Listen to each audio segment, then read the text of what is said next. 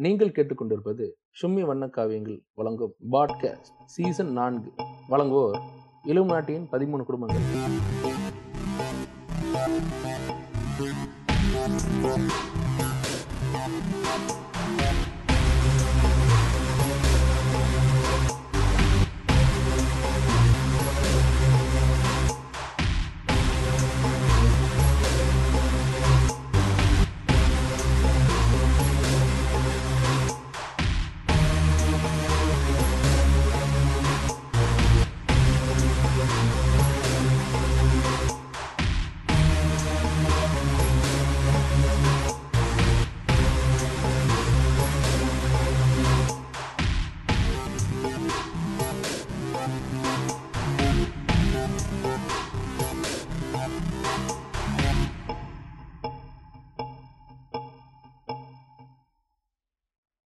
வணக்கம்.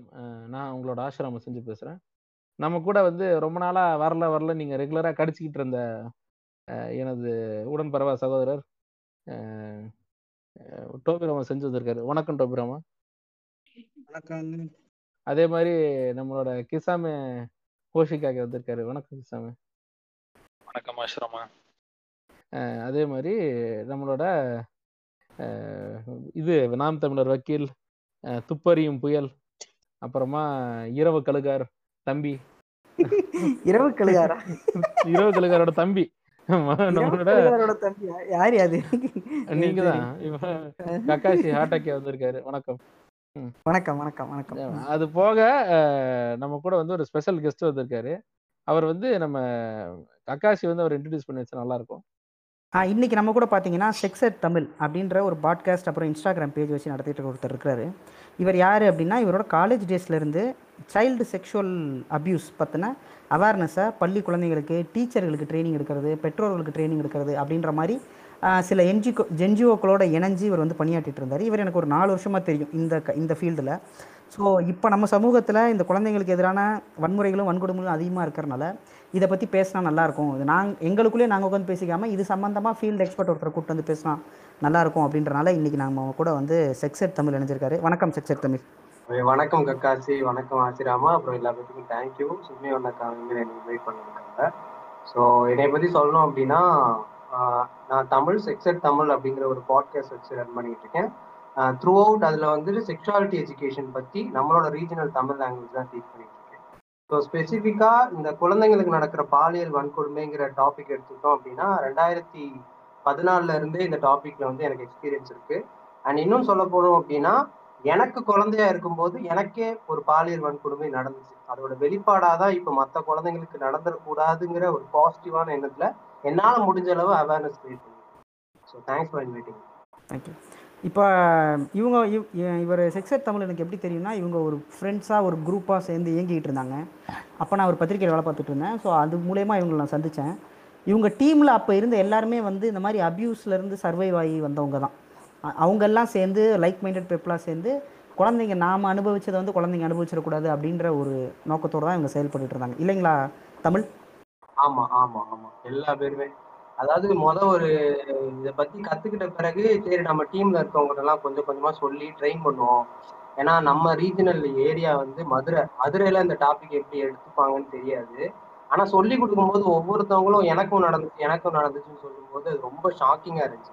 சரி இப்போது இப்போ எல்லாருக்கும் எழுதுகிற கேள்வி என்னன்னா உங் உங்களோட குவாலிஃபிகேஷன் என்ன? நீங்கள் ஒரு குழந்தை விஷயத்தை எப்படி நீங்கள் டீல் பண்ணுறதுக்கு நீங்கள் ஒரு குவாலிஃபைடான ஆள் அப்படின்றத அது எப்படி ஆனீங்க? குவாலிஃபைடான ஆளாக ஆனீங்க? என்ன மாதிரியான விஷயங்கள்லாம் படிச்சீங்க?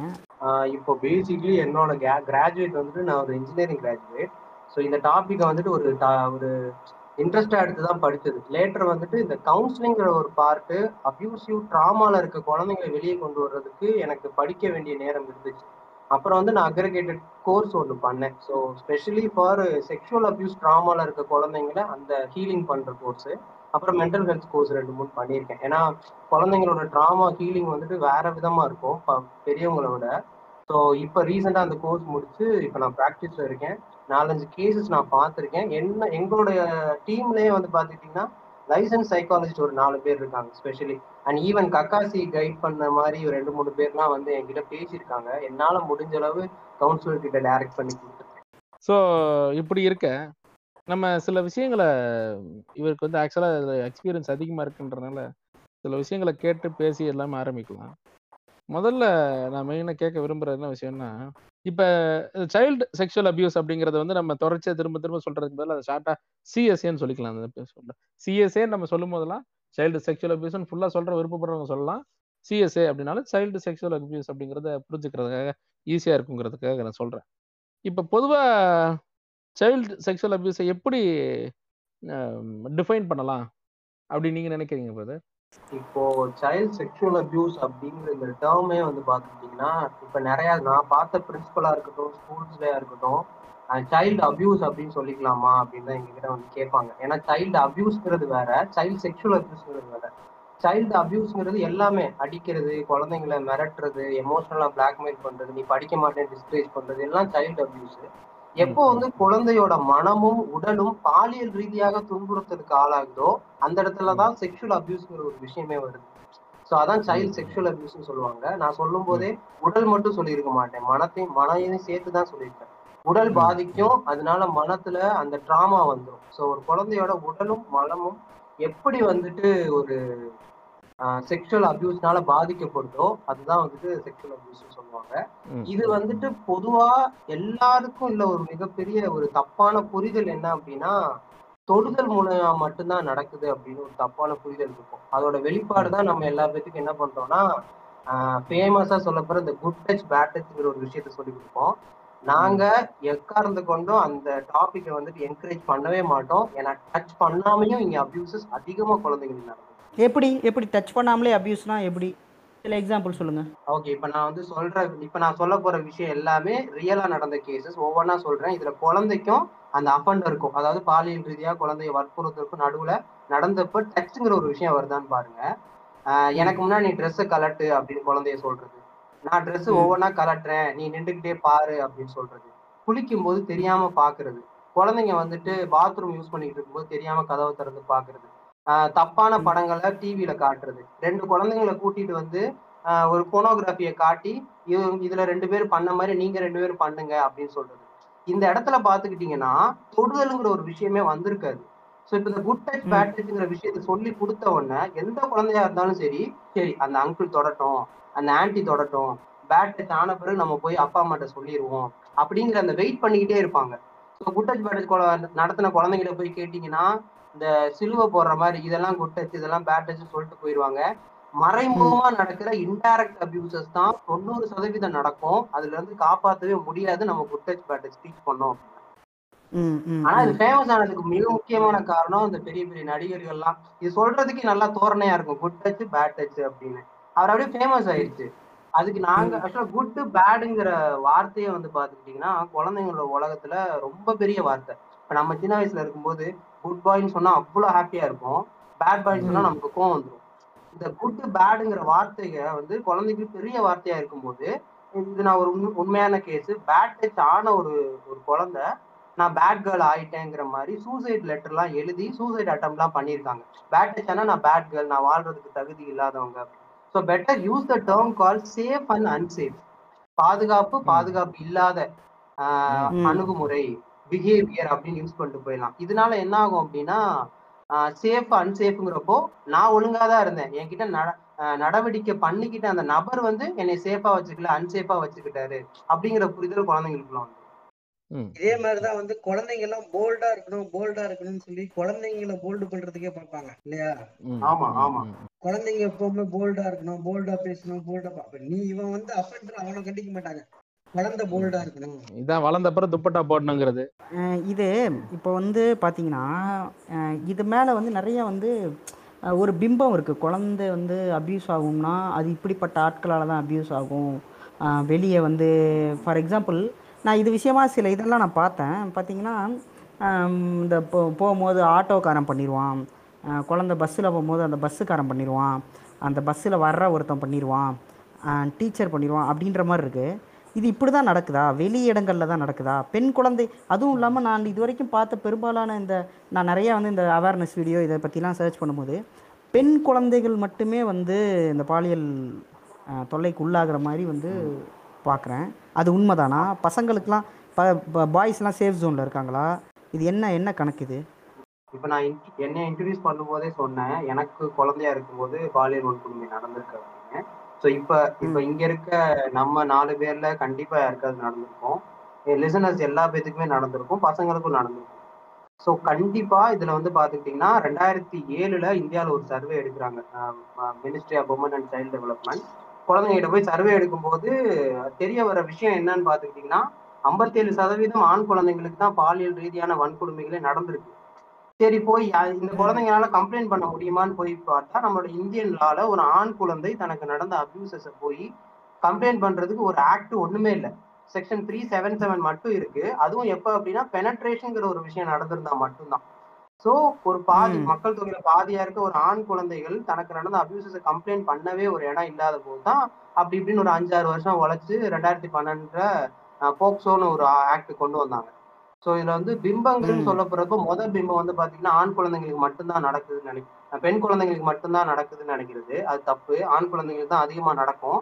ஆனா ஏன் வெளியே தெரிய மாட்டேங்குது அப்படின்னா ஆண் குழந்தைங்களை அழுதோம் அப்படின்னா பொம்பளை புள்ள மாதிரி அழுவாத. தைரியமா இருக்கணும் அப்படின்னு சொல்றது. இந்த மாதிரி அந்த ஒரு தேவையில்லாம குழந்தை ஆண் குழந்தைங்க மேல நம்ம திணிச்சு வச்சிருக்க இந்த கான்செப்ட் வந்து ரெண்டாவது வந்து அது அபியூஸ்னு எங்களுக்கு தெரியாது இல்லையா ஃபர்ஸ்ட் ஆமா ஆமா. இப்ப எனக்கு பாத்து என்னோட பர்சனல் எக்ஸ்பீரியன்ஸ்ல எனக்கு நடந்தது அபியூஸ்ங்கிறது ரொம்ப நாள் கழிச்சு நான் கண்டுபிடிச்சேன். எனக்கு தமிழ் ரீட் பண்ண தெரியாததுக்கு அவர் கொடுத்த பனிஷ்மெண்ட் தான் நான் நினைச்சிட்டு இருந்தேன். ஒரு மூணு மாசம் மூணு நாலு மாசத்துக்கு அப்புறம் தான் கண்டுபிடிச்சேன். இது வந்து அவர் என்னை அபியூஸ் பண்ணிக்கிட்டு இருந்திருக்காரு அப்படிங்கிற மாதிரி. ஸோ இப்படிதான் நிறைய பிம்பங்கள் இருக்கு. அதாவது பெண்கள் தான் அபியூஸ் பண்றது இல்ல அப்படின்னு. ஆண்கள் மட்டும்தான் அபியூஸ் பண்றாங்கன்னு நினைக்கிறது தப்பு தான் பர்சன்டேஜ் தான் கம்மி. அதே மாதிரி இந்த ஸ்லம் மாதிரியான இருக்க ஏரியால இருக்க குழந்தைங்களுக்கு மட்டும்தான் நடக்குது. பெரியவங்களுக்கு நடக்கிறது இல்ல. பெரிய ஸ்டேட்டஸ்ல இருக்கவங்களுக்கு நடக்கிறது இல்ல நினைக்கிறது தப்பு. அதே மாதிரி ஆஹ், ஏழையான குடும்பங்கள்ல இருக்கிறவங்க மட்டும்தான் இந்த மாதிரி விஷயங்கள் நடக்குதுன்னு நினைக்கிறது. ஸோ இந்த மாதிரி நிறைய பிம்பங்கள் இருக்கும். இது ஒரு பெரிய மிஸ்கன்ஷன் என்னன்னு பாத்துக்கிட்டீங்கன்னா ஆஹ், இந்த விஷயத்து நடந்துச்சு அப்படின்னா குழந்தைங்க வந்து தாராளமா என்கிட்ட சொல்லிடுவாங்க அப்படின்னு நான் சொல்றேன். எவ்வளவு தைரியமான குழந்தையா இருந்தாலும் சரி அபியூஸ் நடந்துக்க விஷயத்த வெளியே சொல்றதுக்கு பயப்படுவாங்க. பெரும்பாலும் குழந்தைங்களுக்கு இப்ப நீங்க சொன்ன மாதிரி அதுல நான் அபியூஸ்ல தான் இருக்கேங்கிறதே அவங்களுக்கு தெரியாது. அதற்கான வார்த்தைகளே அவங்களுக்கு தெரியாது இல்லையா? அந்த வொக்காபுலரியே அவங்க கிட்ட கிடையாது. ஆமா தனிப்பட்ட உறுப்புகள்ல தான் அபியூஸ் நடக்குது. அதை ஒரு குழந்தை வந்து வெளியே சொன்னுச்சு அப்படின்னா தமிழ்ல சொன்னுச்சுன்னா அது கெட்ட வார்த்தை ஆயிரும். உடனே அந்த குழந்தைய போட்டு அடிச்சிருவோம். ஒரு புரிதல் அந்த சொல்றதுக்கான வார்த்தையை பூரா கெட்ட வார்த்தை ஆக்கி ம். வச்சிருக்கனால ஏன்னா இங்க தொட்டா இங்க தொட்டான்னு சொன்னா அது சொல்றது சொன்னா அம்மா சொன்னதுக்கா அந்த வார்த்தையை யூஸ் பண்ணதுக்கா என்னை அடிச்சிருவாங்களோ அப்படின்னு பயம். இந்த. மாதிரி நிறைய மிஸ்கம்ஷன் உள்ள இருக்கும். இல்ல இன்னொரு மேட்ரு நான் மெயினா ஒரு விஷயத்த நான் கவனிச்சிருக்கேன். இது என்னைக்குமே வந்து நம்ம ஊர்ல வந்து இந்த விஷயத்தை அப்ரோச் பண்ற விதமே வந்து ரொம்ப ரொம்ப கொஸ்டினபிளா தான் இருக்கும். உதாரணத்துக்கு இவர் சொன்ன மாதிரி அந்த குட் டச் பேட் டச் வந்து நிவின் பாலி எடுத்ததா சொல்லனதா இருக்கட்டும் இல்ல அதை எடுத்து அதே மாதிரி இப்ப இங்க சிவகார்த்திகேயன் வச்சு பண்ண வச்சாங்க இல்லையா? சிவகார்த்திகேயன்ல கூட ஆச்சரியமா சேஃப் அண்ட் அன்சேஃப் தான் யூஸ் பண்ணிருப்பாங்க. குட் டச் பேட் ஓகே ஆனா டச்சுங்கிற ஒரு வேர்டு வந்திருக்கும். அது கொஞ்சம் இடிக்கும். அது டச்சுங்கிறது தப்பு தான். அதான் அந்த மாதிரி இவங்க விளம்பரப்படுத்துறதுல ஒரு இதா இருக்காங்களே தவிர்த்து ஆனா அது கூட பிரைவேட் ஆட்கள் எடுத்து செஞ்ச வீடியோவா தான் அது. நான். அது இருக்கும் ஆக்சுவலா மேபி அங்க சில சில அரசாட்கள் கூட மேபி அவங்க ஒரு டைப் மாதிரி போட்டிருக்கலாம். நீங்க டிஎன் கவர்மெண்டோட குறிப்பா லாக்டவுனுக்கு முன்னாடி தியேட்டர்கள்ல போன அதிமுக அரசுல இருக்கும்போது குட் டச் வேட் டச்சுக்கு ஒரு விளம்பரம் போடுவாங்க. ம். நீங்க பாத்திருக்கீங்களான்னு தெரியல எனக்கு. அது மாதிரி வந்து ஒரு கேவலமான ஆட உலகத்திலே பார்க்க முடியாது. பொள்ளாச்சி ஜெயராமன் இருக்கிற கட்சியில நீங்க வேற என்ன எதிர்பார்க்க முடியும்? இல்லங்க அந்த ஆடை நீங்க எத எனக்கு எங்க இருந்து நான் யூடியூப்ல தேடி பார்த்து கிடைக்கல. அது டிஎன் கவர்மெண்ட் ஆடுங்க. ஒரு இருபது குழந்தைங்களை டான்ஸ் ஆட விட்டு நடுவில் ஒரு டீச்சர் அம்மா டான்ஸ் ஆடிக்கிட்டே பாடுங்க. குட் டச் பேட் டச்சுக்கு இது. என்ன நடந்துகிட்டு இருக்கு? என்ன பண்ணிட்டு இருக்கு? ஒரு ரெண்டு மூணு மா வாரத்துக்கு முன்னாடி நீங்க எல்லாம் சேர்ந்து சரண்யான்னு ஒரு மேம வச்சு செஞ்சுட்டு இருந்தீங்கல்ல? என்னங்க ஏங்க இப்படிலாம் பேசுறேன். என்னது? புரியல. நீங்க என்ன சொல்ல வரீங்க சரண்யா ஜெயக்குமார் சரி. அதான் பேன் பண்ணிடுச்சு. ஆஹ் என்சிபிசிஆர் என்சிபிசிஆர் மெம்பர் அந்த அம்மா டாக்டர் சரண்யா சைக்காலஜிஸ்ட வச்சு செஞ்சு இல்ல. இல்ல அது எப்படி சொல்லணும்? எப்படி சொல்லணும்? எங்க நீங்க பேஜ்ல வச்சு கிண்டல் பண்ணீங்களே அப்படின்னு சொல்லணும். Okay okay. என்ன பேசுறீங்க நீங்க? நீங்க ரெண்டு மூணு வாரத்துக்கு முன்னாடி ஒரு மேம வச்சு செஞ்சீங்களே வாமா. இது ஏங்க இது என்னங்க இது? தவறு தவறு தவறு. தவறாக எடுக்க எடுத்துக்கொண்டு சொல்லாது குட் டச் பேட் டச்ங்கிற ஒரு விஷயத்தையே வேணாம்னு சொல்லும்போது இந்த அம்மா வந்து good touch bad touch very bad டச்னு மூணாவதா ஒரு டேர்ம் வேற கொண்டு வந்துட்டாங்க. அது என்ன very bad touch very bad டச்னா என்னன்னா தோல்ல தட்டி கொடுக்கறது கையில கன்னத்தை கிள்றது இதெல்லாம் வந்துட்டு பேட் டச் தான். பிரைவேட் பார்ட்ஸை தொடுறது பின்னாடி உட்கார்ற இடத்த குழந்தைங்களுக்கு தொடுறது வந்துட்டு வெரி பேட் டச் தான். அப்ப அந்த குழந்தைங்க வந்து ஸ்கேல் வச்சு அளந்துகிட்டே இருக்கணுமா? சரி ஓகே இவர் இது வந்து பேட் டச்சு இவரை வந்து அம்மாட்ட சொல்ல வேணாம். இது வந்து வெரி பேட் டச்சு இவரை போய் சொல்லலாம் அப்படிங்கிறது. குழ- குழந்தைங்கள முதல் குழப்பவே கூடாது. அதுவும் அவ்வளோ பெரிய பொசிஷன்ல இருக்க ஒரு அம்மா சொல்லும் போது என்னை மாதிரி எனக்கு என்ன எனக்கு என்ன பாட்காஸ்ட் இருக்கு எனக்கு இன்ஸ்டாகிராம் பேஜ் இருக்கு. அந்த அம்மா வந்து கவர்மெண்ட் இடத்துல உட்காந்து சொல்லும் போது அப்படியே முப்பத்தி ரெண்டு டிஸ்ட்ரிக்ட்ஸ்க்கு அது பரவிடுது நான் போய் சொல்லி கொடுக்கறதுக்கு முன்னாடி அந்த குழந்தைங்க என்கிட்ட அண்ணன் எனக்கு வெரி பேட் டச்னு ஒன்று தெரியும்னு என்னையே குழப்பி விட்டுருவாங்க. ஸோ இப்படி ஒன்று நடக்கும். பொசிஷன்ல இருக்கிறவங்க வந்து சுத்தமா குழப்பி விடுறனால ஆக்சுவலா கண்டென்ட் தெரிஞ்சவங்க போய் சொல்லும்போது நமக்கு அது ரொம்ப கஷ்டமா போயிடுது. இது ஒரு விஷயம். இன்னொன்று வந்து பார்த்துக்கிட்டிங்கன்னா பிபிசியில தான் இந்த அம்மா கொடுத்தாங்க. அது பூரா கமெண்ட்டு என்ன என்னோட இன்னொரு ஒரு ஐடியா பிளாக்கு எல்லாம். இது எல்லாமே. இன்னொன்று வந்து செக்ஸ் செக்ஸ் எஜுகேஷனை எப்போ குழந்தைங்களுக்கு டீச் பண்ணலாம் அப்படின்னா ஆறு வயசு வரை டீச் பண்ணவே கூடாதான். என்னைய பொறுத்தவரைய குழந்தைக்கு வயசு ஜீரோ இருக்கும்போதே அவங்க செக்ஸ் எஜுகேஷன் மூலியமா அந்த சேஃபான டச்சு சேஃப் இல்லாத டச்சை வந்து கத்துப்பாங்க. அந்த அம்மாவுக்கு அந்த புரிதல் அவ்வளவுதான்.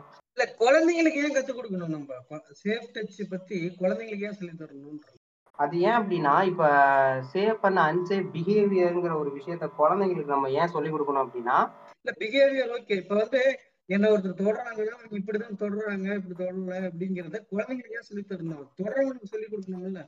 தொடர்றவனுக்கு வந்து சொல்லி கொடுத்துட்டீங்கன்னா யார் வந்து அப்படி தப்பா தொடுவா அப்படின்னு நீ கண்டுபிடிக்க முடியாது. இப்ப கக்காசி ஃபர்ஸ்ட் கேட்கும் போதே இது வந்து வெளியே மட்டும்தான் நடக்குதா அப்படின்னு கேட்டாரு. தொண்ணூத்தி ரெண்டு சதவீதம் குழந்தைங்களுக்கு தன்னோட குடும்பம் குடும்பத்தை சுத்தி உள்ள அடுத்த அந்த நெய்பரு அடுத்த அந்த சொந்தக்காரன் இந்த தொண்ணூத்தி ரெண்டு சதவீதம் குழந்தைங்களுக்கு தெரிஞ்சவங்களாலதான் அபியூஸே நடக்குது. இதுவரை நான் வந்து ஒரு நாலாயிரம் டயக்ராம்ஸ் வச்சு குழந்தைங்களோட டிஸ்க்ளோசர் மெயின்டைன் பண்ணியிருக்கேன். அதுல இதுவரை ஒரு குழந்தை கூட என்னை இப்படி ஒருத்தர் தொட்டாரு. ஆனா யாருன்னே எனக்கு தெரியலனே அப்படின்னு சொன்னதே இல்லை. எல்லா குழந்தைகளும் தன்னை அபியூஸ் பண்ணது யாருன்னு தெரியும்? மாமா சித்தப்பா அப்பா பாட் பா- பாட்டி தாத்தா இப்படி இருக்கிறவன் தான். இவனை போய் தொடாத அப்படின்னு சொல்லவே முடியாது. அவன் தொடுறது உனக்கு பிடிச்சிருக்கா கம்ஃபர்டபுளா இருக்கா? அதை வந்து டிஃபரன்ஷியேட் பண்ண பாத்துக்கணும். அது வந்து குழந்தைங்களுக்கு சொல்லி கொடுக்கணும். ஆனா குழந்தைங்களுக்கு சொல்லி கொடுக்கறதோட மட்டும் விட்டுற முடியாது. பெரியவங்கிட்ட ஓ நீ வந்து முத்தம் கொடுக்கும்போது அந்த குழந்தை ஓடுதா? ஒரு- ஒரு மாதிரி இருக்கு. போங்க தாத்தான்னு சொல்லுதா? அதை ரெஸ்பெக்ட் பண்ணி கை கொடுத்துட்டு வெளியே வந்துரு அப்படிங்கறத சொல்லி கொடுக்கணும். வைரமுத்து தாக்கப்பட்டாரா அதாவது டோவிராமா நீங்க என்ன மாதிரி கேக்குறீங்க நான் புரிஞ்சுக்கிறேன்னா இப்ப பெண்கள் வந்து நீ ஒழுங்கமா இருக்கணும். இந்த இந்த இந்த இது மீனை மூடி வச்சா பூனை ஏன் வரப்போகுது? அப்படின்ற மாதிரி இது இருக்கா அப்படின்னு கேக்குறீங்க? இல்ல. நம்ம வந்து குழந்தைங்கள ஒழுக்கமா இரு அப்படி இரு இப்படி இருன்னு நம்ம சொல்லலை. இப்படிலாம் வெளியே இருக்கு. இப்படிலாம் ஆட்கள் உன்னை வந்து சீன்றதுக்கான வாய்ப்புகள் இருக்கு. இது பண்ணா இது உனக்கு ஆபத்து. இது உடனே வந்து என்கிட்ட சொல்லுன்னு அவங்களுக்கு விழிப்புணர்வு தான் கொடுக்குறோமே தவிர அவங்கள வந்து நம்ம மாரல் பாலிசிங் பண்ணல குழந்தைங்கள. இல்லையா? சரி இப்ப அது ஒரு ஒரு பதினெட்டு வயசு கீழே இருக்கிற ஒரு பொண்ணை ஆன்லைன்ல புள்ளி பண்றது வந்து சைல்டு அபியூஸ்ல வரலாம் வராது? ஆமா இப்ப நம்ம சட்டத்தின்படி இன்னைக்கு ஒரு பொண்ணுக்கு ஒரு பதினெட்டு வயசு ஆகுதுன்னா நேத்து வரையும் அந்த பொண்ணு வந்து குழந்தை தான் போது பையன் அண்ட் பொண்ணை வந்துட்டு பாக்ஸோ சட்டத்துல கீழே சைல்டுன்னு தான் டிஃபைன் பண்ணுவாங்க. அண்டர் எயிட்டீன்ல இருக்கிற ஒரு பொண்ணு தனக்கு பிடிச்ச ஒரு பையனோட லவ் பண்ணலாமா வேண்டாமா இப்போ இதுல பாக்ஸோ இது ஒரு இடம் மட்டும் இடிக்குது. என்ன அப்படின்னா டீனேஜர்ஸ்குள்ள கேஷுவலா வித் கன்சென்டோட கேஷுவல் செக்ஸ் நடந்துகிட்டு தான் இருக்கு. செக்ஸ் இல்ல நான் கேக்குறது வந்து லவ் செக்ஷுவல் லவ் தான் சொல்றேன். ஓகே லவ்ங்கிறப்போ ஒரு அந்த ஒரு பிரச்சனை எல்லாம் எதுவுமே இருக்காது ப்ரோ பிரச்சனை இல்லைன்றீங்களே அந்த சரண்யா ஜெயக்குமார் வந்து அந்த டூ கே கிட்ஸ புடிச்சு போலீஸ் வச்சு புள்ளி பண்ணிவிட்டு மன்னிப்பு கேட்க வச்சா. இது வந்து அபியூஸ்ல வரணும் வராது. ஆக்சுவலா அவங்க வந்து முதல்ல ஐடென்டிட்டியே வெளியே விட்டுருக்க கூடாது. ஆக்சுவலா அவங்க வந்துட்டு அவங்க ஏதோ செல்ஃப் போர்ட்ரேட் பண்ணி அவங்களோட ப்ரொஃபைல்ல போட்டு இதெல்லாம் தேவையில்லாத வேலை. அவங்களுக்கு ஒரு ஜீவோ வந்து அவங்க ஒரு ஜீவோ பாஸ் பண்ணிட்டு அவங்க ப்ராப்பரா கவுன்சிலிங் அதாவது குழந்தைய சென்னை வர வச்சு கவுன்சிலிங் கொடுக்கறதே தப்பு. அதான் லோக்கல்ல இருக்க கவுன்சிலரை வச்சு அட்டன் பண்ணியிருக்கணும். அதுதான் ஃபர்ஸ்ட் ரூல் எதுக்கு அந்த அந்த குழந்தைக்கு எதுக்கு கவுன்சில் கொடுத்தாங்க? இல்ல அது தேவையில்லைன்னு நான் சொல்றேன். அதோ அதாவது என்னன்னா ஒண்ணு அவங்க இவங்க தப்புன்னு நினைக்கிற விஷயம் அது வந்து தப்பான விஷயமும் கிடையாது. ஏதோ அந்த அந்த ஃபேண்டசில பண்ணிட்டானுங்க. ஜஸ்ட் ஒரு கால் இல்லைன்னா பேரண்ட்ஸை வந்து கன்வின்ஸ் பண்ணி எதாவது சொல்ல வச்சிருக்கலாம். இல்லைன்னா அந்த போக்கில் விட்டாலே அவனே ஸ்கூல் ஆரம்பிச்சிச்சுன்னா அவன் வேலை பார்த்துட்டு போக ஆரம்பிச்சிருவான். இதை ரொம்ப பெருசா ஸ்ப்ரெட் பண்ணிட்டு இவங்க வந்து செல்ஃபா போர்ட்ரேட் பண்ணி இப்ப நான் என்ன கேக்குறேன் அப்படின்னா இதை விடலாம் பெரிய பெரிய விஷயம் நடந்துகிட்டு இருக்கு. அதுக்கெல்லாம் வாய் மூட்டு தான் இருக்காங்க. இப்ப உள்ள ஒரு ஒரு பன்னெண்டு வயசு இருக்கிற ஒரு ஒரு பொண்ணை வந்து ஒரு ஒரு லேடி என்ன சொல்லிக்கிறதுனா ஜாதி என்ன? நம்ம குலம் என்ன? நம்ம குலத்துக்கு நீங்க என்ன சொல்ல வரீங்கன்னு பிடிச்சி ஜாதி சொல்லி கொடுத்துக்கிட்டு இருக்கு. இதுக்கு கேட்டதுக்கு எல்லாரையும் பிளாக் பண்ணிடுச்சு அந்த அம்மா. யாரு? டாக்டர் சரண்யா ஜெயக்குமார். நம்ம டேக் பண்ணதுக்கு எல்லாத்தையும் பிளாக் பண்ணுதுங்க. பிளாக் பண்ணிட்டு தனியா சொல்லிட்டு உட்காந்து நண்பர்களுக்கு வணக்கம். குழந்தைகளுக்கு நான் சொல்ல வேண்டிய விஷயம் தனியா பேசிட்டு இருக்கிறவங்க எல்லாத்தையும் பிளாக் பண்ணிட்டு நீ யாரை பண்றது அந்த அந்த கவர்மெண்ட் ஸ்டாஃப்ல ஆமா. அதாவது ஒவ்வொரு நேஷனல் கமிஷன் ஃபார் சைல்ட் ரைட்ஸ்னு ஒன்று இருக்கும். அது ஸ்டேட்டுக்கு ஒன்று இருக்கும். ஒவ்வொரு ஸ்டேட்டுக்கும் அதுல நம்ம ஸ்டேட்ல வந்துட்டு ஒரு அஞ்சு மெம்பர் இருப்பாங்க. அதுல இந்த அம்மா ஒரு மெம்பரு சைக்காலஜிஸ்ட் வேற. இந்த அம்மா பெரிய கலாச்சார நீங்க நீங்க ஃபாலோ பண்ணி பாருங்க ப்ரொஃபைல்ல பெரிய கலாச்சார கண்ணியா தான் இருக்கு. ஐயோ இப்ப நான் என்ன கேக்குறேன்னா அஸ் அ கவர்மெண்ட் எம்ப்ளாயா ஒரு ஒரு ஒரு தனிப்பட்ட ஒரு பார்ட்டிக்கெல்லாம் ப்ரொமோஷனே பண்ண முடியாது. அந்த அம்மா அந்த கட்சி அரசியல் நடக்கும்போது பூரா அந்த கமல் கட்சிக்கு தான் ப்ரொமோஷனே பூரா. எனக்கே ஆச்சரியமா இருந்துச்சு. எப்படி இவங்களுக்கு எல்லாம் இன்னும் மெமோ கொடுக்காம இருக்காங்க? ஓஹோ அப்படியா விஷயம் ஏங்க அந்த அம்மா வந்து பிஹெச்டி தானங்க? அது போல ஒழுங்கா படிச்சிருக்காத. பிஹெச்டி கிடையாது. சைக்காலஜி ப்ரோ சைக்காலஜி கவுன்சிலர் அவங்க அவங்க வந்து டாக்டரேட் பண்ணியிருக்காங்கங்க சரிங்களா? நோண்டி பார்த்ததுல டிசிஸ்லேயே வந்து பல குளறுபடிகள் இருக்குது இவங்களே இவங்க எழுதவே இல்லை ஆள் வச்சு எழுதுன மாதிரியான இதெல்லாம் வருது. கொண்டாடுவோம். கொஞ்சம் நாள்ல வெளியே கொண்டாடுவோம். கொஞ்சம் பொறுமையாக பண்ணுவோம். இப்போ ஒன்றும் அவசரம் இல்லை. ஆனால் இப்போதைக்கு முன்னாடி போட்டுடுறேன் ம். நம்ம நல்ல காலம்.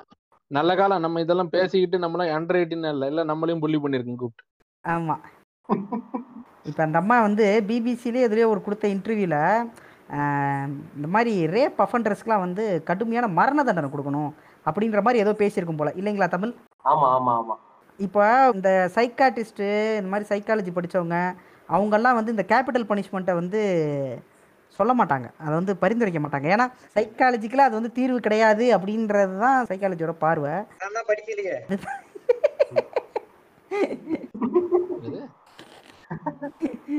ஏங்க நான் தான் படிக்கலையே அப்படிங்கிறாரு.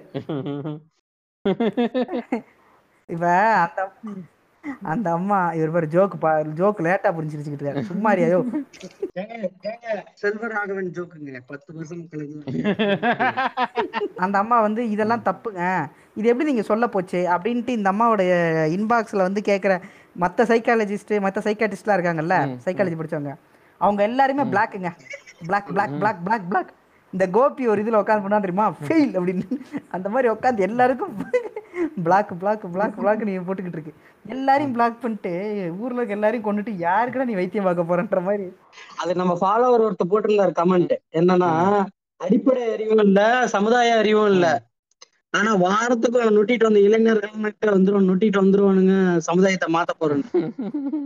அந்த மாதிரிதான் இந்த அம்மாவுக்கு எந்த அறிவும் இல்ல. நான் வந்து அதை கேக்குறேன் இதை கேக்குறேன்னுட்டு வீடியோ போட்டுட்டு வந்துட்டேன் இப்ப இல்லைங்க. நம்ம அந்த ஜெயக்குமார் அந்த அந்த லேடியை விட்டு தள்ளுவாங்க. சரிங்களா? பேக் டு த டாபிக் வருவோம். இப்ப என்னோட. விஷயம் நான் வந்து நம்ம இன்னும் ஃபர்தரா அதை பத்தி நல்லா டீப்பா போக போறோம். ஜெயக்குமார் எனக்கு மெயின் ரோடு ஜெயக்குமார் மண்டே ஞாபகம் வந்துட்டு போறான். இல்லைங்க. அது அந்த ஜெய் அதான் வீட்டுக்கே அமிச்சாச்சு. எல்லாரும் ஓட்டு போட்டு. ஏங்க இன்னொரு ஒரு கொசுர் மேட்ரு சொல்கிறேன் கேளுங்க. இந்த சரண்யா ஜெயக்குமார் இந்த அம்மா யாருன்னா ஜேபிஆர் இருக்கார்ல? ம். ஜேபிஆரோட மருமக. இந்த அம்மா மேலே கொலை முயற்சிலாம் நடந்திருக்குங்க. இந்த அம்மா வெட்டுக்காயெல்லாம் வாங்கிட்டு காரில் தப்பிச்சு போன கதைலாம் இருக்குங்க. ம். சொல்லி தியாகி வைக்கிறேங்க. எனக்கு ஒரு சின்ன டவுட் இங்க. ஜேபிஆரோட மருமகன் நீங்க சொல்றீங்க. ஜேபிஆரே மிகப்பெரிய காலேஜஸ்ல எல்லாத்துலயும் ஹராஸ்மெண்ட் தான் பண்ணிட்டு இருக்கான். அபியூஸ் தான் பண்ணிட்டு இருக்கான். அவ அங்க பண்ற மாரல் பாலிசிங்க இப்ப குழந்தைங்களுக்கு மத்தியில ஆரம்பிச்சுட்டா. அவ்வளவுதான். அவ்வளவுதான். அந்த அதே மாரல் பாரிசிங் தான் இங்க ஆரம்பிச்சிருக்கு. ஜேபிஆர் காலேஜ் அட்ராசிட்டிகளை பத்தி வேணுமானால் நம்ம காலேஜ் எபிசோட பத்தி கேளுங்க. அதுல நிறைய டீட்டெயிலான விஷயங்கள் இருக்கு. விளம்பரதாரர் நேரம். அஹ் இப்ப மெயின் பாயிண்ட்டுக்கு நான் வரேன். நம்ம இப்ப ஃபர்தரா நிறைய ஏரியாஸ் இந்த இடத்துல நம்ம டச் பண்ணப்போ தான் போறோம் இந்த விஷயத்துல. நான் அதுக்கு முன்னாடி கொஞ்சம் சில பர்சனல் எக்ஸ்பீரியன்ஸ் நம்ம விருப்பம் இருக்கவங்க ஷேர் பண்ண நல்லா இருக்கும்னு நினைக்கிறேன். ஏன்னா எனக்கு பர்சனலா நான் இதெல்லாம் நான் அனுபவிச்சிருக்கேன் நான் வளரும்போது. அஹ் அஹ் குறிப்பா ஏன் கிரிஞ்சு மச்சானே கிரிஞ்சு மச்சானோட ஐடென்டிட்டியை நான் வந்து மறைச்சிட்டேங்கிறனால அவன் கதையும் கூட நான் சொல்ல நினைக்கிறேன் இந்த விஷயத்துல. அவன் கதை கொஞ்சம் காமெடியாக இருக்கும். ஆனால் அது காமெடி இல்லை தான். இப்போ எனக்கு என்ன பர்சனல் எக்ஸ்பீரியன்ஸ்னா நான் வந்து ஒரு ஸ்கூலில் ஸ்கூல் இல்லை நான் ஸ்கூல் படிச்சுட்டு இருக்கேன். நான் வந்து ஒரு இந்த பஸ்ஸில் ட்ராவல் பண்ணிட்டு இருந்தேன். கவர்மெண்ட் பஸ்ஸு கவர்மெண்ட் பஸ்ஸில் சாட்டர்டே வேணா நான் என்ன பண்ணுவேன்னா ஒரு எங்கள் பாட்டி வீட்டுக்கு நான் போவேன் பஸ்ஸில் அது எதுக்கு என்ன கவர்மெண்ட் பஸ்ஸில் அனுப்புனாங்கன்னா கவர்மெண்ட் பஸ்ஸில் போய் பழக்கப்படணும். டிக்கெட் வாங்கி தானாக போயிட்டு தானாக வரணுன்றது மாதிரி. பொதுவாக எந்த விதமான பிரச்சனைகள் வந்ததே கிடையாது என்றைக்குமே சீட் இருந்தால் உட்காருவேன். சீட் இல்லைன்னா நிற்பேன் ஜன்னல் சீட் இருந்தால் ஜன்னல் சீட்டு ப்ரிஃபர் பண்ணுவேன். எல்லாம் சாதாரண விஷயம் தானே. அது பண்ணுவேன் போவேன் வருவேன். ஒரு பர்டிகுலர் ரூட் பஸ்ஸை நான் பிடிப்பேன். அந்த ரூட்ல போய் இறங்குவேன். நான் பஸ் டிராவல் பண்ண இறங்குவேன் நாலு ஐம்பது டிக்கெட்டு இன்னைக்கு எங்கேயோ வந்து நிற்கிது பாஞ்சு ரூபா நிற்கிற அந்த இடத்துக்கு டிக்கெட் அந்த ரூட்ல அதான் இப்ப அதுல போயிட்டு இருந்தேன் எங்க ஸ்கூல் வாட்ச்மேன் வந்து என்ன பண்றதாப்புல அங்க அந்த பஸ்ல அதே பஸ் ரூட்ல நின்றுட்டு இருந்தாரு நின்றுட்டு இருக்கும்போது அந்த பஸ் வந்து என்ன பண்ணோம் ஒரு கட்டத்துல வந்து வெவ்வேறு ஏரியா சுத்திட்டு அந்த பீச்சை கடந்து போகும் ஒரு கட்டத்துல. சரியா? மெரினா பீச் ஏரியாவை கடந்துட்டு அப்புறமா மறுபடியும் உள்ள சிட்டிக்குள்ள போகும். அந்த ஒரு ரூட் அது கவர் பண்ணும். இப்ப என்ன பண்றாங்க அந்த ஸ்கூல் வாட்ச்மேன் என்ன பண்றாரு கையில வந்து ஒரு ஒரு பேப்பர் பேப்பர் சுருள் வச்சிருக்காரு. இப்ப அந்த நம்ம ஷவர்மா ரோல் இருக்குல்ல அந்த சைஸுங்க அந்த மாதிரி ஒரு பேப்பர் சுருள் வச்சிருக்காரு. சூரில் ஓபன் பண்றாரு க்ளோஸ் பண்றாரு. ஓபன் பண்றாரு க்ளோஸ் க்ளோஸ் பண்றாரு. I don't like the way it's going ஆமா ஆமா. பேப்பர் ஓபன் பண்றாரு க்ளோஸ் பண்றாரு. எனக்கு ஒன்றும் அது ஏதோ ஒன்று பண்ணிக்கிட்டே இருக்காரு. மிஸ்டர் பீன் வெயிட்டிங் டெம்ப்ளேட் ஏங்க இப்போ ஓபன் பண்றாரு க்ளோஸ் பண்றாரு. என்னன்னு பார்த்தா என்கிட்ட நாங்க அவர் இரு நான் ஆக்சுவலா இது பஸ் ஸ்டாண்ட்ல நடக்குது ஃபர்ஸ்ட் ஓகே இந்த விஷயம். அப்ப பஸ் ஸ்டாண்ட்ல. இருக்கும்போது பொதுவா நான் போயிட்டு யார்கிட்டயும் பேச்சு கொடுக்கறதோ எதுவும் பண்ணலாம் மாட்டேன் பொதுவா. அஹ், அப்படியே நான் பாட்டுக்கு நின்றுட்டு இருப்பேன். என் வேலையை நான் பாக்குறேன் நிக்கிறேன். அது ஸ்கூல் வாட்ச்மேனே இருந்தாலும் ஸ்கூல்ல எல்லாம் எல்லாருக்கிட்டையும் ரொம்ப நல்ல பேர் வாங்கி எல்லார்ட்டையும் நல்லா பேசுறது. வந்து நல்ல வாட்ச்மேன்ப்பா நல்ல சிறுமுஞ்செல்லாம் இருக்காங்கப்பா. வேற ஷிஃப்ட்ல வர ரொம்ப நல்ல மனுஷன். இப்படிதான் எல்லார் மத்தியிலும் பேச்சு பேரண்ட்ஸ் மத்தியில பேச்சு எல்லார் மத்தியிலையும். ஏன்னா பேரண்ட்ஸ் வந்து யூஸ்வலா வாட்ச்மேன் கூட இன்ட்ராக்ட் பண்றது அதிகமா இருக்கும். இந்த லஞ்ச் பேக் கொண்டு வர்றது அதுக்காக வெளியே வெயிட் பண்றது. அதெல்லாம் அதான் ரொம்ப எல்லாருக்கும் நல்ல பேர் வாங்கி வச்சிருப்பாரு அவர் ஆனா ஒரு பஸ் ஸ்டாண்ட்ல அந்த பேப்பர் சுருள வந்து ஓப்பன் பண்றாரு க்ளோஸ் பண்றாரு பார்த்துட்டே இருக்கேன். டக்குன்னு ஒரு செகண்ட் வந்து இப்படி ஏதாவது தலையை இப்படி திருப்பும் போது பார்த்தா பேப்பர் சொல்லுக்குள்ள ஒரு பிட்டு மேகசின் வச்சிருக்காரு அவர் பான் மேகசின் வச்சிருக்காரு. தமிழ்ல வேற எழுதியிருக்கு. அது எப்படி. அப்படி ஒண்ணு நம்ம ஊர்ல எப்படி இருக்கு அது எப்படி கிடைக்கும் அப்படின்றது எனக்கு புரியல. என்ன நீங்க இது தெரியாதா? சரோஜா தேவி ஸ்க்ரூ டிரைவர்லாம் நீங்க படிச்சது இல்லையா? ஸ்க்ரூ டிரைவரோட மிகப்பெரிய ஃபேனுங்க சரி டாபிக் வாங்க பிரதர் இது அந்த அந்த எபிசோடு இல்ல இது. கவிதா பாபினா பிடிஎஃப்லயே சவிதா பாபிலாம் கிடையாதுங்க. ஏங்க சவிதா பாபிலாம் ஆஹ் தலைவரே அந்த எபிசோடு கிடையாது. இத பேசுங்க. ஆமா. இத பத்தி நம்ம இன்னொரு நாள் வேற இதுல பேசலாம். சரி ஓகே டிரைவர் சரோஜா தேவி பத்தி நான் உங்களுக்கு அப்புறமா கிளாஸ் எடுக்கிறேன். சரி ஓகே இப்போ அதான் அதை வச்சு அந்த ஆளு ஓப்பன் பண்ணிக்கிட்டே இருக்காப்ல. இப்போ என்னன்னா எனக்கு டக்குன்னு அதுல பார்த்தா தவற ஐயோ இந்த ஆள் ஒரு மாதிரி இருக்கான் பண்றான் போல இருக்கே. அப்படின்னு சொல்லிட்டு.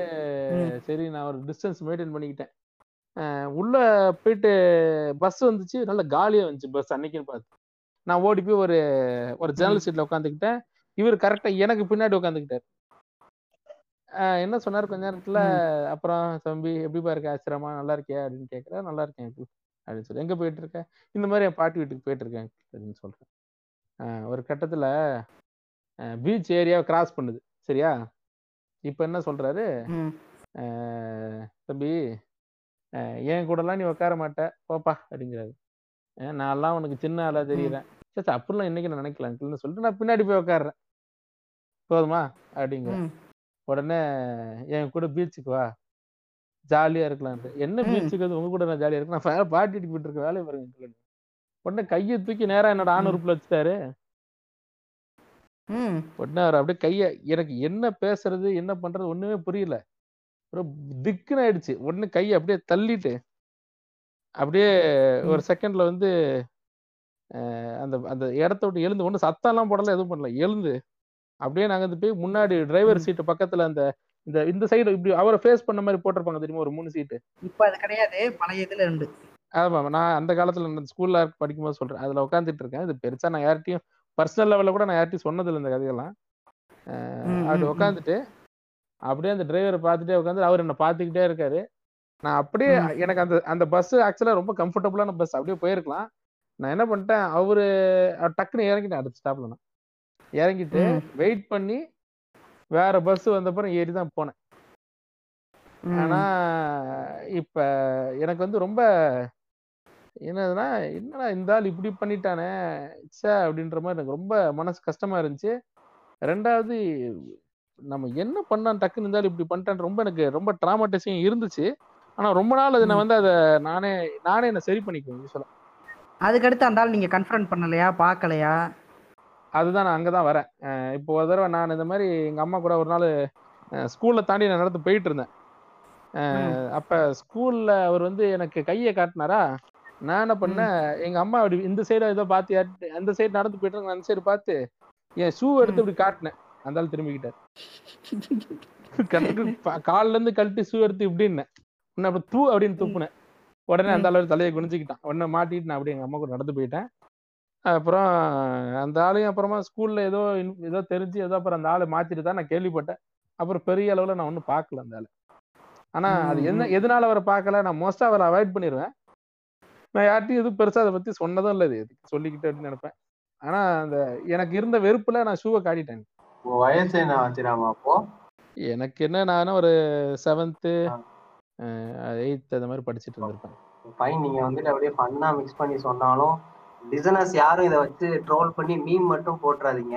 Okay so because disclosure of child மீம்ங்கிற விஷயம் வந்துட்டு நான் பொதுவாகவே இந்த விஷயத்துல நான் வந்து இது பண்ண மாட்டேன். ஏன்னா இப்போ நியூடிட்டி நார்மலைசிங்கும் சரி இப்போ இந்த பிஎஸ்பிபி சிவசங்கர் இந்த மாதிரி ஸ்கூல்ஸோட டிஸ்க்ளோசர்லாம் வர வர கோமா எல்லா பேருமே பேசுகிறோம் ஃபைன் ஒரு இடத்துல என்ன ஆயிருது அப்படின்னா ஃபன்னியா மீமா போட்டுறாங்க. பிஎஸ்பிபி ஸ்கூல்ல இப்படிதான் ஆன்லைன் கிளாஸ் நடக்குதுன்னு அந்த யோகி பாபு ட்ரெஸ் இல்லாம ஒரு ப்ரௌசிங் சென்டர்ல இருக்க அந்த டெம்ப்ளேட் வச்சு இப்படி இதெல்லாம் வந்துட்டு என்னன்னா அங்க ஒரு ஒரு குழந்தை வந்து எனக்கு வலிக்குதுன்னு டிஸ்க்ளோஸ் பண்ண இடம். அதை நம்ம ட்ரோலா பார்த்து அதை அப்படியே டைலூட் பண்ணி நியூட்ரலைஸ் பண்ணிடுறோம். நீங்க சொன்னீங்களா அது நார்மலைஸ் பண்ற மாதிரி அது வழியில கொண்டு போகுது. அது தவறு. வழியை கொண்டு போகுது. அது இது எப்ப நடந்துச்சுன்னா ஆமா பிட்டு படத்தை பாக்குறவனோட லிஸ்ட் எல்லாம் எடுக்கிறோம்னு ஒரு லிஸ்ட் வந்துட்டா அதை வந்துட்டு எல்லா பிகைன் நோட்ஸ் முத கொண்டு எல்லாத்துலயும் ட்ரோல் பண்ணி பட் அது ஆக்சுவலா சைல்டு போனோகிராஃபிக்காக பண்ணது. சைல்டு போனோகிராஃபி பாக்குறவன கண்டிப்பா நம்ம பீடோ ஃபைல்னு டிக்ளேர் பண்ணலாம். அது அப்படியே டைல்யூட் ஆயிடுச்சு. அடுத்து நியூடிட்டி நார்மலைஸுக்கும் அப்படித்தான் ஆச்சு. இப்ப பாத்துக்கிட்டீங்க அப்படின்னா பிஎஸ்பிபிங்கிற மாதிரி ஸ்கூல்ல குழந்தைங்க டிஸ்க்ளோஸ் பண்ணா அதுவும் அப்படியே மீமா மீமா அப்படியே காமெடி ஆயிருது. காமெடி ஆயிருச்சு அப்படின்னா அந்த விஷயம் அடுத்து சீரியஸா இப்ப இப்ப அந்த மீமை பார்த்துட்டு இருக்கவங்க இதை பா இதை கேட்டுட்டு இருக்காங்க அப்படின்னா அவங்களுக்கு ஒரு சில இடத்துல சிரிப்பு வரலாம். ஆஹ் இந்த ஷேர் ஆனா அந்த டெம்ப்ளேட்குள்ள பண்ண வந்து ஒரு அபியூஸ்குள்ள கொண்டு வரவே முடியாது எக்காரணத்துக்கும். இல்ல பொதுவா நிறைய படிக்கிறனால நிறைய விஷயத்த வந்து இத பத்தி தேடி தேடி தெரிஞ்சுக்கிறனால பொதுவா இந்த மாதிரி விஷயங்கள்ல இருந்து ஓகே இது இப்படிதான் இது இப்படிதான்றது நான் தெரிஞ்சுக்க இது பொதுவா நடக்கிறது தான் இந்த மாதிரி எல்லாருக்கும் அனுபவம் இருக்கு. எல்லாரும் நிறைய பேர் சர்வைவர்ஸா இதுல இருந்து இருக்காங்க. நிறைய இது மாதிரி பாதிக்கப்பட்டவங்க இன்னும் நிறைய பேர் இருக்காங்கன்னு தெரியும் போது அப்போ பரவாயில்ல நம்ம மட்டும் இல்லை அப்படிங்கிற ஒரு சென்ஸ் வந்துச்சு. ஸோ அது கொஞ்சம் கோப்பப் பண்ணுறதுக்கு கொஞ்சம் நிறைய ஹெல்ப்ஃபுல்லாக இருந்துச்சு. ரெண்டாவது இதில் வந்து இன்னொரு முக்கியமான மேட்டர் பார்த்தீங்கன்னா அந்த நேரங்களில் அந்த பொதுவாக ஸ்கூல் காலங்களில் வந்து இந்த இந்த செக்ஸை சுற்றி ஏகப்பட்ட செக்ஸாக இருக்கலாம். இல்லை பொதுவாக அந்த மாஸ்டர்பேஷனாக இருக்கலாம். இதை சுற்றி ஏகப்பட்ட ஒரு புரளி புரளிகள் இருந்துக்கிட்டே இருக்கும். அதெல்லாம் வந்து எங்களுக்கு வந்து ஸ்கூல் நேரத்திலே வந்து நிறைய எக்ஸ்பிளைன்லாம் பண்ணியிருக்காங்க. டீச்சர்ஸு எங்கள் ஸ்கூலில் இனிஷியேட்டிவ் எடுத்து ஒரு பர்டிகுலர் ஸ்டாஃப் வந்து எங்களுக்கு பண்ணார். அதனால எங்களுக்கு ரொம்ப ஆல்ரெடி இதை பற்றி நான் சொல்லியிருப்பேன்னு நினைக்கிறேன். ஒரு ஒன் ஆஃப் த பாட்காஸ்ட்டில் நம்ம எபிசோடுகள்லேயே சொல்லியிருப்பேன். அதான் அவர் வந்து இந்த மாதிரி விஷயங்களில் வந்து எங்களுக்கு நிறைய ஹெல்ப் சொன்னனால எனக்கு நிறைய புரிதல் இருந்துச்சு. ரெண்டாவது அதை பற்றி தேடி எது சரி எது தப்பு பொதுவாக வாட்ஸ்அப் பார்வர்டை பார்த்து நம்ம அதை மாதிரி எல்லாமே தேடி தேடி எடுத்து எடுத்து கேட்டு கேட்டு பார்க்கறனால ஓரளவுக்கு இதுலேருந்து கோப்பம் பண்ணி வர முடிஞ்சுது. ஏன்னா இதை இதை வச்சு பல தேடுகள் தேடுதல் இருந்துச்சு எனக்கு. ஆனால் எத்தனை பேருக்கு அப்படி ஒரு வாய்ப்பு கிடைக்கும் எத்தனை பேர் அப்படி தேடுவாங்க? அதை அதனால அந்த அனுபவம் எப்படி அவங்கள வேற மாதிரி தவறாக மோல்டு பண்ணுறதுக்கான வாய்ப்புகள்லாம் அதிகமாக இருக்கே? ஆனா இப்ப எனக்கு தெரிஞ்சு இந்த அந்த காலகட்டத்தில் பஸ்லயே யோசிக்காம அப்படி தவறா நடக்கக்கூடிய ஆட்கள் அப்ப ஆள் இல்லைன்னா என்ன பண்ணுவாங்க? இப்போ இந்த பஸ்ஸு நீங்கள் சொல்கிறீங்கல்ல இந்த பஸ்ஸு வந்து நான் முன்னாடியே இதுக்கு முன்னாடி ஒரு ரெண்டு மூணு பாட்காஸ்ட் முன்னாடி சொன்னேன்னு நினைக்கிறேன். பஸ்ஸில் வந்து இப்போ அந்த மாதிரி நான் அப்ரோச் பண்ண ஒருத்தர் நான் அடிச்சு விட்டேன் அப்படின்னு நான் சொன்னேன். அப்போது நான் வந்து நைன்த்து படிச்சுட்டு இருக்கேன்னு நினைக்கிறேன். அது இந்த எங்கள் ரூட்டு தலைன்ற மாதிரி அந்த ரூட்டில் நாங்கள் எல்லா பசங்களும் ஒன்றா சேர்ந்து ட்ராவல் பண்ணுற டைம் அது. அது பேஸ்கெட் பால் கோச்சிங் முடிச்சுட்டு அப்படியே நாங்கள் எல்லாருமே வருவோம் டீம் பசங்க. அது ஒரே ஏரியாவை நோக்கி போகிறனால அதெல்லாம் இருந்தனால நான் அடிச்சு போட்டேன். ஆனால் வந்து இப்போ நம்ம இந்த இவர் வந்து மீம் சொல்கிறாருல மீம் வந்து அது வந்து ஃபன்னாக பார்க்கக்கூடாதுன்ட்டு. நீங்கள் நல்லா பார்த்தீங்கன்னா இப்போ வந்து ஒரு செய்தி ஒன்று வரும். இந்த மாதிரி டீச்சர் வந்து மாணவரிடம் தவறாக நடந்த டீச்சர் வந்து கைது செய்யப்பட்டார். அப்படின்னு வந்துச்சுன்னா இந்த அப்படியே தலையில் சுண்ணியம் அப்படியே வச்சுட்டு அப்படி ஊம்புற மாதிரி ஒரு மீம் வரும்ல. தலையில இருக்கும் சப்பிட்டு அப்படியே விடுற. அந்த மாதிரி புண்டாமனுங்க வந்துக்கிட்டு ஐயோ ஏய் நான் அந்த ஸ்கூல்ல படிச்சிருக்க கூடாதா? ச்சே அந்த என்னடா இவன் இவன் நல்லா என்ஜாய் பண்ணிட்டான்டா. நான் அந்த ஸ்கூல்ல படிச்சிருக்க கூடாதான்ட்டு மண்டையில சுண்ணி முளைச்ச மாதிரி மடப்புண்ட மாதிரி இது பேசிட்டு இருப்பானுங்க. அது போக ஒரு பொண்ணு வந்து ஒரு சின்ன பையனை அபியூஸ் பண்ணிட்டான்னு வச்சுக்கோங்க. அதாவது ஒரு வயது வந்து ஒரு இருபத்தேழு இருபத்தெட்டுன்னு வச்சுக்கோங்களேன். ஒரு பதினாலு பதினஞ்சு. வயசுக்கு பையனை செக்ஷுவலி அபியூஸ் பண்ணிட்டானா. கீழே வந்து இந்த இந்த குஞ்சு எந்திரிக்காத நைன்டி கிட்ஸ் கூதிகள் வந்துருவானுங்க. ச்சே நான் இருந்திருக்க அந்த இடத்துல. எனக்கு கல்யாணமே ஆகாது. நைன்டி கிட்ஸ் பாவம் உங்களை சும்மா விடாதுடா. புண்டமான டென்ஷன் ஆகுதுங்க இந்த மாதிரி போஸ்ட்லாம் பார்க்கும்போது எனக்கு. இப்போ எ- என் ஃப்ரெண்டு ஒருத்தர் இருக்காருங்க. இது வந்து நானும் ஒரு தமிழும் வந்து இந்த விஷயமா இந்த சிஎஸ்ஐ விஷயமா நாங்கள் பண்ணும்போது எங்களுக்கு வந்து சில ஃபீட்பேக்ஸ் இதெல்லாம். என் ஃப்ரெண்டு ஒருத்தர் இருக்கிறாரு. எங்கள் ரெண்டு பேருக்குமே மியூச்சுவல் ஃப்ரெண்டு தான். அவருக்கு வந்து சின்ன வயசில் அவங்க சித்தி சரிங்களா?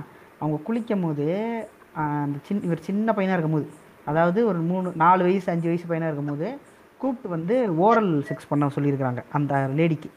ஓகேங்களா? சின்ன பையனை கூப்பிட்டு ஓரல் செக்ஸ் குளிக்கும் போது பண்ண சொல்லியிருக்கிறாங்க. இந்த பையனும் அப்போ என்னன்னு தெரியாமல் பண்ணி இப்போ இந்த பையனுக்கு என்ன ஆயிடுச்சுன்னா அது ட்ரா ஒரு கட்டத்துக்கு மேலே அது ட்ராமடைஸ்ட் ஆகி இவனுக்கு பிடிக்காம அதை அருவருப்பாக பண்ணி பண்ணி இவருக்கு என்ன ஆயிடுச்சு அப்படின்னா இந்த இந்த இந்த நம்ம ரோட்டோரத்தில் நடந்து போகும்போது பாலத்துக்கு கீழே இந்த டிரான்ஸ்ஃபார்மரு இல்லைனா வந்து ஏதாச்சும் ஒரு கம்பத்தை வந்து நம்ம ஆளுங்க ஃபிக்ஸ் பண்ணி அதுக்கு ஒன்று கடிக்கிறத திருவிழா மாதிரி நடத்திக்கிட்டு இருப்பானுங்க. அந்த இடத்த போகும்போது ஒன்றுக்கு நெடி வந்து அதிகமாக அடிக்கும் யூரின் நெடி. அந்த மாதிரி இடத்துக்குள்ளே நுழைஞ்சாலோ இல்லை அந்த மாதிரி வாடையில் சூழ்ந்த இடத்துக்குள்ளே இந்த ஆள் போனாலோ இந்த ஆளுக்கு ஒரு மாதிரி படப்படன்னு ஆகி பிபின்னு அதிகமாகி அவர் வந்து ஒரு அன்ஸ்டேபிள் நிலைமைக்கு அவர் போயிடுவார் இது வந்து அவருக்கு இருக்குது இது சின்ன வயசில் இவனுக்கு வந்து ஐயோ ஜாலியாக இருந்திருக்கு அது குழந்த. அது வந்து ஒரு பிளெயின் ஸ்லேட்டு முன்னாடியே சொன்ன மாதிரி தனக்கு என்ன நடக்குது? இப்போ எனக்கு வயிற்ற வலிக்குது எனக்கு நெஞ்சு வலிக்குது எனக்கு கை வலிக்குது எனக்கு கால் வலிக்குது குஞ்சு வலிக்குதுன்னா சொல்றதுக்கான மொழி வளமை என்கிட்ட இருக்கு வொக்காபுலரி இருக்கு. அந்த குழந்தைக்கு அதை எப்படி சொல்லணும்னு கூட தெரியாது. எக்ஸ்பிரஸ் பண்றதுக்கே வழி இல்லாத ஒரு பிஞ்சு அது. அது கிட்ட போயிட்டு இதை பண்ணா அது வந்து என்ன ஆகும்? கக்காசி இதே மாதிரி சிமிலரா ரெண்டு கேஸ் ரியல் கேஸ். குழந்தைங்க வந்து இப்ப யூஸ்வலா நாங்க ஸ்கூலுக்கு போனோம் அப்படின்னா டிஸ்க்ளோஸ் பண்றதுக்கு உங்களுக்கே தெரியும் வரைய வைப்போம். ஆக்சுவலா டிஸ்க்ளோசர்னா என்னது? சிஎஸ்ஏ சிஎஸ்ஏல வந்து டெக்னிக்கலா டிஸ்க்ளோசருங்கிறது என்ன சொல்லுவாங்க அப்படின்னா தனக்கு நடந்த அபியூஸை வந்து குழந்தைங்க வந்து வெளிப்படுத்துற விதம். அது வந்து எப்படி அபியூஸ் வந்து டைரக்ட் அண்ட் இன்டைரக்ட் நேர்முகமாகவும் மறைமுகமாகவும் நடக்குதோ அதே மாதிரி டிஸ்க்ளோசரும் நேர்முகமாகவும் நடக்கலாம் மறைமுகமாகவும் நடக்கலாம். நேர்முகமா எப்படி அப்படின்னா உடனே வந்து குழந்தைங்க அப்பா அம்மா அந்த ஆன்ட்டி வந்து இந்த மாதிரி நான் பிரைவேட் பார்ட்ஸ்ல தொடுறாங்க எனக்கு பிடிக்கல அப்படின்றது. இது வந்து ரொம்ப ரேர் ஒரு பத்து பர்சன்டேஜ் பன்னெண்டு பர்சன்டேஜ் தான் நடக்கும். ஏன்னா குழந்தைங்க வந்துட்டு மறுபடியும் அந்த திங்ஸ்லாம் ரீகலெக்ட் பண்ணி சொல்றதுக்கு அவங்களுக்கு அந்த ட்ராமா ட்ரிகர் ஆயிரும். அதனால சொல்ல மாட்டாங்க பயந்துருவாங்க. இன்னொன்று வந்து சொன்னாலும் நம்ப மாட்டாங்கன்னு ஒரு ஒரு ஒரு பயம் இருந்துகிட்டே இருக்கும். இன்னொன்று இன்டைரக்டா எப்படி நடக்கும் அப்படின்னா அந்த அங்கிள் உங்களுக்கு பிடிக்குதா? அந்த ஆண்டி என்கிட்ட சரியா பழகுறது எனக்கு பிடிக்கலமா அவர் ஏன் அடிக்கடி எங்க வீட்டுக்கு வராங்க? இந்த மாதிரியான லூப் கொடுத்துட்டே இருப்பாங்க குழந்தைங்க நம்ம கிட்ட நம்ம அப்படியே குழந்தை தானேன்னு விட்டுருவோம். குறுக்கிறது முடியணும். இந்த பேரண்ட்டு புண்டாமவனுங்க இருக்கானுங்கல்ல சுண்ணியாண்டிங்க பெரிய கொம்மால ஹிட்லர் புண்டன் நினப்பு மனசில். குழந்தைகிட்ட ஏய் இப்படி தான் இருக்கணும். ஏய் என்ன என்ன பதில் பேசிக்கிட்டே இருக்க? ஏன் சும்மா கேள்வி கேட்டுக்கிட்டே இருக்கேன்ட்டு புண்டை மாதிரி அடிக்கிறவங்கள பார்த்தாலே டென்ஷன் புண்டையாகும். ஏன்டா குழந்தை தால நீ தால ஓத்து பெத்த புண்டை? அதுக்கு நேர செலவு இருக்க மாட்டியா?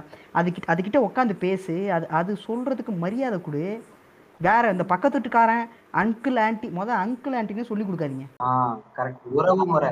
உறவு முறை நீ கொடுத்துட்ட வெள்ளைக்காரன்லாம் விவரமா இருக்கான் மிஸ்டர் ஜோசப் மிஸ்டர் ஜாக்னு பேர் வச்சுட்டு போயிடுறான். அவ்வளோதான் நீ இப்ப ஏத்துக்கிட்டு மேமான்னு கூப்பிடு அண்ணன் கூப்பிடுனா வீட்டுல இருக்க அண்ணன் மாதிரி அவன் தொடுவான் நீ நினைச்சுக்கிட்டு இருக்கியா? இதுதான் bad பேரண்டிங்கோட best example and Kakashi thanks வந்து அவங்களெல்லாம் திட்டினதுக்கு. புண்டா? இன்னொன்று வந்து பேரண்ட்ஸ் இப்ப இப்ப தூக்கு தண்டனை கொடுக்க மாட்டாங்க இப்படிலாம் பண்றவங்க ரோட்ல வச்சு சுடணும்னு சொல்ற பேரண்ட்ஸ் வீட்லயே அந்த பாப்பா வந்து அப்பா அவங்க தொட்டாங்க இவங்க தொட்டாங்க சொல்லியிருக்கோம்.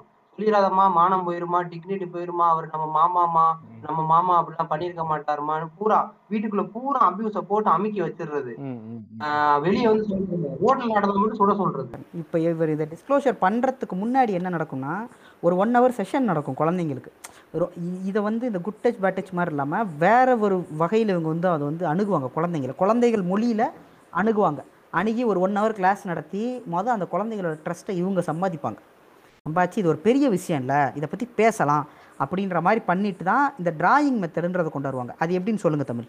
ஆமா அதாவது முதல் வந்துட்டு ஒரே ஒரு ஃபெசிலிட்டேட்டர் தான். ஒருத்தர் தான் நடத்துவாரு. ஒரு செஷன்ல முப்பது குழந்தைங்க தான் இருப்பாங்க. ஐம்பது நிமிஷம் இது நடக்கும். முத போன உடனே அப்படி இப்படி ரேப்போட பில்ட் பண்ணி குழந்தைங்களுக்கு சொல்லி கொடுத்துருவோம். அது வந்து குழந்தைங்க வந்துட்டு ஒரு அந்த ஐம்பது நிமிஷத்துல ஓகே இந்த அண்ணன் வந்து ஒரு சேவியர் இந்த அக்கா வந்து சேவியர் நம்ம கிட்ட அந்த டார்க் சைடை வெளியே எடுக்க வந்திருக்காங்கன்னு ஓரளவுக்கு அந்த ரேப்போ பில்ட் ஆன பிறகு ஒரு வெள்ளை தாள் பேப்பரை கொடுத்துருவோம். முத பேஜ்ல வந்துட்டு உங்களுக்கு பிடிச்ச விஷயத்த வரைய சொல்லுவோம். பின்னாடி பக்கத்துல பிடிக்காத பயமா இருக்க இதுவரை யார்ட்டையுமே சொல்லாத அண்ணா கிட்ட சொல்லிட்டா நான் ரிலீஃபா இருப்பேன் ஃபீல் பண்ற விஷயத்த உன்னால முடிஞ்ச அளவு வரைஞ்சிருங்கன்னு சொல்லிடுவோம். பர்பஸாவே நாங்க கிரையாங்ஸ் கலர் பென்சில் தான் கொடுத்துருவோம். கலர் பண்ற குழந்தைங்க மேக்சிமம் டிஸ்க்ளோசரா இருக்காது. ஏன்னா இந்த விஷயத்த கலர் அடித்து கலரா காட்டுறதுக்கு குழந்தைங்களுக்கு விருப்பப்படவே மாட்டாங்க. ஸோ இந்த பிளாக் அண்ட் ஒயிட்டா வரைகிற டயக்ராம்ஸுக்கு கொஞ்சம் எக்ஸ்ட்ரா கேர் கொடுத்து நாங்க பார்ப்போம்.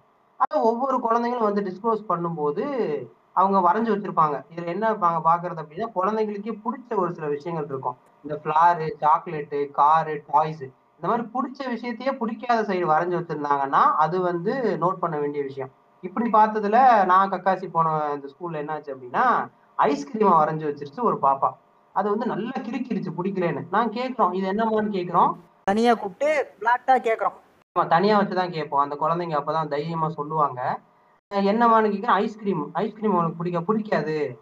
என்ன ஐஸ்கிரீம் பிடிக்காதா? என்னாச்சு? அப்படின்னு சொன்ன உடனே ஐஸ்கிரீம் வாங்கி கொடுத்து இந்த மாதிரி வேணுக்குன்னே ட்ரெஸ் ஃபுல்லா இழுவிட்டு ட்ரெஸ்ஸை மாத்துற மாதிரி என்னோட இந்த நெஞ்சில இந்த இடத்துல எல்லாம் கை வைப்பாரு. அஹ் எங்க வீட்டு ஓனரோட பையன் அப்படின்னு அந்த பாப்பா டிஸ்க்ளோஸ் பண்ணுது. இது நடக்கும்போது அந்த ஃபெசிலிட்டர் பேனிக் ஆகக்கூடாது. கேஷுவலா தான் கவனிக்கணும். ஏன்னா குழந்தைங்க எடுத்து பேச மாட்டாங்க. ஸோ அது மாதிரி கேஷுவலாக தான் கவனிச்சோம்.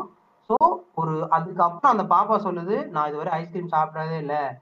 ஐஸ்கிரீம் பெல் அடித்தாலும் எனக்கு பயம். ஐஸ்கிரீம் ஸ்மெல்லு பார்த்தாலே எனக்கு வந்து அழுக வந்துடுது அப்படின்னு. யோசிச்சு பாருங்க. ஐஸ்கிரீம்ங்கிறது அந்த குழந்தைங்க பிடிச்ச ஒரு விஷயம். அதுவே ட்ராமாவை மாற்றுற அளவுக்கு இந்த டீப்பான ஒரு கான்சியஸ்க்கு கொண்டு போயிடும் இந்த அபியூஸ்ங்கிற ஒரு விஷயம். இதே மாதிரி ஃப்ளாரு ஃபைவ் ஓ கிளாக் சாயங்காலம் அஞ்சு மணிங்கிற ஒரு விஷயத்த டைமை பார்த்த ஒரு பையன் இன்னுமே அஞ்சு மணி ஆயிடுச்சுன்னா அழுவான். ஏன்னா அஞ்சு மணிக்கு டியூஷன்ல அவனுக்கு அபியூஸ் நடந்திருக்கு. அஞ்சு மணிக்கு அவன் சனிங்க டியூஷன் போராட்டா கூட அந்த அஞ்சு மணி ஆயிட்டாலே அது இருபத்தி நாலு மணி நேரத்துக்கு ஒரு தடவை அவனுக்கு வேர்த்துரும் படபடன்னு வந்துடும் ப்ரெஷர் கூடிரும். ஏன்னா அவர் வந்துருவாரோ மறுபடியும் என்னோட உறுப்பை தொற்றுவாரோன்னு அந்த பயம் இருந்துகிட்டே இருக்கும். இதெல்லாம் வந்துட்டு ஒரு விதமான டிஸ்க்ளோசர் ரொம்ப சிம்பிள் டெய்லி உங்க குழந்தைங்க கூட பேசுற பேரண்ட்ஸா இருந்தீங்க அப்படின்னா இதெல்லாம் அசால்ட்டா கண்டுபிடிச்சிட்டு போகலாம் நீ ஒன்று உன் வேலை ஒன்றுன்னு அப்படியே சுத்திக்கிட்டே தெரிஞ்ச அப்படின்னா அவங்க குழந்தைங்க ரொம்ப அன்சேஃப் ஆயிடுவாங்க. இப்போ இவர் சொன்ன மாதிரி நாங்கள் ஒரு ஸ்கூலில் போய் நடத்துகிறோம் நடத்தி முடிச்சுட்டு இந்த டிஸ்க்ளோசர் அதெல்லாம் முடிக்கிறோம். நாங்கள் ஒரு டீமாக போகிறோம் பண்ணி முடிச்சுட்டு உட்காந்துருக்குறோம் அந்த ஸ்கூலோட டீச்சர் வந்தாங்க. ஒரு டீச்சர் சார் உங்கள்கிட்ட பேசணும் அப்படின்னாங்க. "ஆ, அப்படின்னா இந்த மாதிரி என் நீங்கள் சொல்கிறதெல்லாம் பார்த்தா என் பையனுக்கும் அந்த பிரச்சனை இருக்கும் போல இருக்குது அப்படின்னா ஏங்க என்ன அப்படின்னா இல்லை அதாவது அந்த பையனோட தாத்தா இந்த அம்மாவோட மாமனார் அவரால் எனக்கு இருக்குன்னு எனக்கு ஒரு டவுட் இருக்குது சார் அப்படின்னா உடனே நம்ம இது பண்ணலான்னா அந்த அம்மா வந்து என்ன சொல்லுது? என் நம்பரை வாங்கிக்கிச்சு. இந்த மாதிரி பிரச்சனை இருக்கணும்னு என் நம்பரை வாங்கிட்டு அடுத்து என் நம்பருக்கு ஒரு நம்பர்லேருந்து கூப்பிட்டு பேசிக்கிட்டே இருக்கும். நானும் வந்து தெரிஞ்சு வந்து கொடுக்காம இருந்தால் அதுவே அஃபென்ஸு அப்படின்னு சொன்னோம். சொன்னதுக்கப்புறம் சரிங்க அதை நான் பார்க்குறேன் அப்படின்னு சொல்லி அந்த அம்மா என்ன பண்ணிருச்சு அவங்க ஹஸ்பண்ட்கிட்ட சொல்லி அவங்க ஹஸ்பண்ட் அதை கண்டுபிடிச்சி அடித்து இது பண்ணி நாங்கள் போலீஸ் கம்ப்ளைண்ட் அதை எடுத்துகிட்டு போகிறதுக்கு எவ்வளவோ ட்ரை பண்ணோம். அதுக்கப்புறம் அந்த அம்மா வந்து கோஸ்ட் மூடுக்கு போயிடுச்சுங்க அந்த அம்மாவை காண்டாக்டே பண்ண முடியல. ஸ்கூலுக்கு போனாலும் அந்த அம்மா ட்ரான்ஸ்ஃபர் ஆகிடுச்சு அது வேற ஊருக்கு போயிட்டாங்க அப்படின்றாங்க. அந்த அம்மாவை நாங்கள் கடைசி வரைக்கும் இது பண்ணவே முடியல. நான் அந்த அம்மாட்ட சொல்கிறேன் உங்கள் அம் உங்கள் பொண்ணோட சேஃப்டியை முதல் பாருங்கள் மாமனை கிழட்டு பயிர்கள் இதுக்கு பாத்துக்கிட்டு அப்படின்னா அப்புறம் என்னால் முடிஞ்ச அளவுக்கு ஐடியா என்னன்னா பேசாம மூணு மணிக்கு ஸ்கூல் முடிஞ்ச உடனே பாப்பாவை கொண்டு வந்து உங்கள் ஸ்கூலில் வச்சுக்கிருங்க. அப்புறம் ஏழு மணிக்கு கூட்டு போங்க. என்னால முடிஞ்ச அளவு ஐடியா தான். அதுக்கு ஒரு ஆயிரம் ரூபாய் செலவு பண்ணி ஆட்டோலாம் ம். வச்சுக்கிறேங்கிற மாதிரி சொல்லிச்சு. அது வச்சுச்சா எப்படின்னு தெரியல. அப்புறமா அந்த நம்பர் நீங்க சொன்ன மாதிரி சுத்தி சாப்பிட்டேன் இது ஒண்ணு. அதே ஸ்கூலு அது வந்து ஆக்சுவலா கவர்மெண்ட் ஸ்கூலு அதே ஸ்கூல்ல இன்னொரு ஒரு பாசிட்டிவான கேஸ் என்னன்னா டிஸ்க்ளோசர் அதே ஸ்கூல்லே நடக்குது. அது வந்து ஆக்சுவலா குழந்தைங்களுக்கு வந்துட்டு சீச்சி மேன் சீச்சி உமன் சொல்லி கொடுப்போம். அப்பன்ற. அவங்க வரைஞ்சிட்டாங்க. ஒரு பாப்பா வரைஞ்சிட்டாங்க. என்னன்னு கேக்குறோம்? சீச்சி மேன் அப்படின்ட்டாங்க. யாருன்னு கேட்டா இந்த மாதிரி எங்க வீட்டுக்கு பக்கத்துல இருக்க ஒரு அண்ணன் அப்படின்னு சொல்றாங்க. என்னம்மா அப்படின்னா அந்த டீச்சர்கிட்ட போய் கேட்போம். டீச்சர்கிட்ட போய் இந்த மாதிரி சொல்றாங்க. ஆமா ஆறு மாசத்துக்கு முன்னாடி நடந்துச்சு. எங்ககிட்டயும் வந்து சொன்னா. எப்படி நடந்துச்சுன்னா இந்த மாடிப்படிக்கு கீழே வந்து ட்ரையாங்குலர் ஸ்பேஸ் இருக்கும்ல அங்கே அபியூஸ் பாப்பா வந்துட்டு ஃபிஃப்த் ஸ்டாண்டர்ட் படிக்கிறாங்க. அவங்கள அது அந்த ஒரு பாப்பாவுக்காகவே மாடிப்படியை பார்த்தா பயமா இருக்கிற ஒரு காரணத்துக்காகவே ஃபிஃப்த் ஸ்டாண்டர்ட் பூரா கிரவுண்ட் ஃப்ளோருக்கு மாத்திட்டாரு அந்த பிரின்சிபல் ஒரு நல்ல ஸ்டெப் ஆனா அந்த டீச்சர் இந்த டிராமா விட்டு வெளியே கொண்டு வர்றதுக்காக அந்த பாப்பாவை டெய்லி மாடிப்படிக்கு கூட்டு போய் உட்கார வச்சு சாப்பிடுறது சொல்லி கொடுக்கறது டெஸ்ட் வைக்கிறது இப்படியே அப்படியே பண்ணி பண்ணி அந்த டிராமாவை விட்டு ஹீல் பண்ணி வெளில கூட்டு வந்துட்டாங்க. இப்படி இருக்கிற டீச்சர்ஸும் இருக்காங்க. அபியூஸ் பண்ற டீச்சர்ஸும் இருக்காங்க. வேணுகோபால் மாதிரி. இல்லையா? அவன் பேர் என்ன? ராஜகோபால் மாதிரி. ராஜகோபால் ராஜகோபால். இன்னொரு இன்னொரு கேர்ள்ஸ் இதுக்கு முன்னாடி நான் படித்த கேஸ்ல தொழில் ரஸ்டோஜின்னு ஒரு பீடோஃபைல் டெல்லிக்காரன். முந்நூறு பொண்ணுங்களை அபியூஸ் பண்ணியிருப்பான் பதிமூணு வயசு. அதுக்கப்புறம் அந்த முந்நூறுங்கிற த்ரீ டிஜிட் நம்பரை இந்த கேஸ்ல தான் நான் பாக்குறேன். ம். சரி இப்போ நீங்கள் கரெக்டான ஒரு மேட்ரை எடுத்தீங்க. இந்த கேஸ் ஒண்ணும் இல்லாம பண்றதுக்காக சுப்பிரமணிய சுவாமி களம் இறங்கி இருக்கான் இங்கே பாருங்க இப்போ நீங்கள் ஒரு கரெக்டான மேட்ரை எடுத்தீங்க. இப்போ பீடோஃபைல் அவன் வந்து முந்நூறு பொண்ணுங்களை பண்ணான் அப்படின்றீங்க. ஒரு பீடோஃபைல்றவன் யார்? அவன் ஏன் அப்படி பண்ணுறான் அவனுக்கு என்ன பிரச்சனை? எப்படி பீடோஃபைல் அவன் மாறுறான்? அது என்ன கணக்கு அது? அவன் உருவாகிறதுக்கான முகாந்திரம் என்ன? இல்ல இந்த விஷயத்த வந்து அவர் பதில் சொல்றதுக்கு முன்னாடி நான் ஒரு விஷயம் சொல்லணும். இப்ப பீடோஃபைல் யார் ம். என்னன்றது நம்ம எல்லாம் சொல்றதை விட இவர் சொல்றதுல பாயிண்ட் இருக்கும். நான் ஒரு பர்சனலா ஒருத்தர் எனக்கும் வந்து எனக்கும் ஒரு ஒரு கிறிஸ்டியன் கிறிஸ்டியானிட்டியை பயங்கரமா போதகம் பண்ணி அதை இன்ஃப்ளூயன்ஸா பண்ணிக்கிட்டு இருக்க ஒருத்தருக்கு எனக்கும் பயங்கர வாக்குவாதம். சரியா? அவர் வந்து அவர் ஒரு வெள்ளை சங்கிங்க சரிங்களா? அவரு நான் பார்க்கும் போதெல்லாம் சொல்லுவாரு பா இல்லப்பா உன் மதம்லாம் ஒரு பக்கம் இருக்கட்டும். இல்லைங்க எனக்கு மதம்லாம் ஒன்றும் பெரிய ஈடுபாடுலாம் கிடையாது. இல்லப்பா இருந்தாலும் நீ எந்த மதத்துல இருந்தாலும் எங்க சர்ச்சுக்கு வா? எங்க சர்ச்சில் வந்து கண்டிப்பா வந்து ஆண்டவர் வந்து உனக்கு இளைப்பாறுதல் தான் தருவார் எனக்கு அதுல இன்ட்ரெஸ்ட் இல்லை ஐடியா இல்லாம. ஆனா பல விஷயங்களை போஸ்ட் மக்களை சதி செய்து இந்து மக்களை சதி செய்து தாய் மதத்திலிருந்து இழுத்து போற நய வஞ்சகன் அவர் இல்லையா? ம் ம் ம் ம். பாருங்க. ஒரு பேசிக்கா மனு பேசிக்கா மனு தர்மத்தை ஃபாலோ பண்ண விட மாட்டேங்கிறானுங்க. சே இப்ப என்னன்னா இப்ப என்னன்னா எனக்கு என்ன கர்வாப்சி இயக்கத்துல இருக்கேன் அதை நான் சுப்பிரமணிய சாமி குறித்து நான் பேசுறேன். சரிங்க சரி கண்டிப்பா ஐயாவை கேட்டதா சொல்லுங்க. அதுவும். குறிப்பா ஐயா வந்து ரொம்ப பெரிய ஃபேனு குறிப்பா அந்த பொண்ணுக்கு மாப்பிள்ளைக்கு பதிலா தாலி கட்ட போயிட்டு நைஸா பேக் வந்தாரு. அதெல்லாம் அருமைன்னு சொல்லுங்க.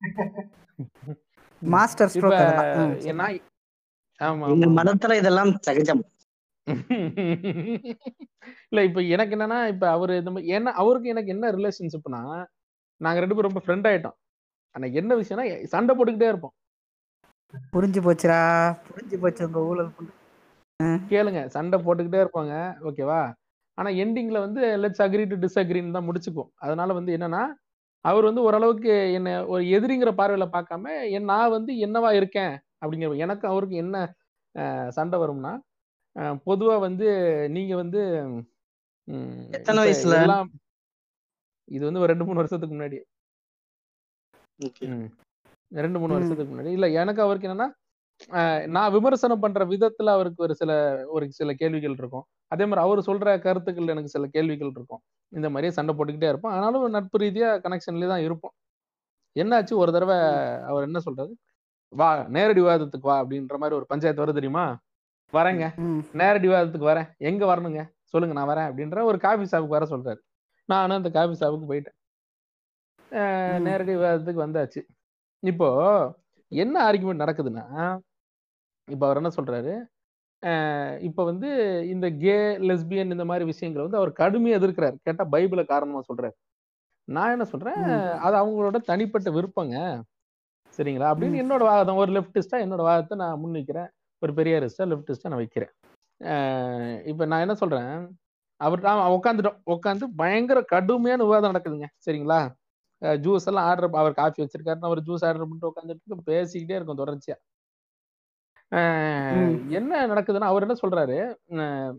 இப்ப வந்து கே லெஸ்பியன்ஸ் இவங்கெல்லாம் என்ன சொல்றா? இது அவங்களோட விருப்பங்க. அது அவங்களோட கன்சென்ட் சம்மந்தப்பட்ட விஷயம். இருவரும் கன்சென்டிங் அடல்ட்ஸ் அப்படிங்கிற பட்சத்துல வந்து அதுல ஒன்றும் இது கிடையாதுங்க. தவறு கிடையாது. அது எப்படி க சரியா வரும்? பைபிள்ல ஏங்க பைபிளை விடுங்க. ரெண்டு பேருக்கு பிடிச்சிருக்குன்னா அதுல என்ன தவறு? அப்படின்னு கேக்குறேன் ரெண்டு பேருக்கு பிடிச்சிருந்தா அவங்க பண்ணலாமா. என்னடா சுன்னி பிரச்சனை? இல்ல நான் அப்படி கேட்டா அது கேட்க அது- அதுக்குதான் நேரடி விவாதம் கூப்பிட்டாருல. ஓரளவுக்கு கொஞ்சம் இதுவா பேசணுங்கிறதுக்காக நான் ஓரளவுக்கு மெயின்டைன் பண்ண அவர் திட்டல. ஆனா ஏங்க ரெண்டு பேருக்கு பிடிச்சிருக்குங்க. அவங்க போயிட்டாங்க. உங்களுக்கு என்னங்க அதுல பிரச்சனை? அப்படிங்கறத நான் இப்போ டோபிராம சொன்னது கொஞ்சம் சாட்டா கேட்டேன். அவர் என்ன சொல்றாரு? பிடிச்சவங்க எல்லாரும் ரெண்டு பேரும் ஒண்ணா போயிடலாம் போலாம் இதுல என்ன இருக்கு? அப்ப வந்து ஒரு வயசுல பெரியவர் ஒரு சின்ன குழந்தைய ஏமாத்திட்டு போறது அப்ப கரெக்ட் தானே? அண்டரேஜ் பண்ண? ஓ இப்போ வந்து இப்போ வந்து மியூச்சுவலா அட்டன் ரெண்டு பேரும் ஒரு ஒரே ஜெண்டர்ல சேர்றதும் பீடோவும் ஒண்ணுன்றான் அவன். ஆ ஒண்ணுங்கிறான் அவன். இங்க ஃபாதர்னு சொல்லும் போதே நினைச்சேன் இப்படிதான் வந்து நிப்பாரு அப்படி ஏன்னா ஸ்பாட்லைட்னு ஒரு படம் வாங்க பேசிக்கிட்டே போவோம். வாங்க பேசிக்கிட்டே போவோம். ஸ்பாட்லைட்னு ஒரு படம் இருக்கும். அதுல போய் பாத்தீங்கன்னா அந்த வேட்டிகன் சிட்டியை வச்சு கிழிச்சிட்டு இருப்பானுங்க. எண்ணூறு. அபியூஸ் நடந்திருக்கும். இதுவரை இருந்த. எண்ணூறு ஃபாதருமே அதுல வந்து பீடோ ஃபெயிலா இருந்திருப்பாங்க அது ஒரு. டிஸ் அது ஒரு ஃபாதர் டிஸ்க்ளோஸ் பண்ணுவாப்ல என்ன அப்படின்னா போய் கண்டுபிடிப்பான். அந்த ஹல்க் ஹல்க் நடிச்சிருப்பான்ல அவன் தான் அவன் நடிச்சிருப்பான். அவன் இவரு இவரு. அவர் பேரு நல்ல பேருங்க. போய் டிஸ்க்ளோஸ் பண்ணாங்கன்னா ஃபாதரை கண்டுபிடிச்சிருவாங்க. கண்டுபிடிச்சிட்டு போய் டோரை திறப்பாங்க. டோரை திறக்கிறாரு ஃபாதரு இந்த மாதிரி நீங்க இந்த இந்த இந்த மாதிரியான குழந்தைங்களெல்லாம் அபியூஸ் பண்ணிருக்கீங்களாமே ப்ரேயர் பண்றீங்க. அதாவது இவங்க யூஸ் பண்ற ட்ரிக் என்னன்னா கடவுளா கொடுக்கப்பட்டிருக்க அந்த நேச்சுரல் ஓப்பனிங் வழியா உனக்கு பிடிச்சிருக்க பேயை நான் எடுக்கணும். இதான் ட்ரிக் சர்ச் ஃபாதர் யூஸ் பண்ற ட்ரிக் எல்லாம் இப்படிதான் இருக்கும். நேச்சுரல் அவர் பேரு இது இது மா- மா- மார்க் ரஃபலோ இப்ப இந்த பாபா மாட்டினால அவன் என்ன சொல்றான்? நான் தான் கிருஷ்ணன். என்னோட நீங்க செக்ஸ் வச்சுக்கிட்டீங்கன்னா பரலோகம் போயிடுவீங்க அப்படின்பா சிவசங்கரா? சிவசங்கர். டான்ஸ் மயில் சாமி ஒரு காமெடி வரும் இல்லைங்க அதான் அதான் அந்த டான்ஸ் சாமியாரு அது இவன் இவன் இவனை கலாச்சி தான் அது. இவனையும் யாகவா முனிவரையும் கலாச்சி தான் அந்த இது. இந்த இந்த புண்டை இவர் கிருஷ்ணரா? இவரோட வந்து இது பண்ணிக்கிட்டா வந்து செக்ஸ் வச்சுக்கிட்டா வந்து பரம் இப்போ நான் கேட்குறேன் நான் கேக்குறேன்னா எனக்கு ஒரு டவுட் இந்த கிறிஸ்டின் பிரீஸ்டுங்க எல்லாருமே ஏன் வந்து மேல் பாய வந்து சின்ன ப- பையனை தேர்ந்தெடுக்கிறாங்க? அது என்ன சைக்கலாஜிக்கல் ரீசன் என்ன? ஆக்சுவலா என்னன்னா பசங்களை வந்துட்டு எந்த எக்ஸ்டிங் எக்ஸ்டெண்ட் வேணா அபியூஸ் பண்ணலாம். அந்த படத்தோட கதையை ஃபுல்லா சொல்லிடுறேன். கதையை ஃபுல்லாக சொல்லாதீங்க. கதையை பார்க்கட்டும் மக்கள். பாக்கட்டுங்க எல்லாரும் பாக்குறவங்க பாக்கட்டும் ஏன்னா நீங்க நீங்க நீங்க கதையோ இல்லைன்னா ஸ்பாய்லரையோ சொல்ல வேணாம். அதை அவங்க பாக்கட்டும் தெரிஞ்சுக்கிட்டோம். ரைட் அப்ப ஸ்பாட் லைட்னு ஒரு படம் போய் பாத்துருங்க பெஸ்ட் அது பாத்தீங்கன்னாவே தெரிஞ்சிடும் அந்த ட்ரிகர் வார்னிங் ஓகே சர்வைவரா இருக்கிறவங்க கொஞ்சம் பார்த்து பாருங்க இந்த ம். இப்போ வந்துட்டு ஏன் இவங்களோட டார்கெட் பூரா பசங்களா இருக்காங்க அப்படின்னா பசங்களை வந்து எந்த எக்ஸ்டெண்ட் வேணா அபியூஸ் பண்ணலாம். பிசிக்கலா வெளியே சேஞ்சஸ் தெரியாது பொண்ணுங்களுக்கு மாதிரி. இந்த பிரெக்னன்சிங்கிற மாதிரியான விஷயமும் இருக்காது. இன்னும் வந்து பாத்துக்கிட்டீங்கன்னா பெனட்ரேஷன்ல வந்து பாத்துக்கிட்டீங்கன்னா இவங்க வந்து ஆனஸ் வெளியா பண்ணிட்டாங்க அப்படின்னா ஒன்றும் பெருசா இருக்காது. சேஞ்சஸ் இருக்காது சேஞ்சஸ் வெளியே தெரியாது. அப்படியே ஒரு பையனை டிஸ்க்ளோஸ் பண்றது ரொம்ப ரேர் தான். இப்ப இந்த இடத்துல ஆசிராமா இந்த மாதிரி கக்காசி கக்காசி இருக்காது இந்த மாதிரி எல்லா பேரும் டிஸ்க்ளோஸ் பண்ணோம். யாரும் ஒருத்தவங்க ஒருத்தவங்க சிரிக்கல. இது வந்து ஒரு சேஃபான ஒரு இடம். இது எல்லா இடத்துலயும் ஒரு குழந்தைக்கு கிடைச்சிருமான்னு கேட்டா இல்ல. இப்போ ஒரு பையன் இந்த இடத்துல எனக்கு வந்துட்டு ஒரு டீச்சர் தப்பா நடந்துக்கிட்டாங்கன்னா அந்த இடத்துல சிரிச்சிட்டோம்னா முடிஞ்சு அதுக்கு எங்கேயுமே வாய திறக்க மாட்டான். இந்த இந்த மாதிரி ஸ்ட்ரக்சரா இருக்க சொசைட்டி இந்த நாம்ஸை தான் யூஸ் பண்ணிக்கிறாங்க. இப்போ பசங்களுக்கு அதிகமா அபியூஸ் நடக்கிறதுக்கான காரணம் இதுதான்.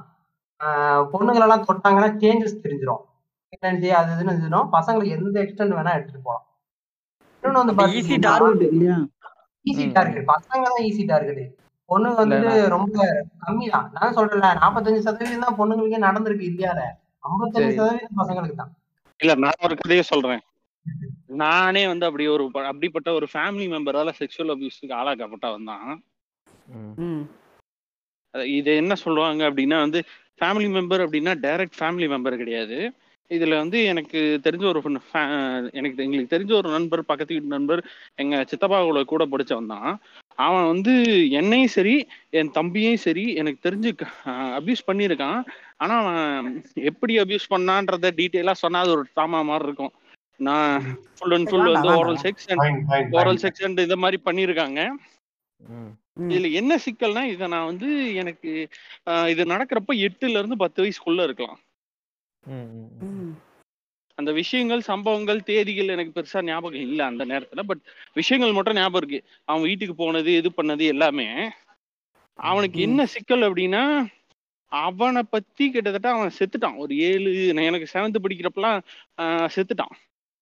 செத்துட்டதுக்கு அப்புறமும் சொன்ன செத்துட்டதுக்கு அப்புறம் ஒரு எட்டா எட்டாவது ஒன்பதாவது படிக்கிறப்போ விவரம் தெரியும் இல்லையா அது தெரிகிறப்போ இந்த மாதிரி விஷயம் நடந்திருக்குன்னா ஏ சே செத்தவனை பத்தி தப்பா பேசாத இதேதான் நம்ம எது ம். நம்ம இரும்பு பெண்மணி சொன்ன மாதிரி செத்தவங்கள பத்தி. தப்பா செத்தவங்கள பத்தி. தப்பா பேசாத டேய் நான் இங்க ஒருத்தன் அபியூஸ் ஆகி உக்காந்து இருக்கேன்னு சொல்றேன் நீ என்னடானா செத்தவங்கள பத்தி தப்பா பேசாதன்ட்டு போற யாரா நீ.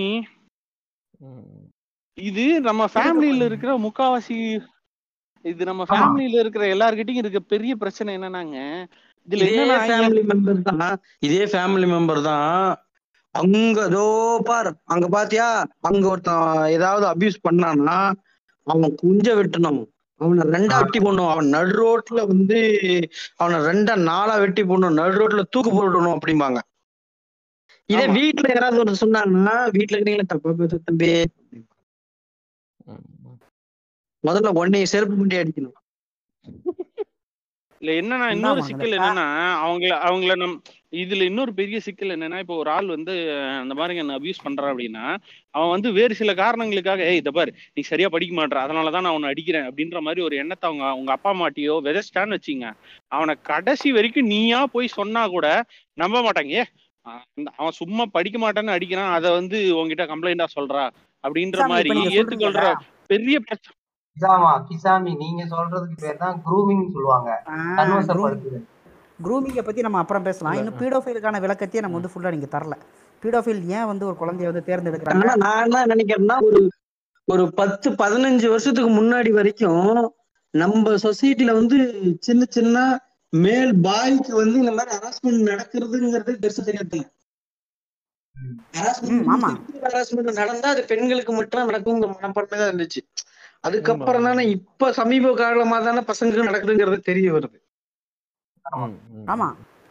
இதுல என்னன்னா நம்ம இப்ப நான் நடுவுல கிசாமி சொல்றதுக்கு முன்னாடி சொல்ல வந்த விஷயம் தான் எண்டிங் கொஞ்சம் வேற மாதிரி கொஞ்சம் நம்ம ஆளு கொஞ்சம் கொஞ்சம் உஷாரா இருந்தாலும் எஸ்கேப் ஆயிட்டாப்ல.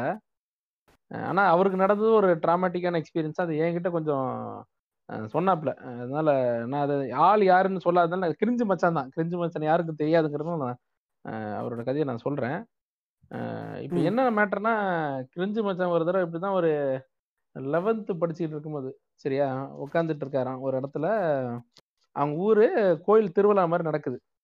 திருவிழா நடக்கிற இடத்துல ராத்திரி எல்லாம் இவங்க என்ன பண்ணுவாங்கன்னு ஊர்ல இருக்க இந்த இளைஞர்கள் இருக்காங்கல்ல அவங்கள எல்லாரும் இங்க கூப்பிட்டுட்டு இந்த சாரம் போடுறது ரெடி பண்றது இந்த மாதிரி டெக்கரேஷன் ஒர்க் இது எல்லாத்தையும் ராத்திரி எல்லாம் பண்ண வைப்பாங்க. பண்ணிட்டு அப்படியே அந்த கோயில் மண்டபத்துல எல்லாரும் அப்படியே படுத்துக்குவாங்க. படுத்துக்கிட்டு இருக்கும்போது ம். இப்படி வந்து அப்படியே ஒரு லுங்கி இவனுங்கெல்லாம் எப்படின்னா வந்து லோ வீட்டுல ஒரு லுங்கியை கட்டிக்கிட்டு அங்க வேலை செய்ய போயிடுவானுங்க மாங்கு மாங்குன்னு வேலை செஞ்சுட்டு கிடப்பாங்க. இவன் லெவன்த்து டுவெல்த்லயே இவன் எப்படி இருப்பான்னா எரு- இதே அளவு தான் இருப்பான். ஓகேவா? நல்ல எருமாடு கணக்கா இருப்பான். என்ன பண்ணிட்டான்? அந்த ஊர்ல இருக்க ஒரு ஆள் வந்து பக்கத்துல வந்து ஏன்பா என்னப்பா கிரிஞ்சு நல்லா இருக்கியாப்பா? அப்படின்னு பேசிக்கிட்டே இருந்திருக்கான். ஆ நல்லா இருக்கேனே அப்படின்னு ரொம்ப இப்ப பேசி கொடுத்தீங்கன்னு வைங்களேன் ஆள் இப்படி இருக்கிறதுக்கும் ஆள் பேசுறதுக்கும் ரொம்ப இதுவா பேசுவான்.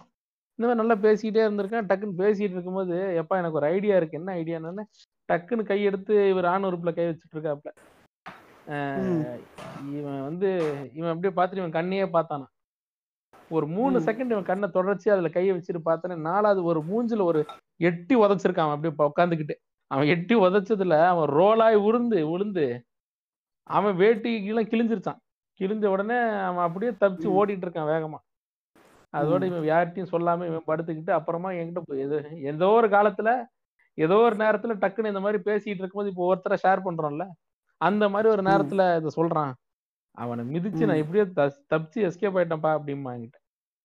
இது யாரையுமே விட்டு வைக்கலங்க அது இந்த விஷயம். இப்போ நான் ரெண்டாவது மூணாவது அப்படி படிக்கும்போது சின்ன பிள்ளை இருக்கும்போது எங்கள் ஏரியாவில் ஒரு அக்கா இருப்பாங்க. அந்த அக்கா வந்து அப்போ நாங்கள் இருக்கும்போது அந்த அக்கா வந்து ப்ளஸ் டூவோ படிச்சுட்டு இருந்தாங்க. நாங்கள் விளாடும் போது அந்த அக்கா அந்த அக்- அந்த அக்காவோட தம்பிலாம் என் ஃப்ரெண்டு தான். அவங்க வீட்டு முன்னாடி நல்ல பெரிய இடம் இருக்கும். அங்கே உள்ளே போயிட்டு நாங்கள் நெட்டு கட்டி இந்த செட்டு விளாடுறது அது விளாடுறது இது விளாடுறதுன்ட்டு அந்த இடம் நல்லாயிருக்கும் மரம் கிரம்ட்டு நாங்கள் நல்லா அந்த இடத்துல விளாண்டுட்டு இருக்கோம். ஒரு தடவை என்ன பண்ணாங்க அந்த அக்கா டேய் நல்லாயிருக்கும் ஜூஸ் போட்டிருக்கேன்டா அப்படின்னு சொல்லி எல்லோரும் கூப்பிட்டு வந்து எனக்கு அந்த அந்த சில இமேஜஸ்லாம் அப்படியே மனசில் வந்து அப்படியே பேர்ன் பண்ண மாதிரி அப்படியே பதிஞ்சிருச்சு. ஒரு கண்ணாடி கிளாஸு கீழே ஒரு வளையல் மாட்டி கண்ணாடி கிளாஸ் வைக்கிற இடத்துல வளையல் மாட்டி அந்த கண்ணாடி கிளாஸ் கீழே வைக்க விழாத மாதிரி அதெல்லாம் பண்ணி அவங்களே பாடுறா நான் பண்ணேன் அப்படின்ற மாதிரிலாம் சொல்லி அந்த ஜூஸ்லாம் கொடுத்தாங்க. ஜூஸ் கொடுத்துட்டு நம்ம இப்போ எல்லாரும் டான்ஸ் காம்படிஷன் வைப்போமா? அப்படின்னு சொல்லிட்டு அவங்க அந்த பாட்டை போட்டுட்டு அவங்க எங்கள் முன்னாடி டான்ஸ் ஆடுறாங்க. அந்த அக்கா. எனக்கு இது எனக்கு இந்த எனக்கு அப்பயே ஒரு மாதிரி ஒரு மாதிரி ஃபீல் அது சம்திங் இட்ஸ் நாட் நைஸ் அப்படின்ற மாதிரி ஒரு ஃபீலு எங்களையும் டான்ஸ் ஆடுங்கன்றாங்க. எனக்கு அது ஆக்வர்டாக ஃபீல் ஆகுது. அஹ் நாங்கள் ஒரு மூணு பசங்க தான். மூணு பசங்க தான் இருக்கோம். அவங்க என்ன பண்ணுறாங்க ஒரு பையன் வாடா நம்ம ரெண்டு பேர் சேர்ந்து கட்டி பிடிச்சிடுறாங்க அப்புறம் என்ன கட்டி பிடிச்சிடுறாங்க எனக்கு அது மாதிரி சங்கோஷமாக இருந்துச்சு. எனக்கு மொதல் ஆட வரல. அது ஒரு விஷயம். எனக்கு அது இவங்க ஸ்டேஜில் எல்லோரும் முன்னாடியும் ஒரு மூணு பேர் முன்னாடி அப்படி லூஸ் மாதிரி ஆடுறது எனக்கு அது பிடிக்கல. எனக்கு அது மாதிரி அன்னீசியாகவே ஃபீலாக இருந்துச்சு. அது முடிஞ்சுச்சு. அதுலேருந்து அங்கே போகிறத நான் வந்து விட்டுட்டேன். அங்கே அவங்க போனால் அவங்க வருவது. அவங்கள அவாய்ட் பண்ண ஆரம்பிச்சேன் எனக்கு தெரியல. என்னோட அடியாள மனசில் அது மேலே ஒரு வெறுப்பு வந்துருச்சு. அவங்க அப்படி பண்ணதில். அது என்னன்னு எனக்கு இனம் காண தெரில அந்த வயசில். ஆனால் அப்புறமா ரொம்ப நாள் கழிச்சு இந்த விஷயம்லாம் பார்த்து யோசிக்கும் போது ஸோ அவங்க வந்து நம்மளை யூஸ் பண்ணியிருக்காங்க. இந்த ஹக் பண்ணி தடவுறதுக்கு இது பண்ணுறதுக்கு நெஞ்சில் வந்து முகத்தை சாய்ச்சி வச்சுக்கிறதுக்கு. இப்படிலாம் வந்து அவங்க வந்து அன்றைக்கி டான்ஸ் ஆனதில் எனக்கு ஞாபகம் இருக்குது அவங்க அப்படிலாம் பண்ணாங்க. மூணு பசங்களை ஒரே நேரத்தில் அவங்க வந்து அப்யூஸ் பண்ணாங்க. அது நானும் ஒருத்தன். இது எனக்கு மூணாவது ரெண்டாவது அப்படி படிக்கும் போது அது அப்போல்லாம் எனக்கு அது- அது ஒரு அன்ஈஸியான ஃபீலாக இருந்துச்சு. அது ஒரு ப்ளசன்ட் ஃபீல் கிடையாது. அது ஒரு அது ரொம்ப டிஸ்டர்பன்ஸாக இருந்துச்சு. ரொம்ப நாள் கழித்து இவங்க நம்மளை இப்படி பண்ணியிருக்காங்கன்னு நினைக்கும் போது எனக்கு அது பயங்கர ஒரு கோவத்தையும் ஒரு ஆற்றாமையும் அப்போ நம்மளால் ஒன்றும் பண்ண முடியலையே அப்படின்ற மாதிரி அதை எதிர்த்து நம்மளால் பேசியிருக்க முடியலையேன்ற மாதிரி எனக்கு ஒரு ஆற்றாமை அது இன்னுமே இருக்குது இது வந்து ஒரு ஒருத்தவங்களும் வந்து அதை பட்டாதான் அது வந்து அந்த வழி தெரியும். அதெல்லாம் தெரியாமல் சே நான் அந்த இடத்துல இருக்கக்கூடாதான்ட்டு நைன்டி சுன்னியானுங்களா புண்டாமனுங்களே இப்போ சுன்னி எதிர்க்காத கடுப்புண்டை ஏற்றிட்டு இருக்கானுங்க. வந்து அதெல்லாம் பார்க்கும்போது எனக்கு எரிச்ச குறியா இருக்குங்க. கக்கா இது கரெக்டான வார்த்தை யூஸ் பண்ணீங்க. அன்ஈசி அன்பிளசன்ட்ங்கிறது இதுதான் நம்ம சொல்றதே. இப்ப கட்டி பிடிக்காத யாரையும் கட்டி பிடிக்காத யார்கிட்டயும் போய் மடியில உட்காராத அப்படிலாம் குழந்தைங்களை சொல்லி கொடுத்தோம் அப்படின்னா அவங்களுக்கு அந்த மனிதர்கள் கூட வந்து பழகுறதே பயந்து போயிடுவாங்க மனுஷங்களா மனுஷன் பூரா அபியூஸ் பண்ணுவானோன்னு அந்த பயம் வந்துரும். என்ன சொல்லணும்னா ஆஹ் உனக்கு உனக்கு அம்மா பிடிக்கும் அப்பா பிடிக்கும்னா அவங்க ரெண்டு பேரும் ஹக் பண்ணும்போது எப்படி இருக்க? அந்த ஃபீல் தான் சேஃபான ஃபீல் அதை வேற எவனும் கொடுக்க முடியலன்னா அது அன்சேஃப் அப்படியே விலகி வெளில வந்துரு. இல்ல போஸ்ட் பண்ணி கல்யாணம் கட்டி பிடிக்க வரானா? இல்ல வேணாம். நான் வந்து கை கொடுத்துக்கிறேன் அங்கிள் ஹைஃபை பண்ணிக்கலாம் அங்கிள்னு சொல்லிட்டு அடுத்த ஸ்டெப் எடுத்துரு. அதுதான் பவுண்டரி அந்த அன்பிளசன்ட் அந்த அன்ஈசிங்கிற வார்த்தை தான் வந்து நம்ம குழந்தைங்களுக்கு சொல்லி கொடுக்கணும். பெரியவங்களுக்கு வந்துட்டு நல்லா புத்தியில படுற மாதிரி சொல்லணும். அது வந்து பொதுவா என்ன நடக்குதுன்னா தாத்தாவுக்கு முத்தம் கொடுக்க சொல்றது. பொம்பளை பிள்ளைங்களை தாத்தா மடியில உட்கார வைக்க சொல்றது. அந்த பொண்ணு அப்படியே நெளியும். சின்ன வயசுல வேணாம் வேணாம் ஏன்னா ஒரு தாத்தா மடியில உட்கார வைக்கும் போது என்ன நடக்குதுங்கிறது அந்த பொண்ணுக்கு தான் தெரியும். என்ன தேய்ப்பேங்கிறது அப்பதான் தெரியும்.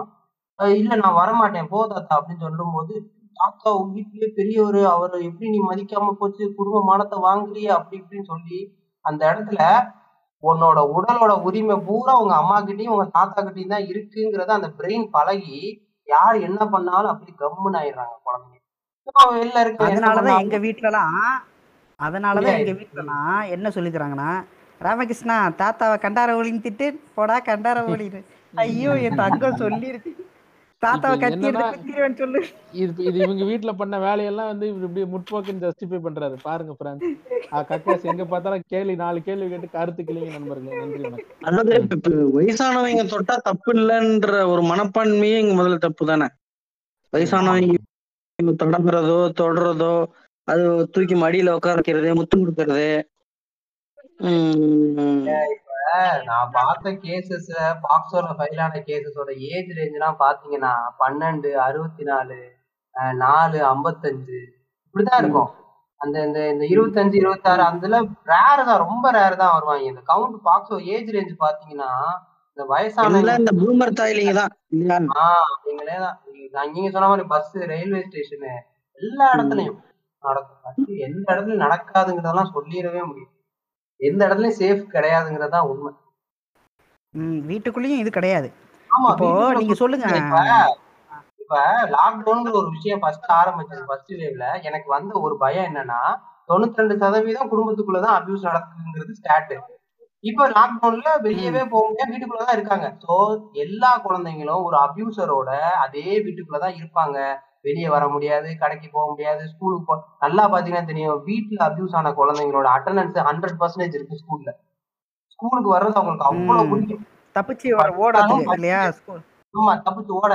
இன்னொன்னு பாத்தீங்கன்னா ஒரு பையன் சொல்றான் அண்ணா எனக்கு நாலு மணிக்கு ஸ்கூல் முடிச்சிருந்தேன் இந்த ரூட்ல போனா வீட்டுக்கு சீக்கிரமா போயிடும் அப்படி சுத்தி அப்படியே சுத்தி சுத்தி ஆறரைக்கு போவேனே. கேட்டா வீட்டுக்கு போனா எங்க மாமா இருப்பாரு. அவரு எப்படிலாம் பண்ணுவாரு எனக்கு தெரியும். எவ்வளவுக்கு எவ்வளவு அந்த வீட்டுக்கு போறத தவிர்ப்பாங்களோ ஒரு வீடு எப்படிங்க அன்சேஃப் ஆகும் அந்த வீட்டுல இருக்கவே பண்றனால. இது வந்து சொந்தக்காரன் பண்ற அபியூஸ்ல என்ன நடக்கும்னா தீபாவளி அப்ப அவங்ககிட்ட ட்ரெஸ் வாங்க சொல்லுவாங்க கால்ல விழுக சொல்லுவாங்க துண்டூர் வச்சு விட சொல்லுவாங்க. இவர்தான் மாமா பெரிய தெய்வமான பெரிய இப்ப அப்படி அந்த குழந்தைக்கு முன்னாடி குழந்தைக்கு முன்னாடி தான் இவர் இவ்வளவு பெரிய ஆளு அப்படின்ற மாதிரி இந்த அம்மா அப்பா பேச பேச அந்த குழந்தை வந்து அவனை குறை சொல்றதுக்கே யோசிக்கும். இத போய் சொன்னா அவங்க எல்லாம் நம்புவாங்களா? அப்படின்ற மாதிரி யோசிக்கும். நீங்க எத்தனை பேர் வந்து ஹைவே படம் பார்த்து ஆமா அவன் ஆலியா அலியா பட் அலியா பட். அண்ட் ரந்தீப் போடா அதுல என்ன ஹைலைட்னா அவன் கடத்திட்டு போயிருவாங்க அலியா பட்ட கடத்திட்டு போனவன்ட்டு சேஃபா ஃபீல் பண்ணுவான். அது ஸ்டாக்ஹோம் சிண்ட்ரோம் அது விஷயம் இன்னொன்னு சொல்றேன் கேளுங்க. கடத்திட்டு போனவன்ட்ட சேஃபா ஃபீல் பண்ணிட்டு வீட்டுக்கு வந்ததுக்கு அப்புறம் சொல்லுவா நான் அவன்கிட்ட கூட வந்து நான் சேஃபா இருந்துட்டேன். ஆனா உங்கள்ட்ட என்னால சேஃபா இருக்க முடியல. சின்ன வயசுல இருந்து வந்து தோ தோ தோ அங்கிள் வந்திருக்காரு ஃபாரின் சாக்லேட்ஸ் தோ தோ தோ தோ இவர் வந்திருக்காரு ஃபாரின் சாக்லேட்ஸ்னு கூட்டிட்டு போய் ஒரு மணி நேரம் என்ன பண்ணுவீங்களே அப்படின்னு கிளைமேக்ஸ்ல வந்து பேசுவான். கிளைமேக்ஸ் ஒரு இருபது இருபத்தஞ்சு நிமிஷத்துக்கு முன்னாடி. முழுசாவே வந்து வெளி குழந்தைகள் வந்து வெளியே இருக்கிற வெளியே மத்தவங்கள்ட்ட ஐ மீன் இந்த ஃபேமிலி மெம்பர்ஸ் கிட்ட படுற கஷ்டத்தை விட வந்து வெளியவே கொஞ்சம் அதாவது முகம் தெரியாத கொஞ்சம் வளர்ந்த வளர்ந்த வளர்ந்த பெண்கள் இந்த மாதிரியான ஆட்களுக்கு வந்து வெளியில இருக்கிறவன்ட்டே கொஞ்சம் சேஃபா ஃபீல் பண்றாங்க. இன்னொரு சிக்கல் என்னன்னா நேத்து வந்து லூசு கூத்தனமா வந்து ஒரு மூதேவி வந்து ஒண்ணு போட்டிருந்துச்சு. இந்த பெண்கள் ஸ்கூல்ல வந்து பெண்கள் டீச்சரை தான் நான் அப்பாயின்மெண்ட் செய்வேன் என்று நான் உறுதி கூறுகிறேன். சபரிமலா பெண்கள் விடுதலை கட்சி. இல்ல இல்ல அந்த அம்மா கொஞ்ச நேரம் தான் என்ன பண்ணிட்டு இருக்கு? இஸ்லாம் அமைதியமா இருக்கும்னு பாடம் எடுத்துக்கிட்டு இருக்குங்க. அது ஒரு மென்டல் எவ்வளவு ம- இல்லைங்க எனக்கு சிக்கல் என்னன்னாங்க நான் வந்து சில நான் வந்து இந்த மாதிரி ஆட்கள்கிட்டயும் சில பேர்ட்ட பேசிட்டு இருக்கேன். அவங்களோட முக்காவாசி பேர் சொல்றதே என்னன்னா பொம்பளைங்க ஸ்கூல்ல நடந்தா அதை மறைக்கிறதுக்கு மேஜர் தூண்டுகோலா இருக்கிறதே பொம்பளைங்க தான். அதுவும் லேடிஸ் டீச்சர்ஸ் குறிப்பா. அதான் இப்ப மகேஷ் அதை வந்து திருப்பி பெறான் இருக்காரா அத? இப்ப எப்படி என்ன நிலைமையில இருக்குது? இல்ல இல்ல அன்பில் மகேஷ் வந்து நாங்க யோசிக்கிறோம் அப்படின்னு தான் சொன்னாரு. அதை நாங்க யோசிக்கிறோம் பண்றது ஆமா. அப்படி எல்லாம் பண்ண மாட்டாங்க. பெண்கள் ஸ்கூலுக்கு பெண்களே எல்லாம் போட மாட்டாங்க. சபரிமலை சொல்றதையே கேட்டுக்கிட்டு நடவடிக்கை எடுக்கிறதுக்கு எல்லாம் ஆளு கிடையாது. என்னங்க? என்னங்க இதுல இன்னொரு சிக்கல் என்னன்னாங்க? மேஜர் சிக்கல் நிறைய பேருக்கு தெரியாத சிக்கல் என்னன்னாங்க? பெண்கள் அபியூஸ் ஆனது பெண்கள் அபியூஸ் ஆனதை மறைக்க சொல்றதே பெண்கள் வந்து அவங்களுக்கே அபியூஸ்னா என்னன்னு தெரியலீங்க முதல்ல. ஸ்கூல் டீச்சர் மைராண்டிஸுங்களுக்கே முதல்ல அபியூஸ்னா என்ன இலவுன்னு தெரியல. சவுகார் ஜானகி தாக்கப்பட்டாரா? அந்த ஸ்கூல் மைய அந்த ஸ்கூல் டீச்சர் மைராண்டிங்களுக்கு குறிப்பா லேடிஸ் டீச்சருங்களுக்கு முதல்ல வந்து அபியூஸ்னா என்ன செக்ஷுவல் அபியூஸ்னா என்ன என்ன இலவுன்றத முதல்ல அதுங்களுக்கு கவுன்சிலிங் கொடுக்கணும். ஆனா என்ன தெரியுமா பண்ணுங்க? கவுன்சிலிங் ஏதாவது வச்சோன்னு வச்சுங்க இந்த மாதிரி வாரத்துக்கு வந்து மாசத்து வருஷத்துக்கு ஒரு வாட்டி டீச்சருங்க எல்லாருக்கும் ட்ரைனிங் அந்த மாதிரி கொடுப்பாங்க. ட்ரைனிங்னு போனா அங்கிட்டு போயிட்டு உக்காந்துக்கிட்டு வந்து பழைய படத்தை கதை கதையை பேசிக்கிட்டு இது பண்ணிக்கிட்டு நிம்மதியா தின்னுட்டு தூங்கிக்கிட்டு இருக்குங்க அக்காச்சி ஏதாவது ஞாபகம் வருதா? இது நம்ம ஒரு ஸ்கூலுக்கு. போனோமே நம்ம ஒரு. ஸ்கூலுக்கு போனோமே நான் கூட. அல்டிமேட் பொறுமையா செஷன் எடுத்துட்டு இருந்தேன். நீங்க கூட வந்து என்னை கத்த சொன்னீங்க. ஏங்க கொஞ்சம் கோவமா எடுங்க டீ குடிச்சுக்கிட்டு இருக்காங்க வடை சாப்பிட்டுட்டு இருக்காங்க. ஞாபகம் இருக்கா? ஒரு அங்க போய் சைல்ட் லைன் நம்பர் என்னன்னு தெரியுமா மேம்னு கேக்குறேன். முழிக்கிறாரு சமச்சீர் புத்தகத்தை ம். திருப்பி பார்த்தாலே தெரிஞ்சிருக்கும் அது. சரியான காண்டு அன்னைக்கு. இருக்கிறானுங்க.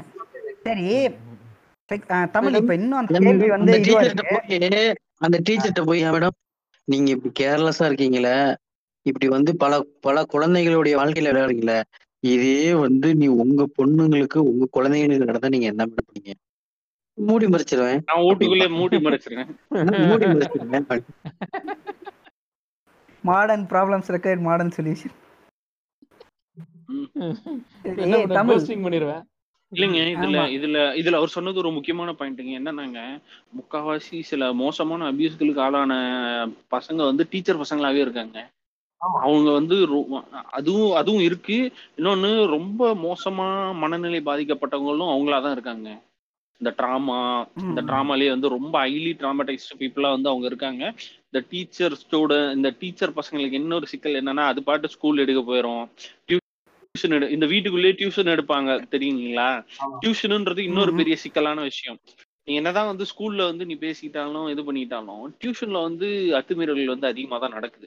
அதுலயும் குறிப்பா வந்து கவர்மெண்ட் ஸ்கூல்ல வந்து கவர்மெண்ட் ஸ்கூல் வாத்தியாருங்க கவர்மெண்ட் ஸ்கூல் பீட் உமன் ஆகட்டும் மென் ஆகட்டும் ரெண்டு பேருமே சேர்ந்து வந்து ஏகப்பட்ட இள பசங்களைங்க வந்து அபியூஸ் பண்ணிக்கிட்டு தான் இருக்காங்க.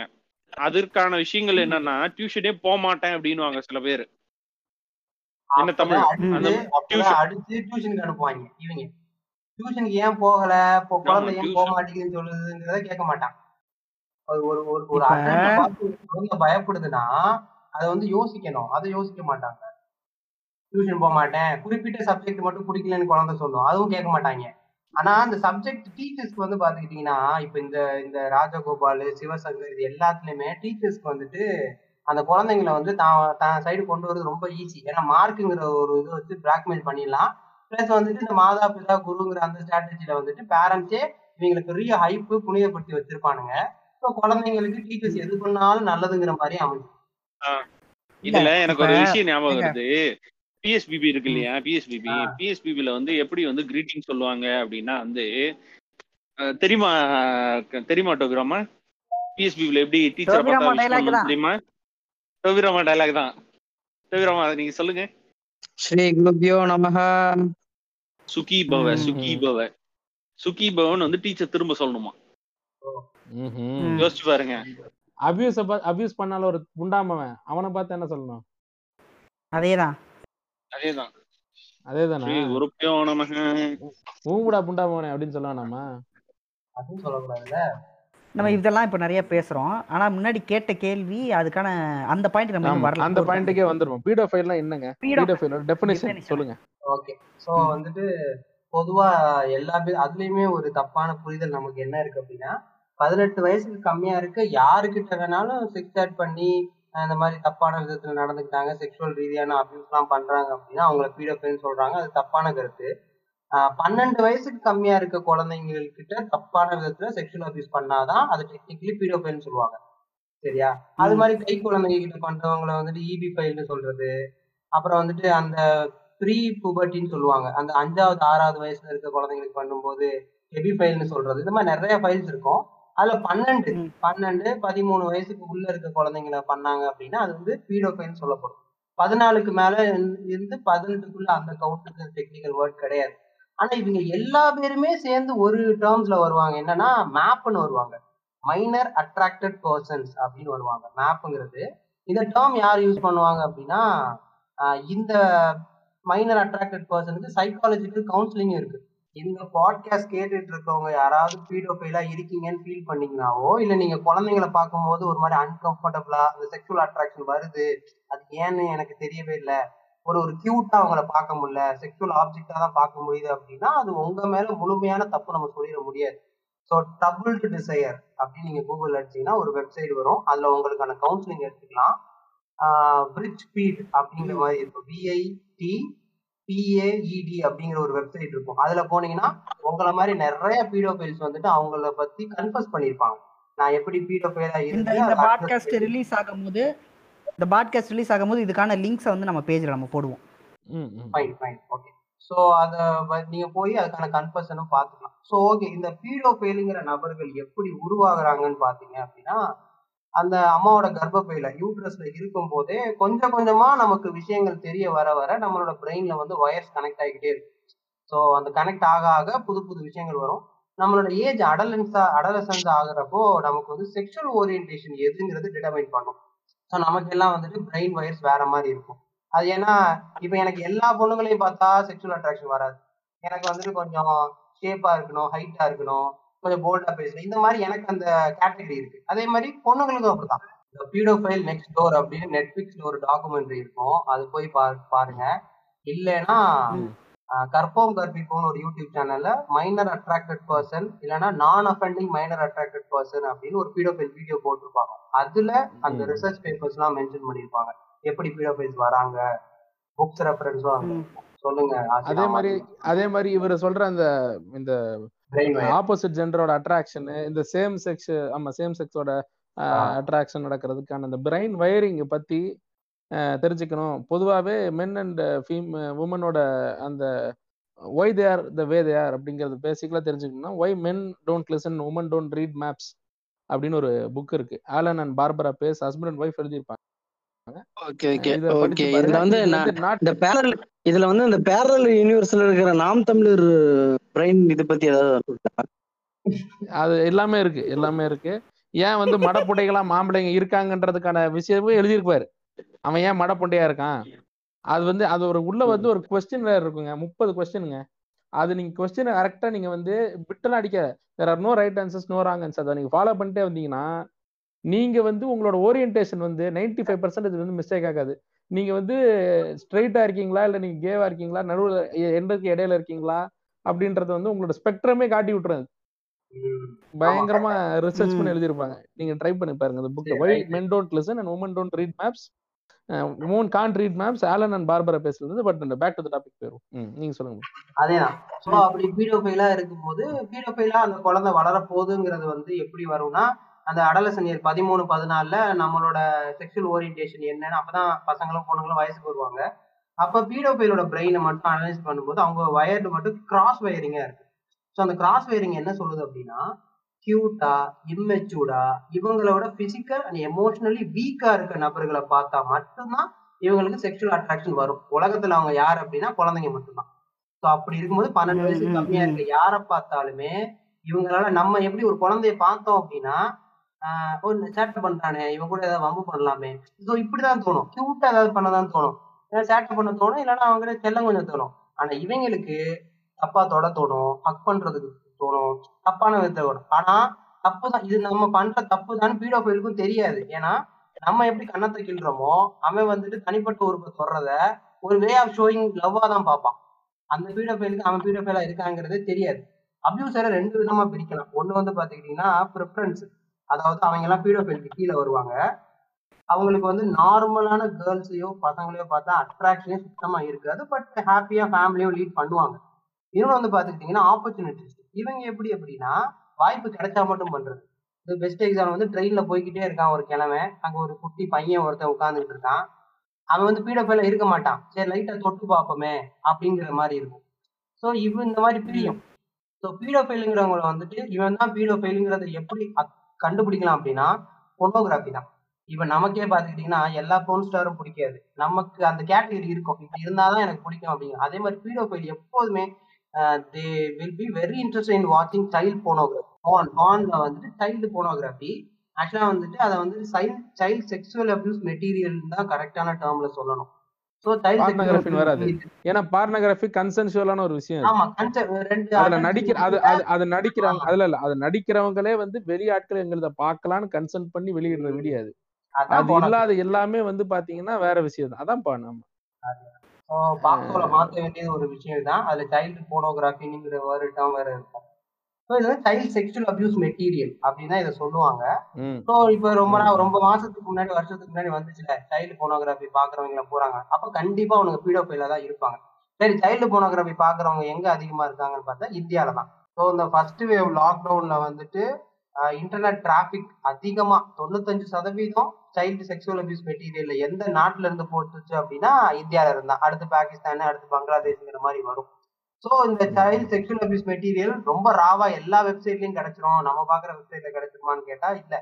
அது வந்து டார்க் வெப்ல தான் கிடைக்கும். அங்கே டாலர்ஸ் பே பண்ணி தான் வாங்கணும். ஸோ ஒரு actually dollar dollar actually? Dollars pay பண்ணி வாங்குறது இல்லைங்க அது. ஆக்சுவலா அவங்க பிட் இந்த கிரிப்டோ கரன்சி எதுக்கு ஆக்சுவலா யூஸ் பண்றாங்கன்னா எல்லாரும் வந்து கிரிப்டோ கரன்சி வாங்கிட்டு நான் அதுல வந்து பணத்தை இன்வெஸ்ட் பண்றேன் பணம் வரும் போகும்ன்றதெல்லாம் ரெண்டாவது விஷயம். கிரிப்டோ கரன்சி யூஸ் பண்ற ஏரியாவே டார்க் வெப் தான். அதான். இப்ப நம்ம பாக்குற வெப்சைட பூரா நாளைக்கு பே பண்ணி தான் பாக்கணும்னு. சொன்னா நம்ம அடுத்த அக்சஸ் தேடி போயிருவோம். ஏன்னா நம்ம அவ்வளவு அடிக்ட் கிடையாது.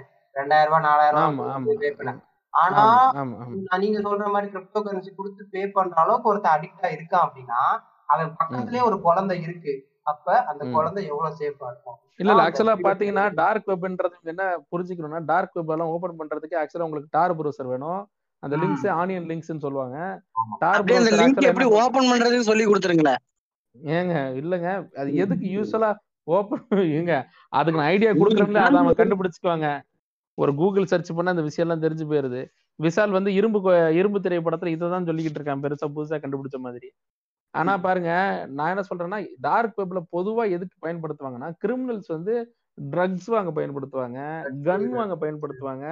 அமேஸ் அமேசான் மாதிரியே கன்னு கிரனேட் எல்லாம் ஆட் டு கார்ட் எல்லாம் பண்ணி செக் அவுட் எல்லாம் போட்டுவாங்க எல்லா கருவும் உள்ள இருக்கும். அது மாதிரி ஆனியன் லிங்க்ஸ் அப்படின்னு சொல்லுவாங்க. டபிள்யூ டபிள்யூ டாட்லாம் இருக்காது. வெறும் ஒரு கோடு மாதிரி தான் இருக்கும். அந்த கோட் டைரக்டர்ல போயிட்டு ரெகுலரா கோட் மாறிக்கிட்டே இருக்கு அதை பார்த்துக்கிட்டே இருப்பாங்க. இன்ஃபேக்ட் நான் எந்த அளவுக்கு இது இந்த விஷயம் உண்மைன்னு தெரியல. ரெகுலர் இன்டர்நெட்டுங்கிறது டுவெண்ட்டி பர்சன்டேஜ் தான். இதுதான் எயிட்டி பர்சன்ட்னு சொல்றாங்க. பட் எந்த அளவுக்கு இது உண்மை இல்ல அப்படின்றது எனக்கு சரியா தெரியல. இதுல வந்து வெளிநாடுகள்ல நீங்க சொல்றீங்க பிரதர் சைல்டு போர்னோகிராஃபிக் கண்டென்ட் காசு கொடுத்து வாங்குறாங்கன்ட்டு. ஆனா டார்க் வெப்ல செக்ஸ் ஸ்லேவ்ஸே வாங்குறாங்க. அப்படின்னு.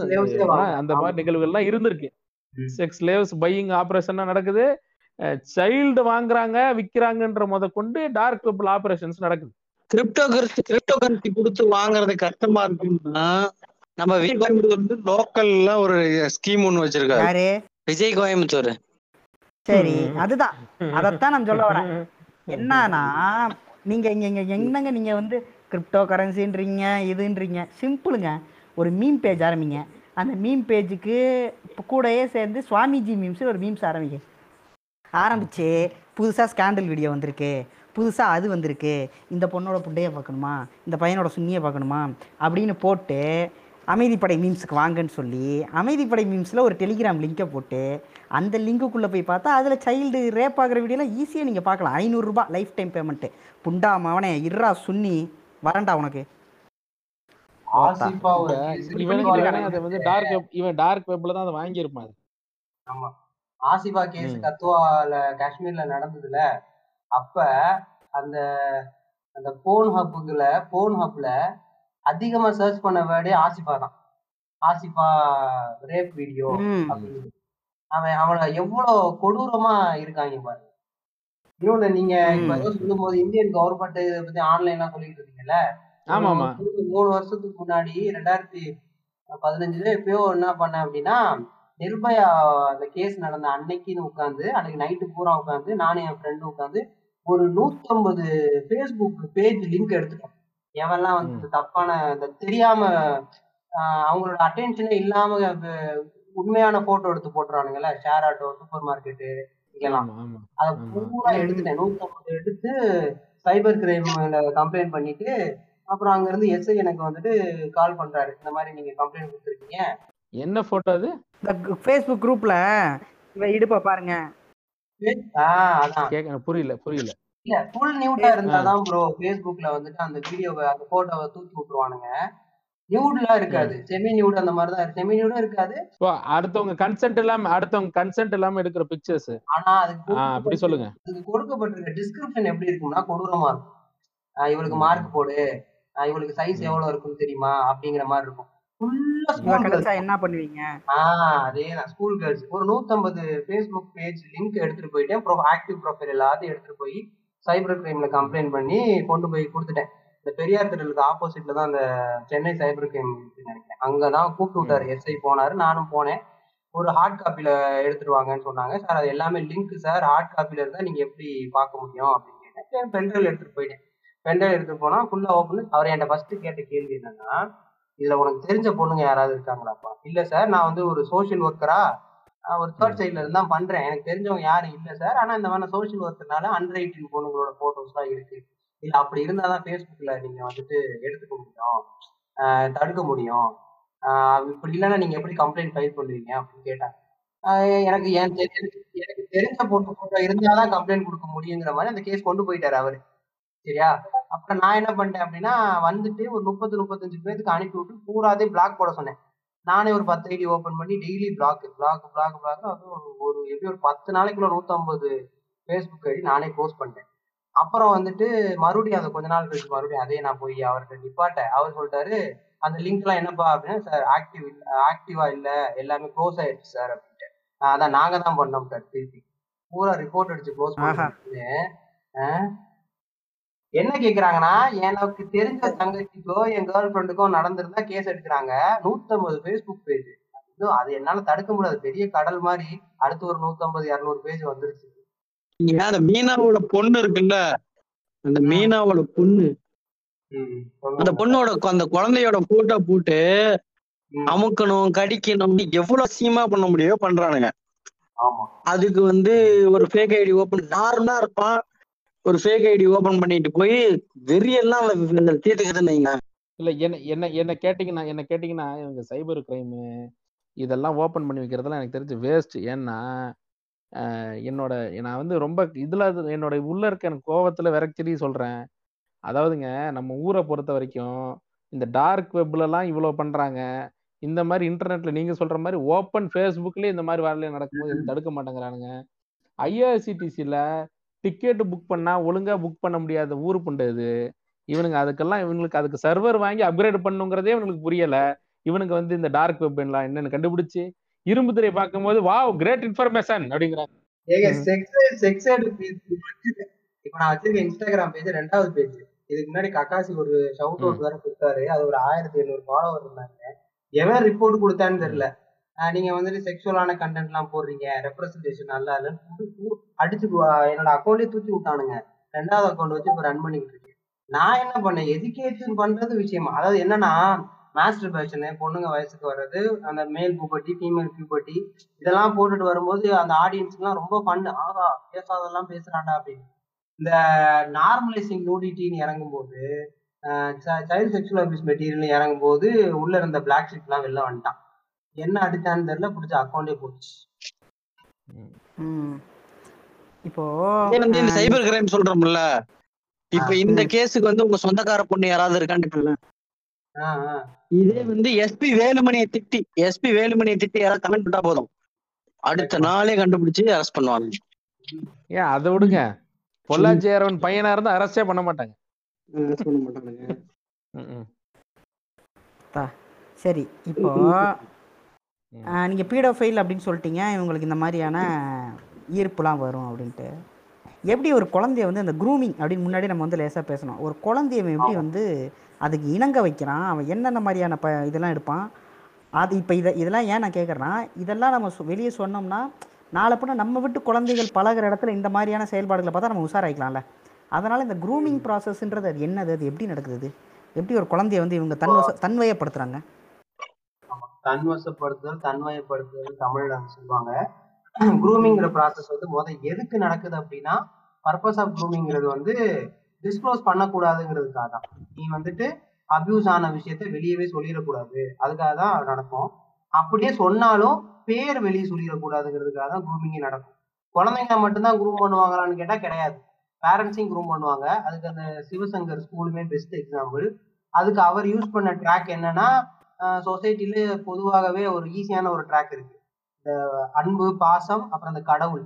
இந்த ரெண்டு ட்ராக் எடுத்துட்டோம்னா ஈஸியா க்ரூம் பண்ணிடலாம். அதான் அவர் எடுத்தாரு. ஸோ இந்த வந்து அதே மாதிரி க்ரூமிங்கிறது வந்து பாத்துக்கிட்டீங்கன்னா இல்ல ஒரு நிமிஷம் இருங்க. அதை அதை தெளிவா சொல்லுங்க. அவன் என்ன பண்ணான் இந்த இந்த டான்ஸ். சாமியார் என்ன பண்ணான் இப்போ அவர் யூஸ் பண்ணது என்னன்னா ரெண்டே டேர்ம் தான். In grooming in favour of love and God நான் தான் கடவுள். என்கிட்ட வந்துட்டு நான் தான் கடவுள் இல்ல. நான் தான் கிருஷ்ணன் இல்லையா? நான் கிருஷ்ணன் ஆமா என்கிட்ட வந்துட்டு நீங்க லிட்டில்ஸ் வாங்கிட்டு கிருஷ்ண மேல ஏற்கனவே பெண்டிங் கேஸ் நிறைய இருக்கு. அது நிறைய இருக்கு. பிரதர் கிருஷ்ண மேல ஏற்கனவே நிறைய பெண்டிங் கேஸ் இருக்கு. இதே ஹராஸ்மெண்ட் கேஸ் நிறைய இருக்கு. இத்தனை நாள் தேடி கிருஷ்ண வந்து தப்பதி பிடிச்சவனா ஒண்ணு போடல இருங்க. இப்ப எனக்கு ஒரு எளிய பிள்ளையா எனக்கு ஒரு சந்தேகம். எச்ராஜா வந்து யார் சுன்னிய வாயில வச்சுட்டு உட்காந்துருக்கான் கிருஷ்ணனை இவ்வளோ கேவலப்படுத்தியிருக்கிறானே. கிருஷ்ணன் இந்து மத கடவுள் கிருஷ்ணனை வந்து இவ்வளோ கொச்சப்படுத்தி கிருஷ்ணனை பயன்படுத்தி ஓல் போட வ- ப- கிருஷ்ணனை வந்து ஒரு ஊறுகாயாக பயன்படுத்தியிருக்கிறானே. இந்த எச்ராஜா அர்ஜுன் சம்பத்து இவனுங்கெல்லாம் யார் சுன்னிய வாயில வச்சு ஊம்பிக்கிட்டு இருக்கிறானுங்க? பிரதர் நீங்க பாக்கலையா ஒரு ப்ளூ கலர்ல ஒன்னு சுண்ணி வாயில வச்சிருந்தாங்களே. நோட் பண்ணலையா நீங்க? ஓ அவதாரா? Okay okay okay. ஓகே புரிஞ்சு இல்லங்க இல்லங்க. ஏங்க அவர் இல்லங்க. அவரேங்க. விங்க் விங்க் விங்க் ஆ அவதார் அவதார் ஓகே. ஓகே ஓகே பத்து அவதார் இப்ப பிஎஸ்பிபி ஸ்கூல்லயுமே வந்து ரெப்புடேஷனை வந்து வச்சுதான் குரூப் பண்ணிருப்பாங்க இல்லையா? ஆமா அப்படிதான். அதாவது. அது எப்படின்னா அவங்க வந்து பேக் அடிக்கிறது ரொம்ப சட்டப்படியுமே தப்பு தான் ஏன்னா இங்க ஒரு குழந்தைய போய் ஒரு ஸ்கூல்ல சேர்க்கறது இங்க ராஜகோபாலுங்கிற ஒரு சார் படிக்கிறாரு. அவருக்காக தான் இந்த ஸ்கூல்ல சேர்க்கிறேங்கிறதுக்காகலாம் கிடையாது. பிஎஸ்பிபி ரெப்படிஷன் இங்க வந்து நல்லா நிறைய சென்டம்லாம் வாங்க வைக்கிறாங்க டிசிப்ளினா இருக்காங்க சேர்க்கிறாங்க அதெல்லாம் கணக்கு வச்சு தானே அதை கணக்க வச்சுதான். ஆனா சென்டம் போட்டா மட்டும் இவர் வந்துட்டு எங்க ஸ்கூல் பல டீச்சர் அப்படின்னு சொல்றாங்க. அபியூஸ் பண்ணா அதை தான் ஒத்துக்கணும். ஓகேவா அப்ப வந்து டிஸ்க்ளோசர் வந்துட்டு நடந்திருக்கு இங்க. மேனேஜ்மெண்ட் வரை குழந்தைங்க கொண்டு போயிருக்காங்க. அந்த கமிட்டிலயும் ஒரு மெம்பரா இருந்திருக்கான். ஆனா ஒண்ணும் பண்ண முடியல. எனக்கு என்ன கேள்வி எப்படின்னா ஸ்கூல்ல ஆஃப்லைன்ல கிளாஸஸ் நடந்துட்டு இருக்கும்போது ஸ்கூல்ல அபியூஸ் நடக்கும். வீட்டுக்கு குழந்தைங்க வர்றதுக்கு ஒரு அஞ்சு மணி ஆறு மணி ஆயிரும். ஒரு there is a delay time delay இருக்கு. இங்க ஆன்லைன் கிளாஸ்ல போயிட்டு இருக்கு இவர் சட்டம் போடாம வந்து உட்காந்து கிளாஸ் எடுத்துட்டு இருக்காரு லேப்டாப்பை க்ளோஸ் பண்ணிட்டு அந்த குழந்தை அவங்க அப்பா கிட்ட போய் சொல்றதுக்கு ஒரு அஞ்சு செகண்ட் கூட ஆகாது. சரியா? அவ்வளவு. தைரியம் கொடுக்கப்பட்டிருக்கு அப்படின்னா அப்ப வந்துட்டு அவனுக்கு பின்னாடி எவ்வளவு பெரிய பேக்ரவுண்ட் இருக்கணும்? எது பண்ணாலும் ஓகேங்கிற மாதிரி. ஆனா நான் கெஸ் பண்ணது இப்ப. நான் நான் இதை கேட்குற மக்களுக்கு நான் ஒன்றே சொல்லிக்கிறேன்.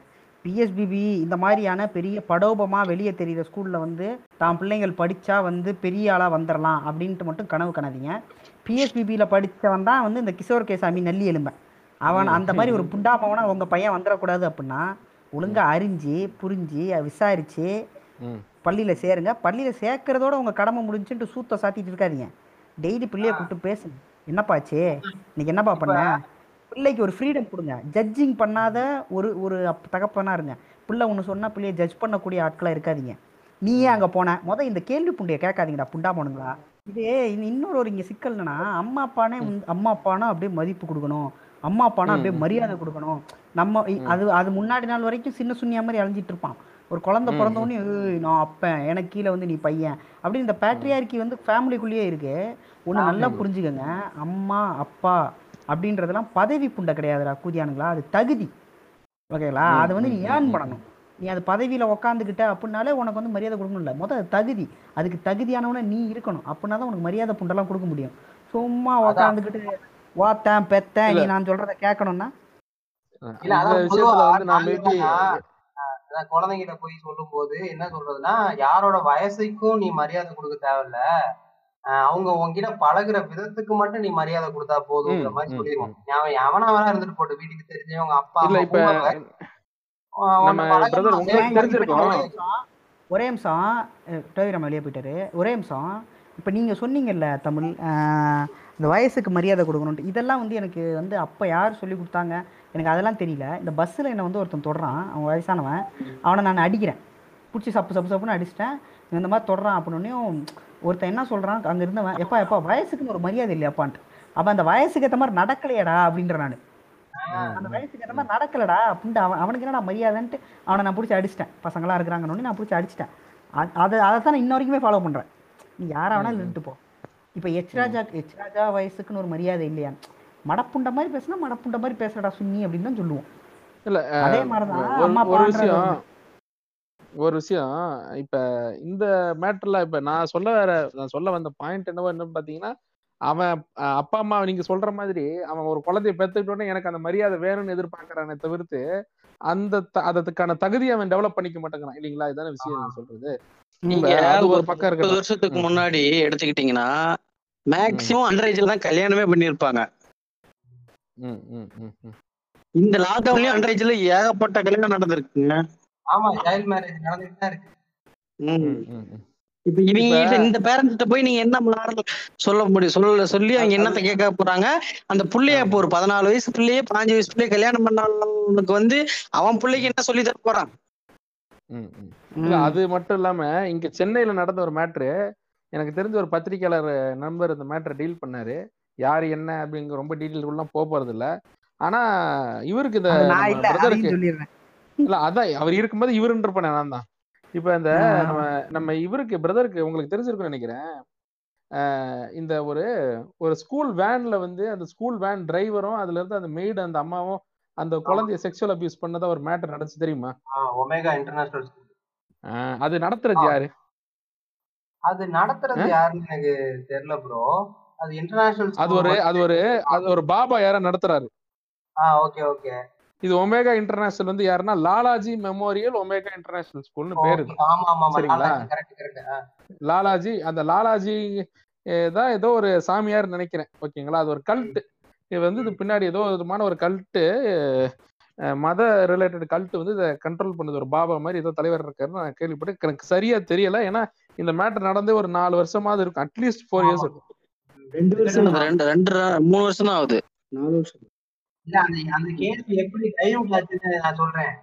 அது ஆக்சுவலா அது அப்படிதான் வந்துச்சு. ஆக்சுவலா எனக்கு அதை நம்ப முடியல. அது வந்துட்டு வெளிய இருக்க அந்த அட்டெண்டர் தான் பண்ணாங்க. இல்ல இல்ல அந்த அந்த அந்த கேஸ பத்தி எனக்கு நிறைய தெரியும் அந்த மேட்டரை பத்தி. என் ஃப்ரெண்டு தான் டீல் பண்ணாப்ல அது என்ன விஷயம் நான் சொல்றேன். ஆக்சுவலா என்னன்னா இவங்க வந்து இந்த குழந்தைய வந்து வீட்டுல போய் இப்படி அபியூஸ் பண்ண மேட்டர் சொல்லிருச்சுங்க. நீங்க சொல்ற அந்த மாதிரி அந்த பத்து பர்சன்ட் பதினஞ்சு பர்சன்ட் கேட்டகரியில வந்த குழந்தை. சரிங்களா? அது சொன்ன உடனே ஸ்கூல் ஸ்கூல்ல வந்து நிர்வாகம் வந்து இவங்க வந்து இவங்க ரெண்டு பேரையுமே இந்த ரெண்டு கேரக்டரையும் வந்து இவங்களை வந்து இதுவாக்கிருச்சு யூஸ் பண்ணிருச்சு. எப்படி சொல்றதுன்னா எப்படி சொல்றது? பலியாடு பலியாடு. பலியாடு பலியாடா. பயன்படுத்திருச்சு. எப்படி? ஆமா பலியாடா பயன்படுத்திருச்சு. ஆக்சுவலா நடந்த மேட்டர்னா இது எனக்கு எந்த அளவுக்கு சொல்லலாம்னு தெரியல பட் பரவாயில்ல சொல்றேன். இப்ப என்னன்னா என் பத்திரிகையாளர் நண்பர் வந்து இந்த டீல் பண்ணாரு. கடைசி அவரே முடியலன்னு சொல்லிட்டு ரொம்ப மன நொந்து தான் விட்டாப்ல. என்ன மேட்டர்னு கேட்டீங்கன்னா ஸ்கூல்ல வந்து இது இந்த நீங்க சொன்ன மாதிரி பலியாடா தான் அந்த ஆட்களை பயன்படுத்தியிருக்காங்க. ஆக்சுவலா ஸ்கூல் என்ன பண்ணுதாமா ஸ்கூலு இந்த pre KG LKG first standard range குழந்தைங்கள்லாம் எடுத்து கூட்டிட்டு போயிட்டு ப்ராஸ்டியூஷன் நடத்துதான் பீடோஃபைல்ஸ்க்கு ஸ்கூல் நிர்வாகமே இதை பண்ணுதான். அப்படி வந்து வேன்ல கூட்டிட்டு போயிட்டு இருந்த குழந்தைய வந்து இதுக்கு இந்த இந்த ரெண்டு பேரை வச்சு கூட்டிட்டு போயிட்டு வரதுதான் இவங்களுக்கு வந்து ஒரு இடத்துக்கு கூட்டு போக சொன்னா கூட்டு போகலாம். வர சொன்னா வருவாங்களாம். அவ்வளவுதான் விஷயம். மேட்ரு என்னன்னா ரெகுலரா உள்ள இருக்க சில குழந்தைகளை செலக்ட் பண்ணி அவங்கள வந்து இந்த மாதிரி குறிப்பா யாருக்கெல்லாம்னா இது ஆல்ரெடி நான் வந்து மேபி வேற ஏதோ ஒரு பாட்காஸ்ட்ல வந்து கொஞ்சம் மேலோட்டமா சொல்லியிருப்பேன். சரி ஓகே. ஆனா என்ன. மேட்டர்னா இன்னும் டீட்டெயிலா சொல்றேன் இதுல. அந்த அந்த இடத்துல என்ன நடந்துச்சுன்னா அந்த குழந்தைங்களை வந்து இன்ஃபேக்ட் ஃபாரினர்ஸ் எல்லாம் இங்க இதுக்காகவே வர வர வர வைப்பானுங்களாமா? வர வச்சு ஹோட்டல்கள்ல தங்க வச்சு அவங்களுக்கு வந்து இந்த குழந்தைங்களை கூட்டிட்டு போயிட்டு கொடுக்கிற மாதிரி வேலைகள்லாம் பார்ப்பானுங்களாமா? அது ஸ்கூல் நிர்வாகமே உள்ள இருக்க ஆட்களே இதை பண்றாங்களாம். இதை வந்து வெளியில தெரிய ஆரம்பிச்ச உடனே ஃபர்ஸ்ட் இந்த பலியாட அவங்கள பயன்படுத்திட்டாங்க. ஆனா உள்ள இருக்க குழந்தைகள் ஒவ்வொன்றா ஓபன் பண்ணுதான் வாய. இன்ஃபேக்ட் பத்துக்கும் பத்து இருபதுக்கும் மேற்பட்ட குழந்தைகள் இதுல பாதிக்கப்பட்டு இருக்காங்க அதுக்கான அதோட அப்பா அம்மா எல்லாருமே ஸ்கூலை வந்து ஒரு வழி பண்ணிடுவேன்ற மாதிரி ஒரு நிலைமைக்கு வந்து ஸ்கூல் நிர்வாகம் வந்து ரொம்ப சிம்பிளான ஒரு வேலை தான் கையெடுத்தாங்க. என்னன்னா ஒவ்வொரு பேரண்ட்டா ஆஃப் பண்றாங்க. ஒவ்வொரு பேரண்ட் ஆஃப் பண்ணி கேஸை வந்து திரும்ப வாபஸ் வாங்க வச்சு அதோட நரேட்டிவை மாத்தி இந்த மாதிரி பல்வேறு வேலைகள் பண்ணாங்க. அதுக்கப்புறம் என்ன ஆச்சு? அந்த குழந்தைங்களுக்கு நியாயம் கிடைச்சா கண்டினியூஸா இயங்குது கண்டினியூஸா இயங்குது. இன்ஃபேக்ட் நான் என்ன சொல்றேன்னா ஒரு ரெண்டு மூணு பேரண்ட் வந்து எனக்கு தெரிஞ்ச என் ஃப்ரெண்டு மூலமா ரொம்ப ட்ரை பண்ணாங்க. ஏதாவது நியாயத்தை கொண்டு வரணும் ஏதாவது ஒரு வழி பண்ணணும் இந்த மேட்டரை வெளியே கொண்டு வரணும் அப்படின்லாம் இது பண்ணாங்க. இந்த ஸ்கூல் குழந்தைங்களெல்லாம் கூட்டிட்டு போயிட்டு அந்த குழந்தை வந்து இந்தந்த இடத்துல என்ன இப்படி எல்லாம் பண்ணுவாங்க இந்தந்த இடத்துல இப்படி பண்ணுவாங்க ஸ்கூலிலே இந்த மாதிரி என்ன அபியூஸ் பண்ணியிருக்காங்க இப்படி என்ன வெளியில கூட்டிட்டு போவாங்க. இந்த மாதிரி பல விஷயங்கள் அந்த குழந்தை வந்து சொல்லுதான் அதுக்கு வந்து சில விஷயங்களை சொல்ல தெரியலையா. இப்படி பண்ணுவாரு இந்த மாதிரி பண்ணுவாருன்னு சொல்லிட்டு சில நேரம் அழுகுமா அந்த குழந்தை சில நேரம் வீட்டுல இந்த மாதிரி எல்லாம். பார்த்துட்டு அந்த அப்பா அம்மா அந்த குழந்தைங்களோட அம்மா தான் அன்னைக்கு ஃப்ரெண்டை பார்க்க வந்திருந்தாங்க. நான் கூட உட்காந்துருந்தேன் அழுகுறாங்க. அழுகும் போது. என்னால ரொம்ப ரொம்ப அன்ஈஸி அன்கம்ஃபர்டபுளா இருக்கு அந்த இடத்துல உட்கார்றதுக்கு. அது அப்பா அம்மாவே அவங்க எப்படி அதை பாக்குறாங்கன்னு எனக்கு புரியல. லேட்டரா அந்த பையன்கிட்ட நான் கேட்டேன். என்ன ஆச்சு? இந்த மாதிரி அந்த என்ன இப்ப என்ன ஆச்சு எப்படி இது என்னதான் அதுக்கு நடந்துச்சு அப்படின்னு கேட்கும் பொழுது அந்த பத்திரிகையாளர் நண்பர் சொன்னாரு இந்த மாதிரி மேட்ருன்னா ஒரு ஏடிஎம்கே கவுன்சிலரை கூப்பிட்டு அவர் சொன்ன வார்த்தைங்க ஏடிஎம்கே கவுன்சிலரை கூப்பிட்டு இந்த மாதிரி பேரண்ட்ஸ் எல்லாம் ஆஃப் பண்ணணும் என்ன பண்ணலாம்? மிரட்டுறவனை மிரட்டு அமௌண்ட் ஆஃபர் பண்ற ஆஃபர் பண்ணு. இந்த அமௌண்ட் இந்த வேலையை முடிக்கிறது வாங்கிக்கணும் ஒரு கான்ட்ராக்ட் மாதிரி கொடுத்தாங்க எக்ஸ் கவுன்சிலர் ஏடிஎம்கே கவுன்சிலர். அந்த ஆள் இந்த வேலையும் எடுத்து முடிச்சும் கொடுத்துருக்கான் அந்த குண்டாமவன். எனக்கு இந்த மாதிரி காரணங்களுக்காலதான் இந்த மாதிரி ஆட்கள் மேல வெறுப்பு வருதுங்கிறது எனக்கு ஒண்ணு. எவனாவது ஒருத்தன் அவன் பையனுக்கு இப்படி நடந்தா அதே மாதிரி டீலிங் முடிச்சு கொடுப்பான் அவன்? இப்போ ஒரு ஸ்கூல் நிர்வாகம் வந்து உங்ககிட்ட ஒரு கட்சி அந்த கேஸ் நடந்த அதே அந்த அது நியூஸ் பேப்பர்ல ஃபாலோ பண்ணிட்டு இருந்தப்போ அந்த கேஸ் எப்படி முடிஞ்சுன்னா இந்த கிரிக்கெட்டர் ஸ்ரீகாந்த் இருப்பார்ல அந்த இருப்பாரு. அவரை வச்சு. அன்னைக்கு கிரிக்கெட் ஸ்டேடியம் ஓபன் பண்ணி வச்சுட்டாங்க.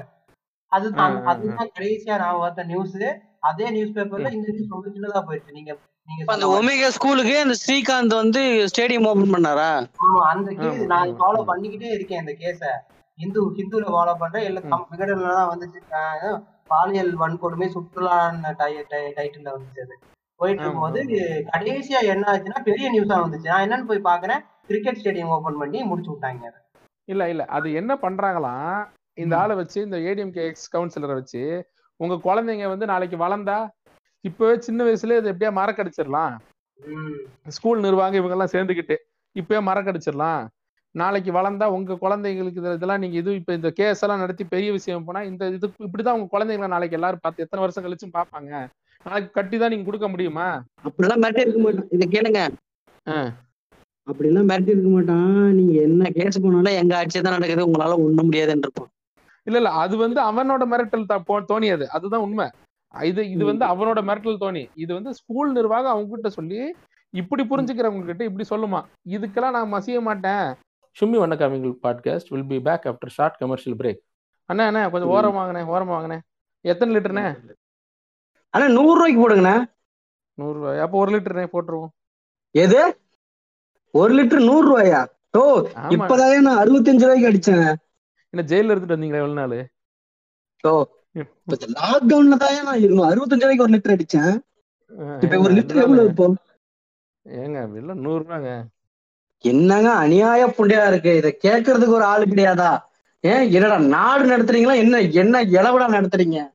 கண்ட கண்ட நாதாரிங்கிட்ட நாடை கொடுத்து என்னடா நாடு என்னடா நாடு? ஹேண்ட்லோ ஹேண்ட்லோ ஒன் செகண்ட் ப்ளீஸ் இதாங்க இந்த கோமுத்திர ஃபிஸ் கொஞ்சம் குடிங்க. காம்ப்ளிமெண்டரி ட்ரிங்க் ஏங்க அண்ணா எவ்வளவு சொன்னீங்க இந்த பெட்ரோல் நூறு ரூபாண்ணே என்னங்க அவ்வளவுதானா? ஆமாண்ணே. என்னன்னா எப்படி நம்ம கட்டுப்படி ஆகுது நாட்டுக்கு? என்னண்ணே எப்படி நம்ம மூடிச்சு கொடுக்குறாரு? பிரதமர் நம்ம காலம் முடிஞ்ச ஒரு சின்ன சேவை மாதிரி செஞ்சிட்டு இருக்காருண்ணே. அதானே பாருங்க இவ்வளவு கம்மியா எப்படி நம்ம மக்கள் பயன்பெறட்டுங்கிறதுக்காக வெறும் நூறு ரூபாய்க்கு வந்து பெட்ரோல் கொடுத்துருக்காங்க ஆமாண்ணே ஆமாண்ணே ஆமாண்ணே. இன்னொரு குடிக்கிறீங்களா கோமுத்திர ஃபிஸ் இன்னும் கொஞ்சம்? வேணாண்ணே உங்களுக்கு விஷயம் தெரிஞ்சிச்சு போல இருக்குண்ணே. சரி ஓகேண்ணே.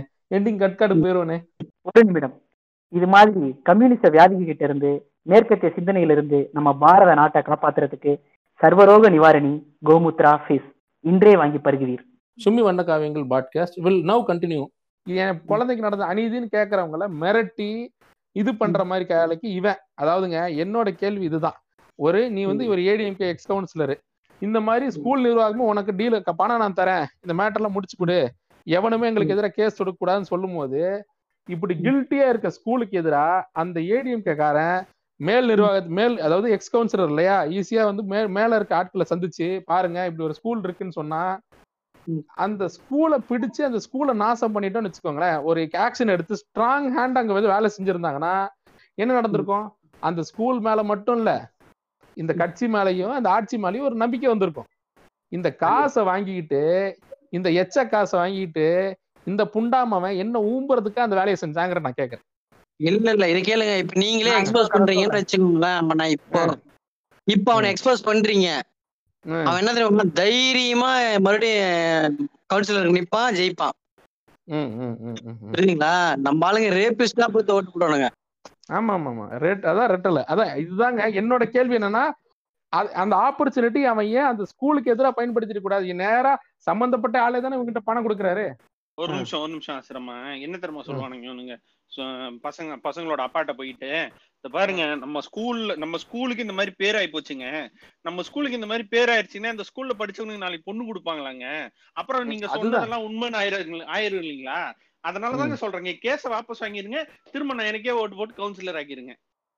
ஏங்க அது இன்னொரு மேட்டர் சொல்றேன். இப்ப யாருமே அந்த கடைசி இவர்கிட்ட சொல்லி அழுதாங்கல்ல அந்த பேரண்ட்ஸ் கூட வந்து கேஸ வாபஸ் தான் வாங்கினாங்களாம். அதெல்லாம் இன்னொரு பக்கம். எனக்கு தெரிஞ்சு இப்ப நம்ம இப்படி பேசிட்டு இருக்கோம்ல இந்த டைம்ல இந்த டைம் இப்போ அந்த குழந்தை பாதிக்கப்பட்ட குழந்தையும் அந்த பேரண்ட்ஸும் இந்த இந்த நேரத்துல எவ்வளவு வேதனையில இருப்பாங்க மன வேதனையில அது. போக அவங்களுக்கு நீதி ஜஸ்டிஸும் கிடைக்கல. இல்ல நீங்க சொல்ற மாதிரி இதே நேரத்துல அந்த பாதிக்கப்பட்ட குழந்தைகள் அம்மா அப்பாவும் எந்த வேதனை இருக்க நேரத்திலேயே அந்த ஸ்கூல் நிர்வாகத்தை வாங்கின பிச்சை எச்ச காசுல பிரியாணி சாப்பிட்டு இருப்பான் உண்டாமவன் இப்போ நான் இன்னொரு ஒரு கதை சொல்கிறேன் இது ஓ இது இது. இது நம்ம கண்ணு முன்னாடி நடந்த ஒரு அநியாயம். இப்போ நீங்கள் சொன்னது.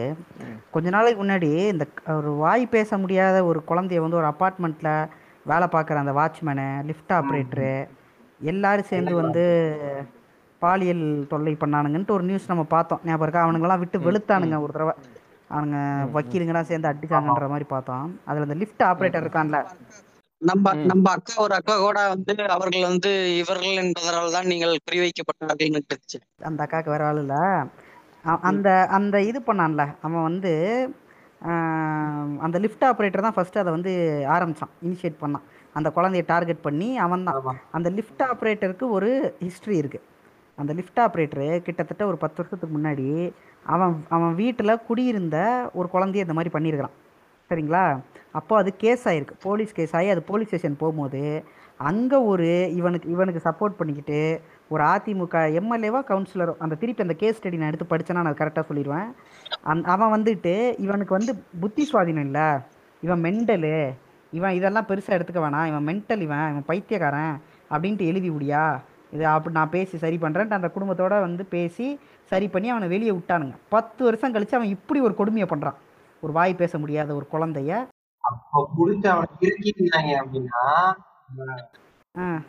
இங்க வந்து இந்த பொண்ணு வந்து தப்பிச்சிட்டு இருக்கோம் அதுக்கு காது கேட்காது வாய் பேச முடியாது. அதுல மொத்தம் அக்யூஸ்ட் பதின பதினாறு பேரோ பதினெட்டு பேரோ. ம். டெய்லி ஒரு ஆறு மணி நேரம் அபியூஸ்ல தான் அந்த பொண்ணு இருந்துட்டு வீட்டுக்கு போகுது. டிஸ்க்ளோசர் அந்த. கேஸ்ல எப்படி நடந்துச்சு அப்படின்னா அவங்க ஊர்ல இருந்து அவங்க அக்கா வராங்க. அவங்க அக்கா வராங்க லிப்ட்ல அதே மாதிரி போறாங்க. அக்கா இருக்கிறது தெரிஞ்சுமே இவன் என்ன பண்றான் கைய பிடிச்சி இருக்கிறான் இந்த பொண்ணு அமைதியா நிக்குது. என்னம்மா. அப்படிங்கிற மாதிரி இந்த அக்கா கேட்க இந்த அந்த இந்த பொண்ணோட முகம் குழந்தையோட முகம் இது பல வருஷமா தானே நடக்குது நீ என்னத்த கண்டுபிடிச்சேங்கிற மாதிரி அந்த பார்வை. இந்த அக்காவுக்கு பதறிட்டான் விசாரிச்சு பார்க்கும்போது. அந்த எலக்ட்ரீஷியன் தண்ணி போடுறாங்க. அந்த அந்த எல்லாருமே டெய்லி அபியூஸ் என்னன்னா வீடியோ எடுத்து வச்சிருக்கு அந்த பொண்ணு அந்த சுத்தி இருக்க எல்லா அந்த ஒர்க் பண்ற எல்லாத்தையும் காட்டுறான். இத பாத்தியா பாத்தியா? நீ நீ இந்த வே- வியாழக்கிழமை போயிட்டு வா நீ வெள்ளிக்கிழமை போயிட்டு வா இப்படி இப்படி இப்படி இப்படி. இதுல பேரண்ட்ஸையும் தப்பு சொல்லலாம் காக்காசி இப்ப. நம்ம இப்ப நம்ம எல்லாமே ஓரளவுக்கு நமக்கு எல்லாமே நல்லா தான் இருக்கு. நம்ம வீட்லயே நம்ம சின்ன வயசா இருக்கப்ப லேட்டா வரோம் கேள்வி கேட்க மாட்டாங்களா? என்னப்பா லேட்டா வர்ற வீட்டுக்கு? அப்படின்னு. அது காது கேட்காத பொண்ணு ம், எவ்வளவு கேர் கொடுத்து இவனுங்க பாத்துருக்கணும் இதுக்குதான் நான் நான் இந்த இந்த இந்த சீனை கட் பண்றதா இருந்தா கட் பண்ணிடுங்க. கேக்குது இல்ல நான் பேசுறது? கேக்குதுங்க கேக்குதுங்க. இப்ப அந்த அந்த அக்யூஸ்டிங் எல்லாம் யாருன்னு பாத்தீங்கன்னா வந்து அந்த ஏரியா அந்த ஏரியாக்காரனுங்க சுத்தி அந்த ஏரியால இருந்தவனுங்க. பால் பால் பாக்கெட் போடுறவன் பேப்பர் போடுறவன் அந்த எலக்ட்ரீஷியன் அவன் இருக்கான்ல இவனுங்க எல்லாருமே வந்து தலித்து போலீஸுங்க வந்து தலித்துங்கிறதுனாலதான் இவனுங்க எல்லாத்தையும் கைது பண்ணிட்டாங்க. இதே நீ ஒரு ஆதிக்க சாதியா இருந்தா நீ அவனை கைது பண்ணிருப்பியா? எதை எதில் வந்துங்க கேஸ்ட் பேசுறது? உண்மையான காவியங்களுக்கு ஒரு கேள்வி. என்னன்னா பிஎஸ்பிபி. கேஸையுமே கூட இந்த குறிப்பிட்ட ஜாதியினர் பண்ணிட்டாங்கங்கிறதுக்காக இது வேற லெவல் ஃபேமஸா எல்லா பேரும் பேசுறாங்க. இது வருஷ வருஷமா நடக்கிற அபியூஸ் தான். இப்ப ரொம்ப பிரபலமா இது பேசப்படுறதுக்கு இது இவங்க பண்ணிட்டாங்கங்கிறதுக்காக. ஆக்சுவலா இது கேஸ்ட் வைஸா போறத வந்துட்டு நான் தப்பா தான் பாக்குறேன். இது வந்துட்டு ஏன்னா யாரா இருந்தாலும் அந்த கோபத்தை கேஸ்ட் மேல திட்டி இல்லங்க இல்லங்க. கேஸ்ட் வைஸ் இங்கேயே அதை நான் நிப்பாட்டுறேன். இங்கேயே அதை நான் நிப்பாட்டுறேன். இல்ல தமிழ் அதாவது இது என்ன பிரச்சனை? இது ஏன் சாதின்ற மேட்ரு இங்க உள்ள வருதுன்னா நாம கொண்டாடல சாதியை. இவனுங்க தொடர்ந்து வந்து நம்ம ஒழுக்கம் அது இதுன்னு பேசுற கல்வி நிறுவனத்துல இது நடக்கும் போது அது பெருசா பார்க்கப்படுறது அது இரண்டாம் பட்சம். இங்க ஜாதின்றது எங்க வருதுன்னா இந்த விஷயத்தை டிஃபெண்ட் பண்றதெல்லாம் யாருன்னு நீங்க கவனிக்கணும். இந்த டி- இந்த இந்த விஷயத்தை வந்து இந்த இந்த மேட்ரு நடக்குது. அடுத்த நாள் இந்த மேட்ரு நடந்து வெளியே வந் வருது. அடுத்த நாள் ட்விட்டர் ஸ்பேஸில் உட்காந்து இந்த மேட்ரு நடந்து அடுத்த நாள் நான் சொல்கிறேங்க நம்மலாம் வந்து இப்படி குழந்தைங்களுக்கு ஆயிடுச்சு நம்ம பேசிட்டு இருந்த நேரத்தில் ட்விட்டர் ஸ்பேஸில் உட்காந்து மதுவந்தி அர்ஜுன் சம்பத்தி இவங்கெல்லாம் உட்காந்துட்டு இந்து கல்வி நிலையங்கள் தாக்கப்படுகிறதா அப்படின்ட்டு. அந்த ட்விட்டர் ஸ்பேஸ் நான் ஃபுல்லாக கேட்குறேன் அதை என்ன சொல்கிறானுங்க யாராக இருந்தாலும் தண்டிக்கப்படணும். யாராக இருந்தாலும் தண்டிக்கப்படணுன்ற வார்த்தையை சொல்லிட்டு அத்தோட அதை கடந்துடுறானுங்க. அதுக்கப்புறம் என்னென்ன சொல்கிறானுங்க நாம் இந்துக்கள்லாம் அனாதையா? இந்த மாதிரியான ஒரு நெரேட்டிவ் அவங்க க்ரியேட் பண்ணிட்டே இருக்காங்க. அந்த அந்த ஸ்பேஸ் வியூ அந்த வா- அந்த வாதத்தில் ஒரு இடத்துல கூட பாதிக்கப்பட்ட குழந்தைங்களுக்கு வருத்தமோ அவங்களுக்கு என்ன ரெட்ரஸல் நம்ம என்ன பண்ண போகிறோம் அவங்களுக்கு எப்படி வந்து அதை அதை வந்து அதுலேருந்து அவங்கள மீட்க போகிறோன்ற வார்த்தையோ அந்த அக்கறையோ அவங்களுக்கு இல்லை. அவங்களுடைய அக்கறை எல்லாமே தங்களுடைய பிம்பம் சமூகத்தில் இருக்க பிம்பத்தை வந்து அதை வந்து உருக்குலைஞ்சிராம இருக்கணுன்றதுக்காக இவங்க இந்த குற்றவாளிகளை காப்பாற்ற பார்க்குறாங்க அப்போ என்ன என்ன பண்ண வேண்டியது எந்த லெவலுக்கு போகக்கூடிய அதிகாரத்துல இருக்காங்க? அதான் உண்மை. ஆ அவனுங்க வந்து சுப்பிரமணிய சாமி அங்கேருந்து உக்காந்துக்கிட்டு வந்து ஆட்சியை கலை பண்ணுறான் அப்போது இது இது என்ன லாபியில் இயங்குது அப்படின்னும் போது இப்போ குற்றவாளிகளை தண்டிக்கணும்னா அவங்கள பாதுகாக்கிற அந்த ஆட்களை நம்ம அடிச்சுதான் ஆகணும். ஐயோ இது பேசினா நம்மளை ஜாதின்னு சொல்லிடுவாங்க ஜாதி வெறின்றவாங்க ஜாதி பார்க்குறாங்க அப்படின்றவானுங்கன்றலாம் நம்ம தயங்க முடியாதுங்க. அந் அவனுங்களை காப்பாத்துறதுக்கு பின்னாடி யார் நிற்கிறாங்களோ அவங்கள அடிக்கிறோங்க. ஜாதி வச்சு திட்ட வர்றவங்க மேலோட்டமா ஜாதியை மட்டும் வச்சு திட்டிட்டு இப்படி இருக்கவங்க பூரா இப்படித்தாண்டா பண்ணுவாங்க இந்த இந்த ஜாதியை சேர்ந்தவங்க பூராங்கிற மாதிரி சொல்லிட்டு கீழே அந்த பேஸ் நடந்து பாருங்க அபியூஸ்ங்கிற விஷயத்த பேச மறுத்துட்டாங்க.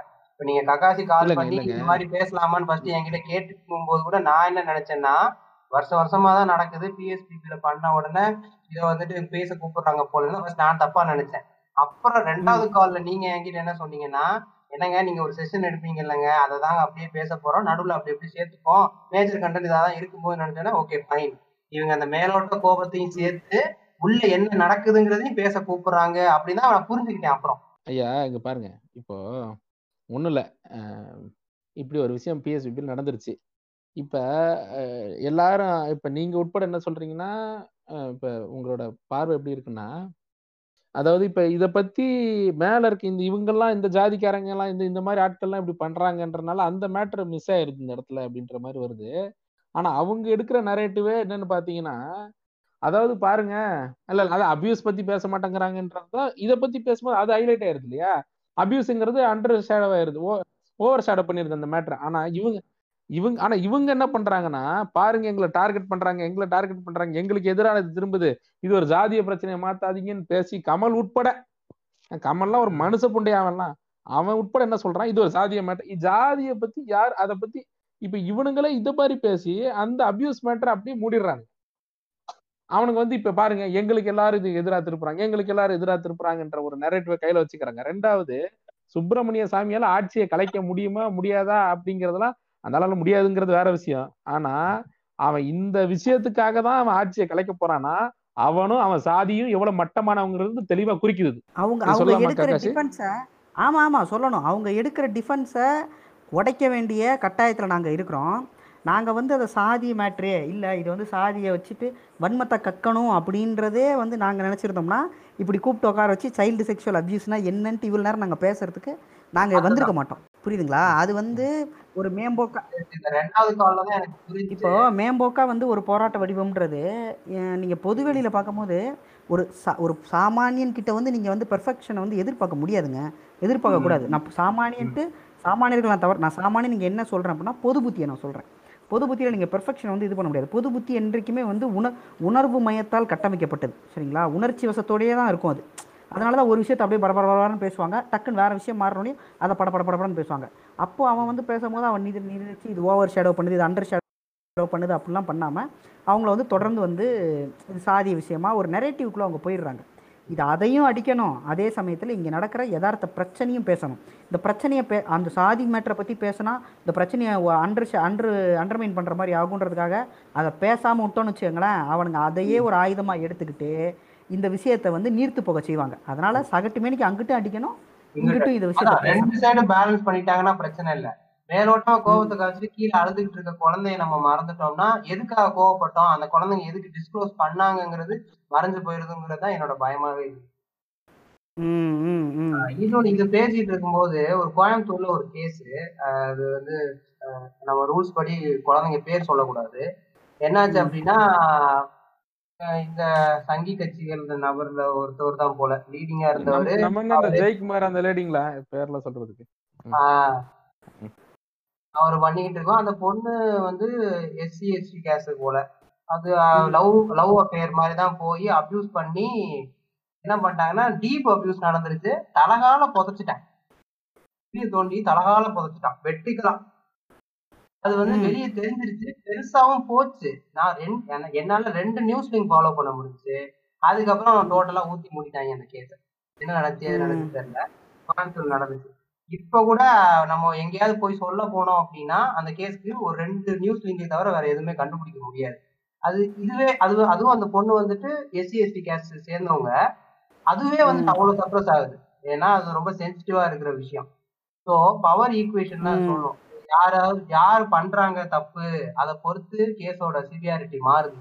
இல்ல இங்க நீங்க பிஎஸ்பிபி மேட்டர்ல பாத்தீங்கன்னா கொடுத்தது ஒரு பார்ப்பன பெண். புகார் கொடுத்தது பிஎஸ்பிபி விவகாரத்தில் புகார் கொடுத்தது ஒரு பார்ப்பன பெண். புகார் கொடுத்தது பார்ப்பன பெண் புகார் கொடுக்கப்பட்டது பார்ப்பன நிறுவனத்திற்கு எதிராக அதை கையில் எடுத்ததும் ஒரு பார்ப்பன பெண் அதை பரப்பியதும் ஒரு பார்ப்பன பெண். இங்க யார் பரப்புறா? யாருக்கு பிரச்சனை? யார் மேல சொல்றா? அதுதான் இங்க விஷயமாக்கப்படுது திரும்ப திரும்ப. அதனாலதான் அதோட ரீச் அதிகமா போயிட்டு இருக்கு. இப்போ ஒமேகா மேட்ரு ஏன் போல அப்படின்னு கேட்டீங்கன்னா இதான் காரணம். அதுல ஏதாவது பிராமண பெண்ணோ பிராமண பெண்ணோ பிராமண குழந்தையோ பாதிக்கப்பட்டு இல்ல மற்ற குழந்தைகள் பாதிக்கப்பட்டு நிறைய குழந்தைகள் இருந்திருக்கலாம். பட் குறிப்பா அதை யார் கையில எடுத்தா? இன்னைக்கு சின்மயி பேசுறாங்க. சின்மயி அதை ஏன் கையில எடுக்கல? இல்ல மத்தவங்க ஏன் அதை கையில எடுக்கல? ஏன்னா தேர் ஆல்வேஸ் அதாவது வேட்டை நாய் மாதிரி they are looking for some target target கிடைச்சா உள்ள போயிட்டு அடிக்கிற மாதிரி தான் இது இந்த விஷயங்கள் எல்லாமே. ஆனா.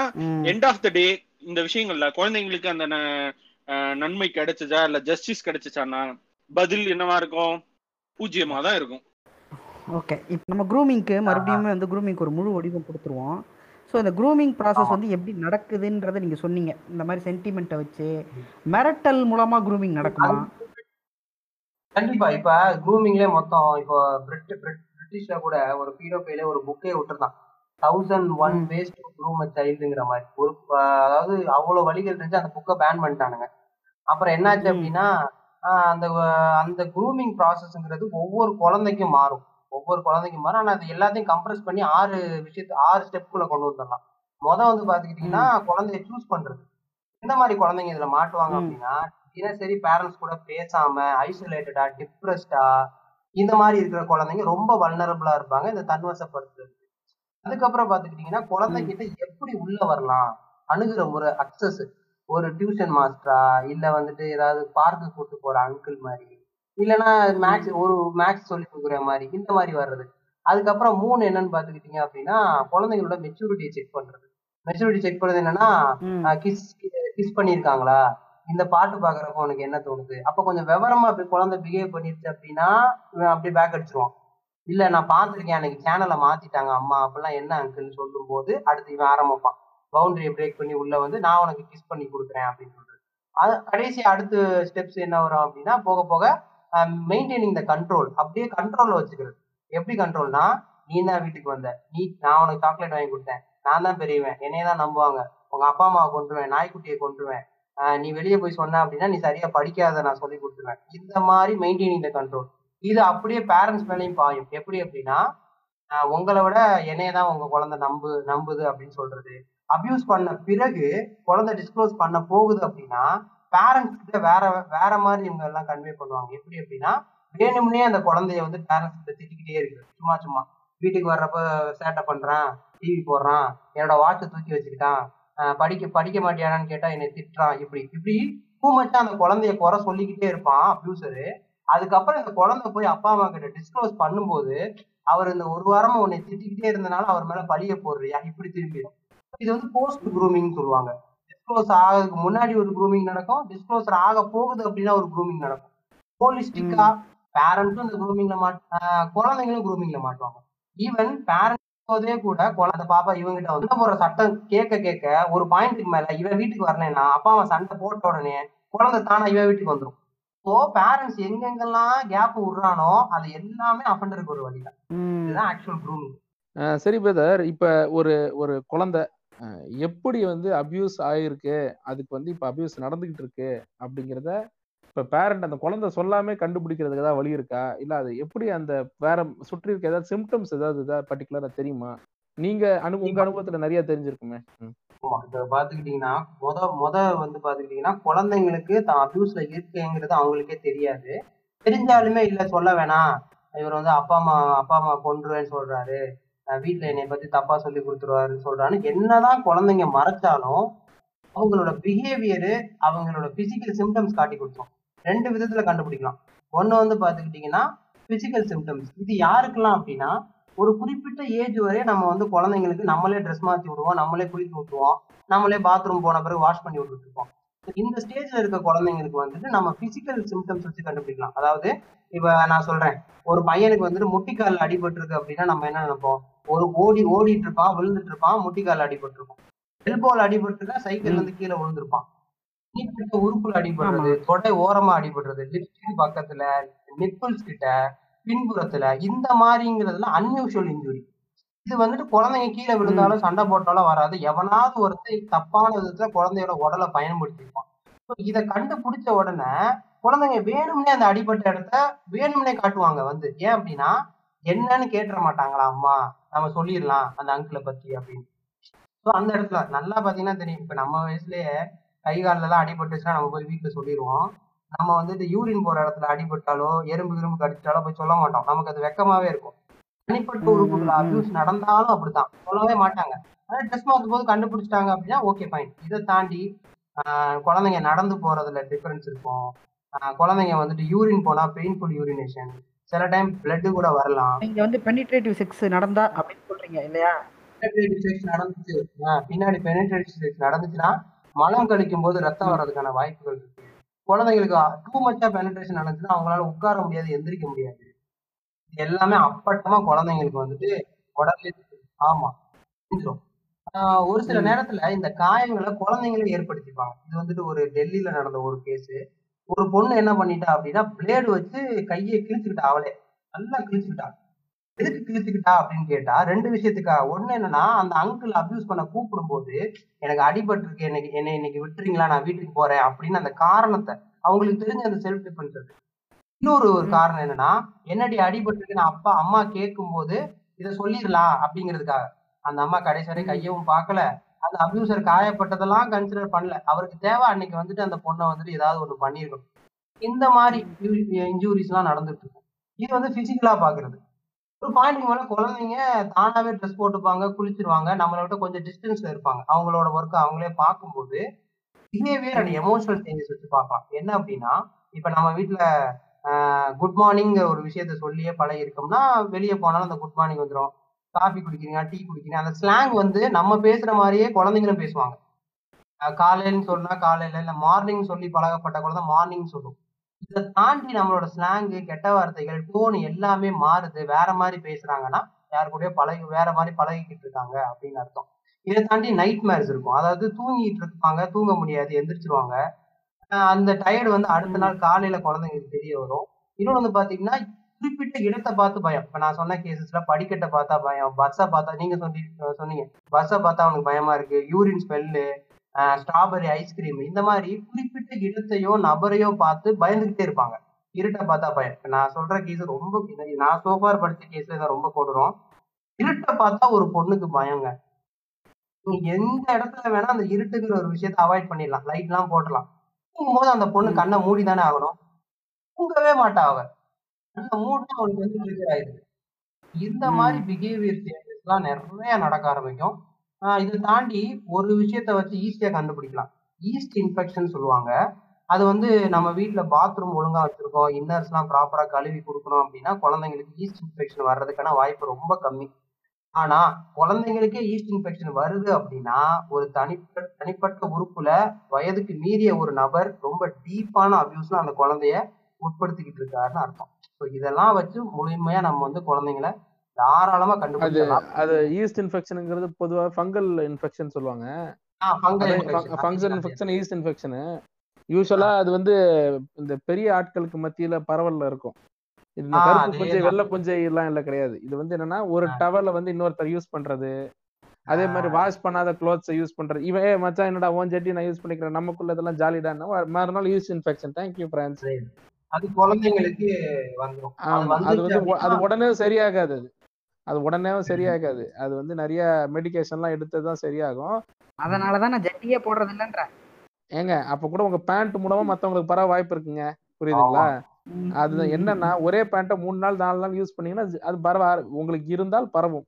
இது என்ன லாஜிக் எனக்கு ஒரு டவுட் நீங்க வந்து பீடோஸ் வந்து அவங்களோட மூளை நரம்ப பத்தி சொன்னீங்கல்ல ஒரு விஷயம். பை பர்த்ல இருந்தே அந்த மாதிரி இருக்கும் கிராஸ் இருக்கும். பிரெயின் வயர் வந்துட்டு அந்த யூட்ரஸ்ல டிட்டர்மைன் பண்ணப்படுதுங்கிற மாதிரி தான் அந்த அந்த நெக்ஸ்ட் பீடோஃபைல் நெக்ஸ்ட் டோர்ங்கிற டாக்குமெண்ட்ரியில அந்த ரிசர்ச் ஸ்டடி சொல்லியிருப்பாங்க. ஓகே ஓகே இப்ப இதை இப்ப நீங்க கன்வே பண்ணதுல இருந்து ஒருவேளை இவனுங்க இப்படி தப்பா புரிஞ்சுட்டா ஒருவேளை வந்து இது நம்மளோட தப்பு கிடையாது.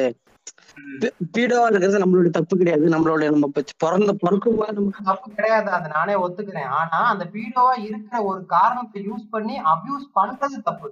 அவங்களுக்கான சொல்யூஷன்ஸ் இருக்கு. அவங்க கவுன்சிலிங் எடுத்துக்கலாம். அந்த வழியை பாருங்க. Being a pedophile will never give you rights to abuse a சைல்டுங்கிறத தான் பேசுறேன் எனக்கு. ம் ம் ம் ம். ஓகே இன்னொரு ஒரு டைப் ஆஃப் பீடோஃபைல் இருக்காங்க? அது சொன்னா புரிஞ்சு நினைக்கிறேன். விர்ச்சுவஸ் பீடோஃபைல் இருப்பாங்க ப்ரோ விர்ச்சுவஸ் பீடோஃபைல் எப்படின்னா they know they are pedophile non pedophile அவனுக்கே தெரியும். ஒரு குழந்தைய தப்பா அணுக கூடாதுங்கிற அவனுக்கு தெரியும். இந்த வீட்டுல உட்காந்து ஸ்ரீராம ஜெயம் எழுதுற மாதிரி அவனுக்கு டெய்லி எழுதுவானுங்க. என்னன்னா நான் பீடோஃபைல் ஆனா நான் குழந்தைய அபியூஸ் பண்ண மாட்டேன். நான் பீடோஃபைல் நான் குழந்தைய அபியூஸ் பண்ண மாட்டேன். இப்படி இப்படி கண் அவங்க பிரெயின் அவங்க கண்டிஷன் பண்ணிப்பாங்க. நான் பண்றது தப்பு தப்புன்னு. இவங்க விர்ச்சுவஸ் பீடோஃபைல் இவங்க வந்துட்டு எப்படி அப்படின்னா இது வந்து இந்த கலிபோர்னியா அமெரிக்கால வந்துட்டு இது ரொம்ப ஃபேமஸான ஒரு பீடோஃபைல் இப்ப நம்ம நம்ம வீடு பாக்குறோம்னு வைங்களேன் இந்தியால. ஆஹ் தண்ணி வருதா? பக்கத்துல ஈபி இருக்கா? இது இருக்கான்னு பார்ப்போம். ஆனா அங்க வந்து பாத்துக்கிட்டீங்க அப்படின்னா எந்தெந்த ட்ராக்ல எந்தெந்த பீடோஃபைல் வாழ்ந்துட்டு இருக்காங்கிற ட்ராக்கிங் சிஸ்டம் இருக்கும். ஒரு குழந்தையோட ஒரு நபர்கள் வந்து வீடு வர்றாங்க அப்படின்னா அந்த பக்கம் வீடு கொடுக்க மாட்டாங்க. அங்க ஒரு பீடோஃபைல் இல்லைங்க அங்க நிறைய அங்க நிறைய ஆப்ஸ் எல்லாம் இருக்கு. உங்க உங்களுக்கு அருகில் இருக்க இப்ப கோவிட் பேஷண்ட் நிறைய ஆப் வந்துச்சு தெரியுமா ஃபர்ஸ்ட் ஆமா ஆமா நீங்க அந்த ஆப் அந்த மாதிரி உங்கள் அருகில் இருக்கும். செக்ஷுவல் அஃபெண்டர் அப்படிங்கறது அதுல காட்டு ஆப் எல்லாம் இருக்கு. இத்தனை கிலோமீட்டர் இத்தனை மீட்டர் அடியில டிஸ்டன்ஸ்ல உங்களுக்கு எதுல ஒரு ஒரு சர்டிஃபை ஒரு கன்விக்டட் அஃபெண்டர் ஒருத்தர் இருக்காரு அப்படின்றத காட்டும் அந்த மாதிரி இருக்கும் அந்த மாதிரி பீடோஃபைலுக்கு கூட பாத்துக்கிட்டீங்கன்னா இந்த குழந்தைங்க வர்ற பார்க்கு ஐஸ்கிரீம் ஸ்கூல் இதுக்கு பக்கத்துல எல்லாம் வீடு கொடுக்கவே மாட்டாங்க. அவங்களோட அக்சஸ் ரொம்ப கம்மியா இருக்கும். விர்ச்சுவஸ் பீடோஃபைலுக்குமே அப்படிதான் ஸோ விர்ச்சுவஸ் பீடோஃபைல் வந்து எப்படின்னா நான் அஃபண்டிங் பீடோஃபைல்னு சொல்லுவாங்க. அவங்க பீடோஃபைலா இருப்பாங்க பட் குழந்தைங்களை அஃபண்ட் பண்ண மாட்டாங்க. இது எல்லாமே வந்து பாத்துக்கிட்டீங்கன்னா பிரெயின் சம்பந்தப்பட்ட மாதிரி வரனால இது வந்து ஒரு மென்டல் டிசார்டர் மென்டல் இல்னஸ் அப்படின்னும் எந்த ஒரு சொசைட்டியும் இதை டிக்ளேர் பண்ணல. ஏன் அப்படின்னா டிக்ளேர் பண்ணிட்டாங்க அப்படின்னா இவனை தண்டிக்க முடியாது நம்மளால. அதனாலதான் டிக்ளேர் பண்ணாம இன்னும் வச்சிருக்காங்க. பீடோஃபைலுங்கிறது ஓகே ஃபைன் நான் என்ன சொல்றேன்னா அவங்க பீடோஃபைல இருக்கிறது அவங்களோட தப்பு இல்ல. பட் அதை வந்து அவங்க காரணமா பயன்படுத்த கூடாதுங்கிறது தான் நான் சொல்றேன். இல்ல இப்ப எங்க ஊர்ல எங்க ஊர்ல வந்து கிராமத்து சைடுல எல்லாருமே வந்து ஒரு நான் சொல்றது வந்து ஒரு ஏழு வருஷத்துக்கு முன்னாடி வந்து இந்த மாதிரி ஒரு காடு மாதிரி இருக்கும். அந்த காட்டுல தான் வந்து டாய்லெட் போவாங்க. அப்படி போறப்ப வந்து லுங்கி கட்டிக்கிட்டு ஒருத்தன் அங்கேயே ஸ்டேயிங்க எப்ப பார்த்தாலும். அங்கேயே தான் உட்காந்துருப்பான் அந்த காட்டுலயே உட்காந்துருப்பான் அவன் என்ன பண்ணுவான்னா வந்து இந்த ஒரு அண்டர் ஏஜ்ல இருக்கிற பசங்களையா பார்த்து டார்கெட் பண்ணி அந்த பசங்க போறது வந்து பாத்ரூம் போறானுங்க டாய்லெட் போறானுங்க. ஆனா அந்த டா இவனுங்க வந்து அவங்க வந்து டிரான்ஸ் கிடையாது ஆனா ஆக்சுவலா இவனுங்க வந்து கரெக்டா அந்த அண்டர் ஏஜ்ல இருக்கிற பசங்களையா டார்கெட் பண்ணி டார்கெட் பண்ணி மாஸ்டர்பேட் பண்ணி விடுறது அந்த பசங்களுக்கு. அப்புறம் வந்து இந்த மாதிரி வேலையை ஈடுபட்டு இருப்பானுங்க. அப்புறம் வந்து இந்த பஸ்ல இதே இவனுங்களே வந்து பஸ்ல இருப்பானுங்க. இவங்களை ஆமா. என்ன கேட்டகரைஸ் பண்ணுவாங்க? அதாவது நான் தான் ரெண்டு இதுல சொன்னேன்ல. அவங்க அஃபண்டர் வந்து ரெண்டா பிரிக்கலாம். டிஃபரன்ஸ் பண்றவன் ஒருத்தன் இருக்கான். அவன் பீடோஃபைல் அந்த மாதிரி category minor attracted person category கீழே வருவானுங்க. இன்னொன்னு வந்து பாத்துக்கிட்டீங்கன்னா ஆப்பர்ச்சுனிட்டிஸ்ட் அங்க ஒரு ஆப்பர்ச்சுனிட்டி கிடைச்சிச்சுன்னா பண்ணுவான். நீங்க சொல்ற மாதிரி ஒரு பீடோஃபைல் கம்ப்ளீட்டா இருக்கான் அப்படின்னா அதை த்ரூ அவுட் அவன் வந்து சைல்டுங்கிற ஒரு விஷயத்த மட்டும்தான் அட்ராக்ட் அட்ராக்ட் பண்ணிக்கிட்டே இருப்பான். நான் சொல்ல ஆப்பர்ச்சுனிட்டிஸ் இருக்கான் பாத்தீங்களா? அவன் அவனோட ஃபேமிலி லைஃப்ல இருப்பான்? ரெகுலரான கேர்ள்ஸ் பார்க்கும்போது அட்ராக்ஷன் இருக்கும். எக்ஸ்ட்ரா ஒரு அடிஷனா வந்துட்டு ஒரு சைல்டு அட்ராக்ஷனும் வச்சிருப்பான். இப்படிதான் இருப்பாங்க இவங்க. இந்த டூ மச்சா இருக்கிறவங்க வந்து பாத்தீங்கன்னா த்ரூ அவுட் அவங்களோட இதுதான் இருக்கும். இது வந்து இதுவுமே வந்து பாத்தீங்கன்னா ரொம்ப எக்ஸ்க்ளூசிவா இருக்கிறவங்கள பீடோஃபைல்னு சொல்லலாம். நான் எக்ஸ்க்ளூசிவா இருக்கவங்க பீடோஃபைல் நம்ம டிக்ளேர் பண்ண முடியாது. அவங்கள வந்து நம்ம செக்ஷுவல் அஃபண்டரே வச்சுக்கலாம். ஓகே இப்போது நம்ம இன்னொரு விஷயத்துக்கு முக்கியமான விஷயத்துக்கு வருவோம். இப்போ இந்த குழந்தைங்கெல்லாம் அப்யூஸ் ஆகுதுல்ல. அந்த குழந்தைங்க வந்து மற்ற குழந்தைங்களோட வந்து விளையாடும் போதோ இல்லை வந்து அது வந்து ஸ்கூலில் ஃப்ரெண்ட்ஸோடு இருக்கும் போதோ இல்லை வந்து வீட்டு பக்கத்தில் இருக்க நண்பர்களோடு இருக்கும் போதோ குழந்தைகள் டு குழந்தைகள் இந்த விஷயத்தை ஷேர் பண்ணிக்காதான் மற்ற குழந்தைகள்கிட்ட இந்த அப்யூஸ் ஆன குழந்தைகளோட போக்கு வந்து எப்படி இருக்கும்? அதில் எதுவும் நம்ம வந்து தெரியுமா? அந்த அந்த ஸ்பாட்லைட் நான் சொன்ன படத்தை பார்த்தாங்கன்னா இவங்க கண்டுபிடிச்சிடலாம். இன்னொரு ஒரு உண்மையான கேஸ் சொல்கிறேன் சுனில் ட்ரஸ்ட் வச்சு நான் முதல்ல சொன்னேன்ல முந்நூறு கேர்ள்ஸ் அபியூஸ் பண்ணியிருக்கான்னு அவன் வந்து ஒரு. டைலரு அவன் என்ன பண்ணுவான் அப்படின்னா அவன் அவனை ஃபுல் கேஸ்ல வந்துட்டு ரெட் கலர் ட்ரௌசர் போட்டுக்கிறான் மேல ஒரு ஷர்ட்டை போட்டுப்பான். டெல்லியில இருந்து அடுத்த ஸ்டேஷனுக்கு போறது. போயிட்டு ஒரு புது Dress கொண்டு போறது. அங்க இருக்க குழந்தை அங்க இருக்க பெண் குழந்தைங்க பதிமூணு வயசுல இருக்க பெண் குழந்தைகளை கூப்பிட்டு உங்க அப்பா இந்த மாதிரி உனக்கு Dress வாங்கி கொடுத்தாருமா? தைக்க சொன்னாரு. நீ வந்து இந்த போட்டு காட்டுறியா? இங்க என்ன கூட்டமா இருக்கே? சரி வா மாடிக்கு போன்னு சொல்லிட்டு அங்க மாடிக்கு கூட்டு போய் இங்கேயே மாத்திருமா சீக்கிரம் மாத்துமா அடுத்த ஏரியாவுக்கு போகணும்னு சொல்லி ட்ரெஸ்ஸை கலட்ட வச்சு அபியூஸ் பண்ணிட்டு இப்படியே நிறைய ஃபுல்லா அபியூஸ் கடைசி என்ன கேட்பான்னா உங்க அப்பா பேர் என்னன்னு கேட்க அந்த பொண்ணு அவங்க அப்பா பேர் சொல்ல ஐயோ மாத்தி வந்துட்டேன் சொல்லிட்டு போயிடுறது. இப்படியே போகுது. முடிச்சிட்டாங்க ஃபுல்லா முடிச்சு போலீஸ். இன்வெஸ்டிகேஷன் என்ன சொல்றாங்கன்னா is a best tailor customer satisfaction கரெக்டா ட்ரெஸ் எல்லாம் கரெக்டா கொடுத்துருவாப்புல. எந்த ஒரு டிலே எல்லாம் இல்ல.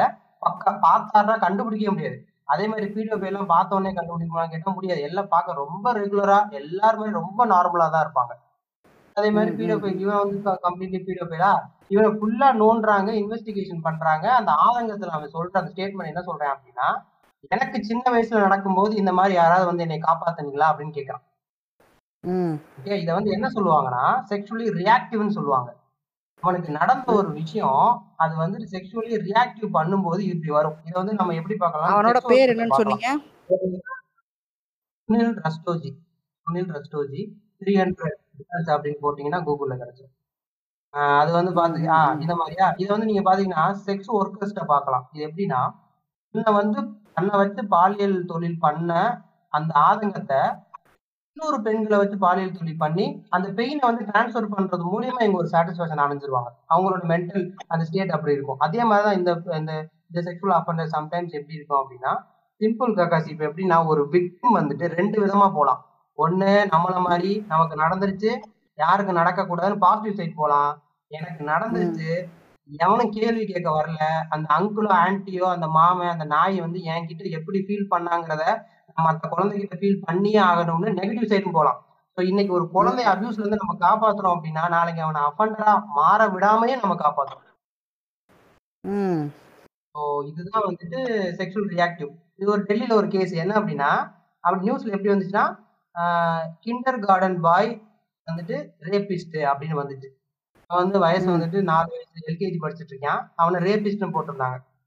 என்ன அப்படின்னா ஒரு பென்சிலை வச்சு அவன் கிளாஸ் கிளாஸ்க்குள்ளேயே படிச்சுட்டு இருக்க ஒரு பொண்ணோட தனிப்பட்ட உறுப்புக்குள்ள இன்சர்ட் பண்றான். பிடிச்சிட்டாங்க. ஓ. அவன் மேல பாக்ஸோ படி அண்டர் எயிட்டீன்ல இருக்க பசங்க தப்பு பண்ணாங்கன்னா தண்டிக்கலாம் முடியாது. அது பாக்ஸோல ஒரு ஒரு டிராபேக்கு என்ன பண்ணிட்டாங்கன்னா பட் அந்த ஃபேமஸ்க்காக அந்த ரேபிஸ்ட்ங்கிற வேர்ட் யூஸ் பண்ணிட்டாங்க. ஏதாவது ஹிந்துல சரின்னு சொல்லிட்டு நான் கூப்பிடுறாங்க. அவன்கிட்ட கேட்கும்போது என்னன்னா ஆஹ் எ- எ- அந்த எங்க வீட்டு பக்கத்துல இருக்க மாமா வந்து என் கூட இப்படிதான் விளையாடுவாங்க. எனக்கு அது பிடிக்கும். அதனாலதான் நான் பண்ணேன். செக்ஷுவலி ரியாக்டிவ் ம் நமக்கு நமக்கு நடந்ததை. மத்தவங்க ரியாக்ட் பண்ணி காட்டுறது. இது நீங்க சூஸ் பண்ணா தெரியும். அந்த அங்கிள் வந்துட்டு பையனை சூஸ் பண்றாரு. பையன் வந்து தன்னோட பிசிக்கலா வீக்கா இருக்க ஒரு பொண்ணை சூஸ் பண்றான். ஸோ சூசிங் ஆஃப் விக்டிம் வந்து எப்போதுமே இவங்களோட பிசிக்கலா வீக்கா இருக்கவங்கள தான் சூஸ் பண்ணுவாங்க. ஸோ வந்துட்டு ஒரு குழந்தைக்கு வந்து செக்ஷுவல் ரியாக்டிவ் இருக்கும். ஸோ ஒரு அப்பா அம்மாவோட செக்ஷுவல் லைஃப்பை வந்துட்டு நேரடியா பார்த்துக்கிட்டு இருக்க குழந்தைங்க இங்க நான் வந்து இடைமறிக்கிறதுக்கு மன்னிக்கணும். இல்ல இங்க நான் வந்து இடைமறிக்கிறேன். நீங்க வந்து பீடோஃபைல்ன்றவங்க இந்த மூளையில ச- பிரச்சனையானவங்கனால அப்படி ஆகுறாங்கன்றீங்க. அப்ப இவங்கெல்லாம் இப்ப இவன் சுனில் ரஸ்தோஜின்றவன் வந்து அவனுக்கு ஆனனால அவன் இப்படி ஆகுறான். இல்ல இப்படி ஆகுற பீடோஃபைல்ஸும் இருக்காங்க இல்லையா? மூளை. மட்டுமே இதுக்கு அடிப்படை கிடையாது. அடிப்படை கிடையாது. ரியாக்டிவும் அடிப்படை தான். அவனோட வாழ்வாதாரமுமே கூட அவனோட பாஸ்ட் வந்து அவனை டிட்டர்மைன் பண்ணுது. அதான் நான் சொல்றேன்ல இப்ப இப்ப ஒரிஜினல் பீடோஃபைலே கூட நான் விர்ச்சுவஸ் பீடோஃபைல் நான் யாரையும் அபியூஸ் பண்ண மாட்டேங்க அப்படின்னு சொல்லி ஏமாத்தலாம். கண்டுபிடிக்க முடியாது எவன்னு சொல்லிட்டு. டிக்ளேர் பண்ணவே முடியாது யாராலையும். அதான் ஒண்ணு இது வந்து இப்படி ம். வந்து பாத்தீங்கன்னா பாஸ்ட்ல இருந்து மாறி இருப்பாங்க. ஹரிஷ். ஹரிஷ் ஹரிஷ் நாயரா ஹரிஷ் ஐயரோட ஒருத்தர் இருப்பாரு. அவர் வந்து பாத்துக்கிட்டீங்கன்னா டீப்பா அவருக்கு அபியூஸ் நடந்திருக்கு. அபியூஸ் நடந்த பிறகு அவர் என்ன சொல்றாங்க அப்படின்னா அதுக்கப்புறம் அந்த பாஸ்ட சொல்லி சொல்லி அவர் இப்ப எப்படி இருக்காரு அப்படின்னா பாசிட்டிவா ஒர்க் பண்ணிட்டு இருக்காரு ஸோ செக்ஷுவல் அபியூஸ்க்கு ப்ரிவென்ஷனுக்காக அவர். ஒர்க் பண்ணிட்டு இருக்காரு அவரோட கேஸ் ஒன்று பார்த்தோம் அப்படின்னா அவங்க அங்கிள் அவங்க அங்கிளோட ஃப்ரெண்டு எல்லாருமே வந்து கம்ப்ளீட்லி பெனட்ரேஷன் ஆனஸ் வழியா பையங்கிறனால பிளட் வர்ற. அளவுக்கு டெய்லி அபியூஸ் நடக்குது அது வந்து. பார்த்தே வளர்ந்து வராரு பார்த்தே வளர்ந்து வந்தவர் அந்த வலி தாங்கல அது என்ன சொல்றாங்க அப்படின்னா வீடு காலி பண்ணிட்டு போறாரு அந்த அங்கிள் ஸோ. அவர் வந்து பாத்துக்கிட்டீங்க அப்படின்னா பாசிட்டிவா போனவர் நெகட்டிவா போனவருக்கு நம்ம சுனில் எடுத்துக்கலாம். பாசிட்டிவா போனவங்களுக்கு வந்துட்டு ஹரிஷ் இவரை எடுத்துக்கலாம். ஸோ இது வந்துட்டு அந்த அந்த அங்கிள் வீடு காலி பண்ணி போகும்போது சொல்லுங்க. காலி பண்ணி போகும்போது என்ன சொல்றாருன்னா அடுத்த முறை வந்துட்டு எனக்கு வாய்ப்பு கிடைச்சிச்சு அப்படின்னா இப்ப நடந்ததை விட அதிகப்படியான அபியூசஸ் வந்துட்டு உன்னை நான் பண்ணுவேன். உன்னை எனக்கு அவ்வளவு. பிடிச்சிருக்கு. இந்த மாதிரி. இன்னொரு ஒண்ணு நான் வந்து. சொல்றேன் பாருங்க. அந்த அஃபண்டர் அண்ட் அஃபண்டர் அண்ட் விக்டிம்க்கு நடுவ அந்த லவ்ங்கிற ஒரு விஷயம் எப்படி இருக்கு அப்படின்னு முப்பத்தஞ்சு வயசு அந்த ஆன்ட்டிக்கு இப்போ. அந்த ஆன்ட்டி வந்துட்டு என்னன்னா அவங்களுக்கு வந்து குழந்தையா இருக்கும்போது அபியூஸ் நடந்திருக்கு. இன்னுமே அவங்க சரி. சொல்லும்போது அந்த அங்கிளை வந்துட்டு ஃபேவரட் அங்கிள் தான் சொல்லுவாங்க. இன்னுமே அவங்களுக்கு. வந்துட்டு அந்த அங்கிள் அந்த அவரோட அபியூசருக்கு உடம்பு சரியில்லாட்டா கூட இவங்களுக்கு வந்து பதறது ஐயோ அவங்க நல்லா இருக்காங்களா? எப்படி இருக்காங்க? அவங்க என்ன நாளைக்கே அவருக்கு எது எது நடந்தாலும் நான் போய் மொத ஆளா நிப்பேன். எனக்கு அவர் ரொம்ப பிடிக்கும். அவர் தான் எனக்கு கேரம் போர்டு சொல்லி கொடுத்தாரு செஸ் சொல்லி கொடுத்தாரு எனக்கு வீடியோ கேம் வாங்கி கொடுத்தாரு. இந்த இந்த அபியூஷன்லயே வந்து பிரைஸ் பண்றது ஒரு மென்டல் இல்னஸ் இல்லையா? அதான் இது ஸ்டாக்ஹோம் சிண்ட்ரம் ஒரு காரணம். ஸ்டாக்ஹோம் சிண்ட்ரம் இது ஒரு வகையான ஸ்டாக்ஹோம் சிண்ட்ரமா தான் நான் பார்க்குறேன். நீங்க இங்க பாருங்க நம்ம பெரும்பாலான படங்கள்ல பாத்தீங்கன்னா ஹீரோ வந்து புள்ளி பண்ணுவான் வந்து மானஸ் பண்ணுவான். ஆனா வந்து அவனையே நினைச்சுக்கிட்டு அன்னைக்கு நான் ஒரு வீடியோ போட்டேன்ல அந்த கும்பக்கரை தங்கையா படத்துல கனகா வந்து அபியூஸ் ம். பண்ணுவான் இவரு. இவர் காப்பாத்திட்டு வேற கிட்ட இருந்து அப்புறம் இன்னொருத்தங்கிட்ட இருந்து வந்து காப்பாத்தினால பிரபு மேல இவங்களுக்கு லவ் ஆயிடுது. ம். இல்ல அது நான் எதுக்கு. இதை நான் சொல்ல வந்தேன்னா ஒரு ஃபேவரட்டான ஒரு நல்ல ஒரு பாசமுள்ள அங்கிளோ ஆன்ட்டியா மாதிரி தான் அந்த அபியூசருங்கிறவங்க ஃபர்ஸ்ட் குழந்தைக்கு இன்ட்ரடியூஸே ஆகுறாங்க. இந்த லவ் கூட சம்டைம்ஸ் வந்துட்டு குழந்தைங்களை வந்து டிஸ்கோஸ் பண்றதுக்கு தடுக்கும். இது இந்த- இந்த லவ் நமக்கு போயிருமோ? இவருக்கும் நமக்கும் உள்ள அந்த ரிலேஷன்ஷிப் போயிருமோ? அப்படிங்கிறது இப்ப அந்த சிவசங்கர் அந்த சுசில் இன்டர்நேஷனல் ஸ்கூலை எடுத்து லவ்னு சொல்லாம ஒரு ஒரு அன்னோன்யம். அவ்வளவுதான் அது. அன்னோனியம். அதான். இப்ப சுஷில் இன்டர்நேஷனல் அந்த சிவசங்கர் ஸ்கூல் எடுத்துக்கிட்டோம் அப்படின்னா அவ எப்போதுமே வந்துட்டு அப்பண்டரும் விக்டிமும் நடுவுல அந்த ரிலேஷன்ஷிப்பை டிக்ளேர் பண்ணிடுவாங்க. இவர் என்ன சொல்றாருன்னா நான் எல்லாம் உங்களுக்கு உங்களுக்கு அப்பா மாதிரி அப்பா ஸ்தானத்துல. இருக்கேன் அப்படின்னு சொல்லும்போது அந்த ரிலேஷன்ஷிப்பை டிக்ளேர் பண்ணும்போது அதுவுமே தடுக்கும். அதுக்கு அது வந்து பக்கா குரூமிங் வந்துட்டு அந்த ஸ்கூல்ல அவர் பண்ணி வச்சது இன்னொன்று வந்து பாத்தீங்கன்னா. அவரை வந்துட்டு ஒரு ஒரு ரொம்ப போர்ட்ராக்டா பாக்குறாங்க. அவரை வந்துட்டு இன்னைக்கு நம்ம போய் பார்த்துட்டோம் அப்படின்னா நம்ம வந்துட்டு சக்சஸ் ஆயிட்டோம். அந்த குழந்தைங்களுக்கு அப்படி இருக்கு. ரேர் பீஸாவே அவன் இருக்கான் சோ அவர் கூப்பிட மாட்டாரா. அவர் என்னை இன்னைக்கு கூப்பிட்டு எனக்கு எனக்கு பிளஸ் பண்ணி விட மாட்டாரா? அப்படிங்கிற அந்த அந்த ஈர்ப்பு அவன் ஏற்க இருக்க குழந்தைங்க வந்து தானா அவங்க கிட்ட போயிடுறாங்க இல்ல இப்ப இந்த அபியூஸ் நடக்கிறதுக்கு முன்னாடி நமக்கு சொல்லி கொடுக்கறத ஒரு ஆ- ஒரு அவருக்கு ஒரு ஒரு ஆம்பளை பையனுக்கு வந்து பெண்ணை பத்தியோ ஒரு பெண்ணுக்கு ஆம்பளை பையனை பத்தியோ இந்த செக்ஸ் சம்பந்தப்பட்டு வீட்டுல சொல்லி கொடுக்கறது என்னவா இருக்கு? ஆஹ் வீட்ல சொல்லி கொடுக்கறது இப்ப நான் சொல்றேன் பாருங்க. பேரண்டிங்ல பண்ற மிகப்பெரிய தப்பு என்னன்னா இப்ப நான் சொல்றேன். Pink colour white colour light blue colour ம். இது எல்லாமே கேர்ள்ஸுக்கு பிளாக்கு. டார்க் ப்ளூ பிரவுன் இதெல்லாம் பசங்களுக்கு. சூப்பர்மேன் டாயி இது எல்லாமே பசங்களுக்கு.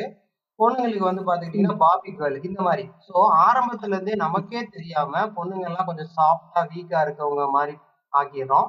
பசங்க எல்லாம் ரொம்ப ரக்கடுங்கிற மாதிரி ஆக்கிடும் பேரண்டிங் நமக்கே தெரியாம எல்லாமே உலக உலகளாவிய நடைமுறையா தான் இது அப்படியே நடந்த இதனால என்ன ஆகுறாங்க அப்படின்னா பொண்ணுங்களுக்கும் பசங்களுக்கும் அந்த டிஃபரன்ஸ் ஆனா வந்து இது எல்லாமே இந்த கலரு டாய்ஸ் Dress இது எல்லாமே உலகளாவிய நடைமுறை.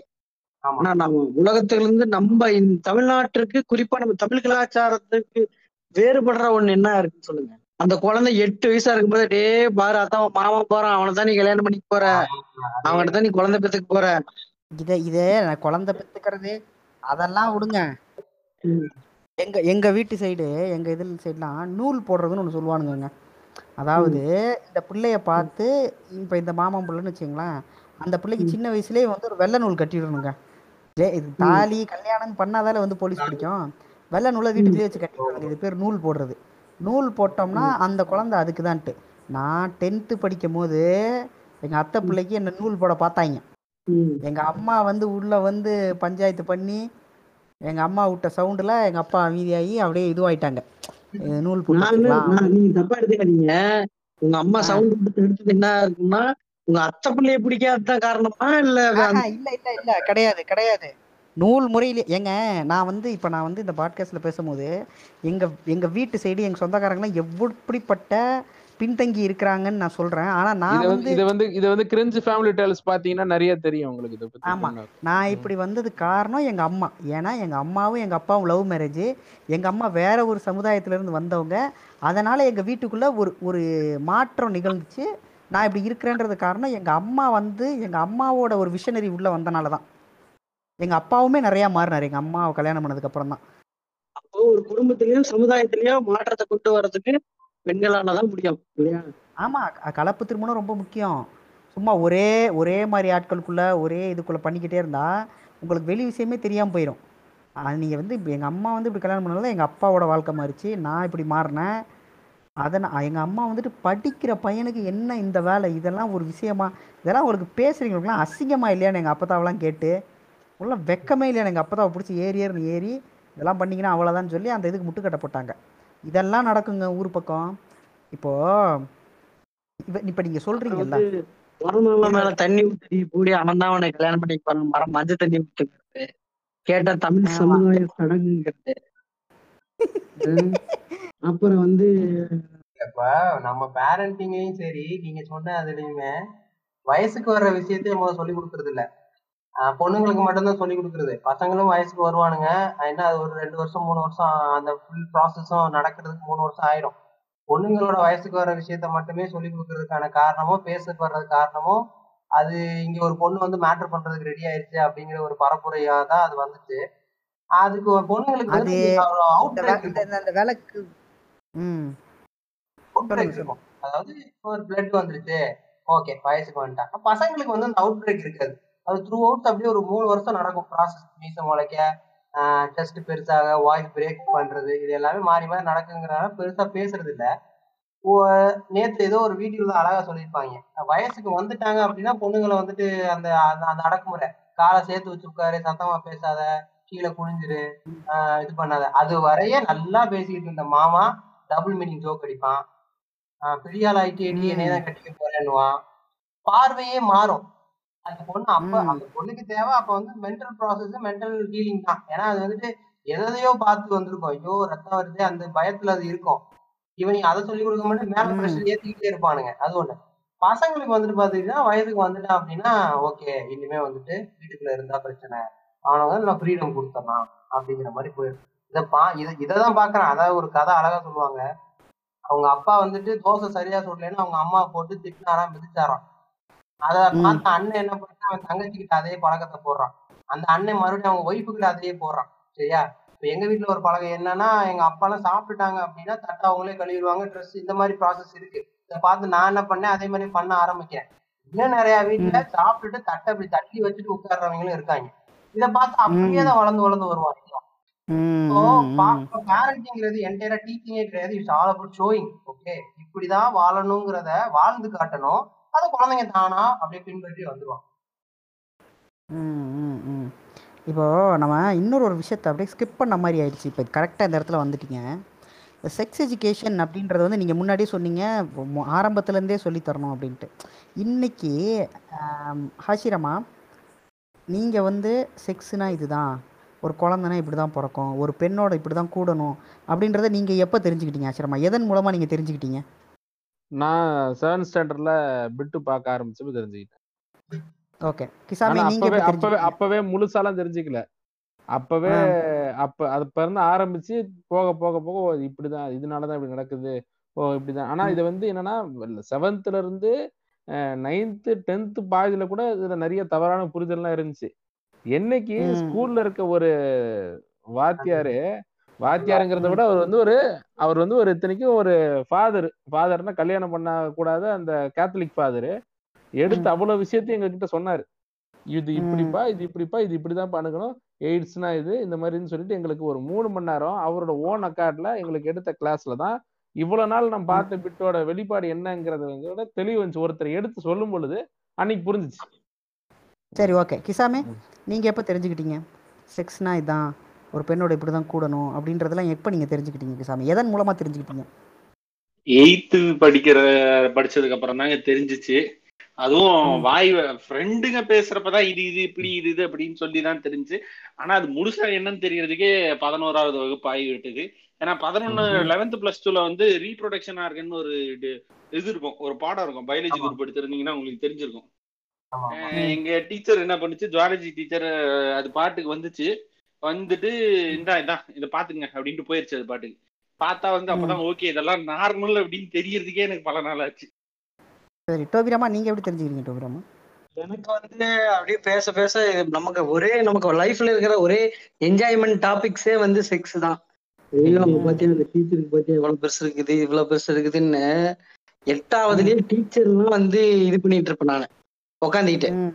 நானு பசங்க எல்லாம் உட்காந்துட்டு நான் வந்து ஒரு பதினொன்னாவது படிக்கிறப்ப பத்தாவதா பதினொன்னாவது படிக்கிறப்ப எங்க ஊர்ல ஒரு கோயில் இருக்கு. ஒரு மலை கோயில் ம். அந்த மலை கோயிலுக்கு போயிட்டு மலை கோயிலுக்கு பின்னாடி கோவில் பின்னாடி உட்கார்ந்து இந்த சைனா செட்ல சீனக்காரங்களுடைய விட்டுப்படம் பார்க்கும்போது எனக்கு முழுமையாக தெரிஞ்சது. அந்த நான் அப்போ வந்து புதுசு புதுசா அப்பதான் பாக்குறேன் நான். ஓ இப்படிதான் அப்படின்னு. சரி இதை பற்றி நம்ம கொஞ்சம் டீட்டெயில்டாக பேசுவோம். நாம் எல்லாருமே ஒன்று நம்ம செக்ஸை பற்றி எதில் தெரிஞ்சுக்கிறோம்? பானில் தெரிஞ்சுக்கிறோம். இல்லைனா நண்பர்கள் பேச கேட்டு தெரிஞ்சுக்கிறோம். நண்பர்களோட அரைகுறை அறிவாக அவங்க பேச கேட்டு அப்புறம் பான் மூலமாக இப்படி தான் வந்து நம்ம வந்து தெரிஞ்சுக்கிறோம். இங்கே பான் எப்படி இருக்குன்றதை நம்ம அணுகணும். பான் இங்கே உருவாகிற பான் எல்லாமே வந்து ஆண்களை திருப்திப்படுத்தக்கூடிய பானாக தான் இருக்குது நைன்டி எயிட் பர்சன்டேஜ் நம்ம ஆசிரமா செஞ்சு வந்து பானில் பல ஆராய்ச்சிகளை பண்ணி தேர்ந்தவர். அவர் அதுக்கு அக்னாலேஜ் பண்ணுவார் நினைக்கிறேன். என்ன ஆசிரமா? அப்படிதானே இருக்கு. லேடிஸ் பார்க்கறதுக்குன்னு வருது இப்போ பான்ஸ்.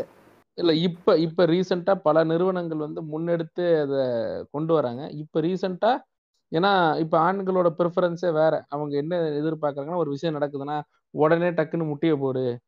அப்படியே உடனே வந்து இப்ப நான் வந்து அப்படியே நான் படுத்து இப்ப இவர் இவர் இவர் சாமானை காட்டினோடனே வா!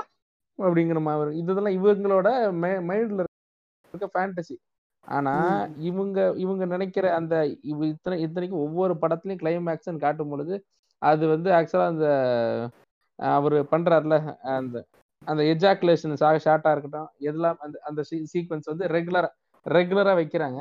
இது எதுவுமே பெண்களுக்கு விருப்பப்படுற மாதிரி மேட்டரே கிடையாது. இல்ல அதை அதை விரும்புற பெண்களும் இருக்காங்கன்னு வச்சுக்கோங்க. நான் அதுக்குள்ள போலங்க. இல்லைங்க அது வந்து இப்ப நான் ஏன் இதை சொல்றேன்னா இவங்கன்னு வரும்போது இவங்களோட இவங்களோட கான்செப்ட் இவங்க மைண்ட்ல இருந்து பொதுவா ஒரு பெண்ணோட மைண்ட்ல இருந்து பெரும்பாலான பெண்கள் வந்து பானை பார்க்குற விதம் வந்து வேற. இதை வந்து பான் டிசைன் ஃபார் உமன் நீங்க தேடி பார்த்தீங்கனாலே அவங்க என்ன பார்வையில பாக்குறாங்கன்னு வந்துட்டு இப்ப ரீசெண்டா நிறைய கம்பெனிஸ் அதை ப்ரொடியூஸ் பண்ணியிருக்காங்க. அதெல்லாம் பார்க்கும்போது உங்களுக்கு ஒரு நல்ல ஒரு ஐடியா கிடைக்கும்.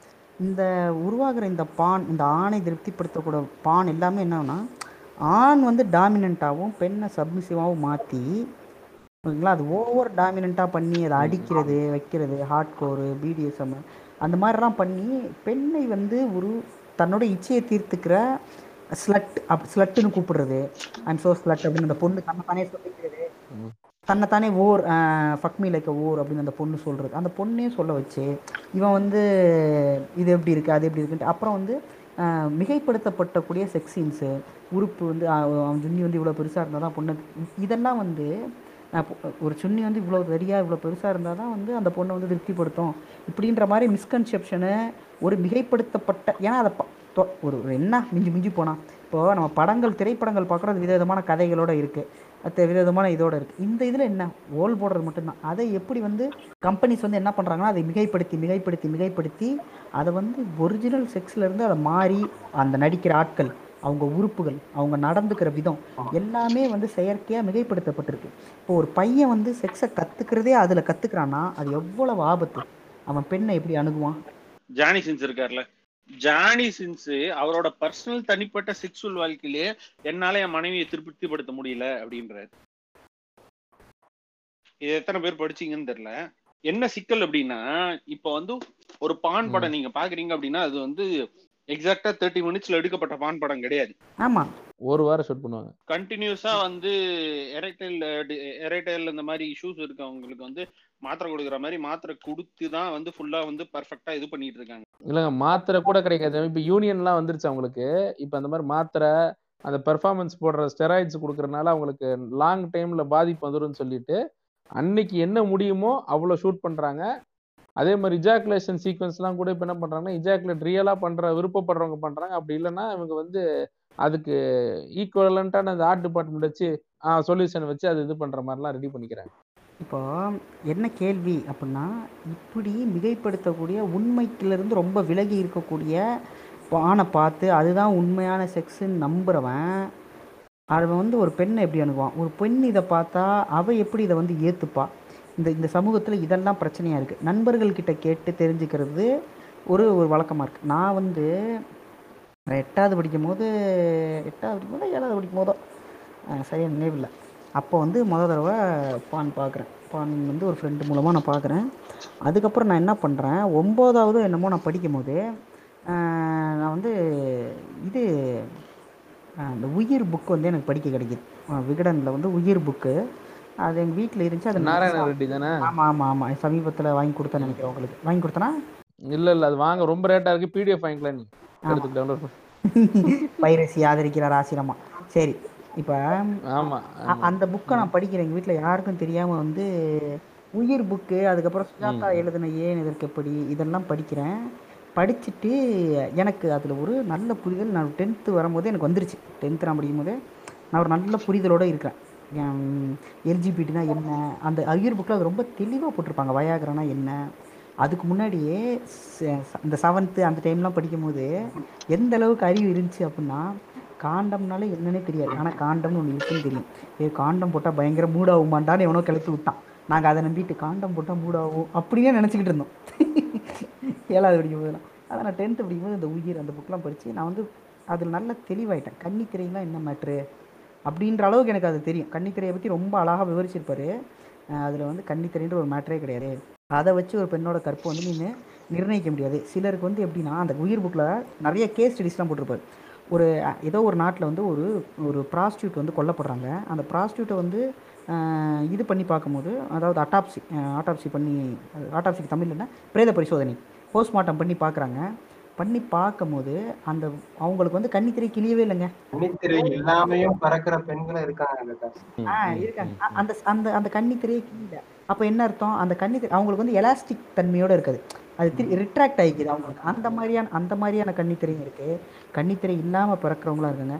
சைக்கிளில் காலை தூக்கி வேகமாக போட்டால் கூட கன்னித்திரை கிளியறதுக்கு வாய்ப்பு இருக்குங்க. ஹார்ஸ் ரைடிங் பண்ணா சைக்கிள் கீழே உட்கார்ந்து எந்திரிச்சா கூட உடையிற அளவுக்கு வீக்கான கன்னித்திரை உள்ள பெண்களும் இருக்காங்க. கன்னித்திரைனா என்னதுங்க? ஹைமனுங்க. ஹைமன் தான் கன்னித்திரை. ஆமா. அந்த. சோடா பாட்டில் வாங்குனீங்கன்னா சோடா பாட்டில் மே உள்ளே வந்து பார்த்தீங்கன்னா ஒரு லெதர் மாதிரி ஒன்று ஒட்டியிருப்பானுங்க. அது அது மாதிரி தாங்க இருக்கும் அது. சரிங்களா? ரொம்ப ஒரு ஃபிலிம் மாதிரி இருக்குங்க. அதை வச்சுட்டு அது அது பெனிட்ரேட் ஆகும்போது லேசாக blood வரும். இது அது நிறையா ஊரில் என்ன பண்ணுவானுங்கன்னா வெள்ளை பெட்ஷீட் விரிப்பானுங்க. வெள்ளை பெட்ஷீட் விரித்து அதில் ஃபஸ்ட் நைட் பண்ணுவானுங்க. சில ஊர்லாம் என்ன ஆகும்னா ஃபஸ்ட் நைட் முடிஞ்சோடனே அந்த வெள்ளை பெட்ஷீட்டை அவங்க வீட்டு மொட்டை மா அவங்க வீட்டு பால்கனியில் கட்டி தொங்க விட்ருவாங்களாம் அடுத்த நாள். பிரகடனப்படுத்துகிறாங்களாம் நாங்கள் நல்ல பிள்ளை தான் எடுத்துருக்குறோம் அப்படின்ட்டு. ஏங்க ஒரு ம ஒரு பையன் நமக்கு தெரிஞ்ச பையன் ஒருத்தன். சரி அந்த பையன் பேரை சொல்லல. அவர் மடப்புண்ட மாதிரி ஒரு ஷார்ட் ஃபிலிம் எடுத்திருந்தான் அதனாலே எனக்கு ஷார்ட் ஃபிலிம் பார்த்தால ட்ராமடைசிங்கா இருக்கும். ஒரு பொண்ணுக்கு அவனுக்கு கல்யாணம் ஆகும். கல்யாணம் முடிஞ்ச உடனே என்ன ஆகும்னா ஒரு பெட்ஷீட் விரிச்சிருப்பாங்க. அவன் என்ன பண்றான்? அதுல பெட்ஷீட் விரிச்சிருப்பான். பெட்ஷீட் விரிச்சிட்டு அவன் ஃபர்ஸ்ட் நைட் நடக்கும். ஃபர்ஸ்ட் நைட் எடுத்துட்டு மறுநாள் காலையில வந்து ஊர்ல இருந்து அந்த பொண்ணு வீட்டுக்காரங்க அப்புறம் மாப்பிள்ளை வீட்டுக்காரங்க எல்லாம் இருப்பாங்கல்ல அவங்க எல்லாம் கிளம்புறதுக்கு முன்னாடி பெட்ஷீட்டை பார்த்தா ரத்தம் இருக்கும். ரத்தம் வந்திருக்கு. மாப்பிள்ளை புண்டைய கிழிச்சிட்டாரு. சூப்பர்! அப்படின்ட்டு போயிருப்பானுங்க. கிறுக்கு கூதியானுங்க இதெல்லாம் ஒரு பெருமையாடா சுண்ணிடா அதான் அப்படி சொல்லிட்டு போயிட்டாங்களா? போயிட்டாங்க. போயிட்டு இவர் அந்த பொண்ணு அரைவர் அரைஞ்சன் நேத்து நைட்டு நடந்ததுன்னா மேட்டர் பண்ணுவாங்க. ரத்தம் வராதுன்னா அவன் மாப்பிள்ள இல்ல இப்ப எனக்கு காலைல நான் என்ன பண்ணுவேன்? அப்படின்னு சொல்லிட்டு அவசர அவசரமா கையை அறுத்துட்டு ரத்தம் தேய்ப்பாரு பெட்ஷீட்ல. இதெல்லாம் ஒரு சீனா வச்சிருக்கான் பாருங்க. நான் என்ன சொல்றேன்னா சரிப்பா நான் வெள்ளை துணி எடுத்துட்டு வெள்ளை வேட்டி எடுத்துட்டு வந்து பெட்ல போடுற. ம். ரத்தம் டெஸ்ட் பண்ணுன்றான்ல. சரின்னு சொல்லிட்டு சரின்னு அந்த பொண்ணு ஓகே சொல்லிடணும் ம். சரி ஓகே இந்த டெய்லர் பக்கத்துல இருக்கிற டெய்லர் கிட்ட போனீங்கன்னா பித்தளையில ஒரு கத்திரிக்கோல் வச்சிருப்பான். அது பிடிக்கிறதுக்கு ஒரு மாதிரியா இருக்கும். ஈஸி கட் பண்ணலாம் ஷார்ப்பா ம். வச்சிருப்பாங்க எப்பயுமே. அந்த மாதிரி பி- பித்தளையில ஒரு கத்திரிக்கோல அந்த பொண்ணு வாங்கிட்டு வந்துட்டு வீட்டிலேயே. வச்சுக்கணும். நாற்பத்தஞ்சு நிமிஷம் கழிச்சு தான் வெளியே வரணும். ரொம்ப லாங் லாஸ்டிங்கா இருக்கணும். அதுக்கு முன்னாடி நீ வெளியேற்றினா கொஞ்சம் கத்திரிச்சு விடுவேன்னு சொல்லணும். இப்படி ஒரு கிரைட்டீரியா வச்சா ஒத்து பண்ணலாம். இல்ல இப்படி வச்சா ஒத்து பண்ணலாம். ஆமா பத்து நிமிஷம் அஞ்சு-. அஞ்சு நிமிஷம். பாக்குறது. எல்லாத்தையும் பார்த்து செவுரு ஓட்டை சுரக்கா ஓட்டை பூசணிக்காய் ஓட்டை வாழை மரம் ஓட்டை பாத்ரூம் ஓட்டைன்னு எல்லா ஓட்டையிலையும் தீர்த்து தொங்கி போய் கிடக்கும். அதெல்லாம் பிரச்சனை இல்லையா? அவனுக்கு ரத்தம் வரணுமா ஒரு சூத்துல குத்திக்க ரத்தம் வரும். கிறுக்குதியானுங்க இப்போ இப்போ உயிரில் வந்து இன்னொரு விஷயம் இருக்கும். சில சில இதெல்லாம் எப்படின்னா புருஷன் போய் படுத்து வரலன்னா இவர் பண்ணிட்டாரு அப்படின்றனால இவர் தான் கல்யாணம் பண்ணி வாழணும். ஒரு வேளை புருஷன் படுத்து பண்ணுறாரு ரத்தம் வரலனாலும் அப்பா நீ பண்ணிட்டலப்பா நீ கல்யாணம் பண்ணிட்ட நீ தான் வாழணுன்றதுக்காக இவங்க என்ன ஒரு இது பண்ணுவானுங்களாம் மருத்துவ வச்சு அனுப்புவானுங்களாம். மருத்துவ வச்சு விரல விட்டு செக் பண்ணுவாங்களாம் பொண்ணு இதில். இதெல்லாம் பல ஊர்களில் இது வழக்கத்தில் இருக்கான் விரல விட்டு செக் பண்ணுவாலாம் அது கன்னித்திரை இல்லைன்னா இவ அப்போ என்னெல்லாம் நடக்குமாமா கன்னித்திரை இல்லைன்னா சொல்லிடுவாளாம் சில டைம் வந்து டீலிங்லாம் நடக்குமா? என்னடி கன்னித்திரை இல்லை இதுவாயிடுச்சு அப்படின்னா இந்த பொண்ணு பயந்துக்கிட்டு ஒரு டீலிங் பேசி சின்ன கண்ணாடி சின்ன கண்ணாடி தூள் தூள் மாதிரி விரலில் வச்சு உள்ளே வச்சு தடவி விட்ருவாளாங்க தடவி இழுத்து விட்ருவாளாங்க பாருங்கள் ரத்தம் வந்துருச்சுன்னு போய் காமிச்சிருவாளாம். உள்ளே புண்ணாயிரும். அதோட படுத்து இந்த புண்டாமா வேற வந்து படுத்து உள்ளே விடுவான்.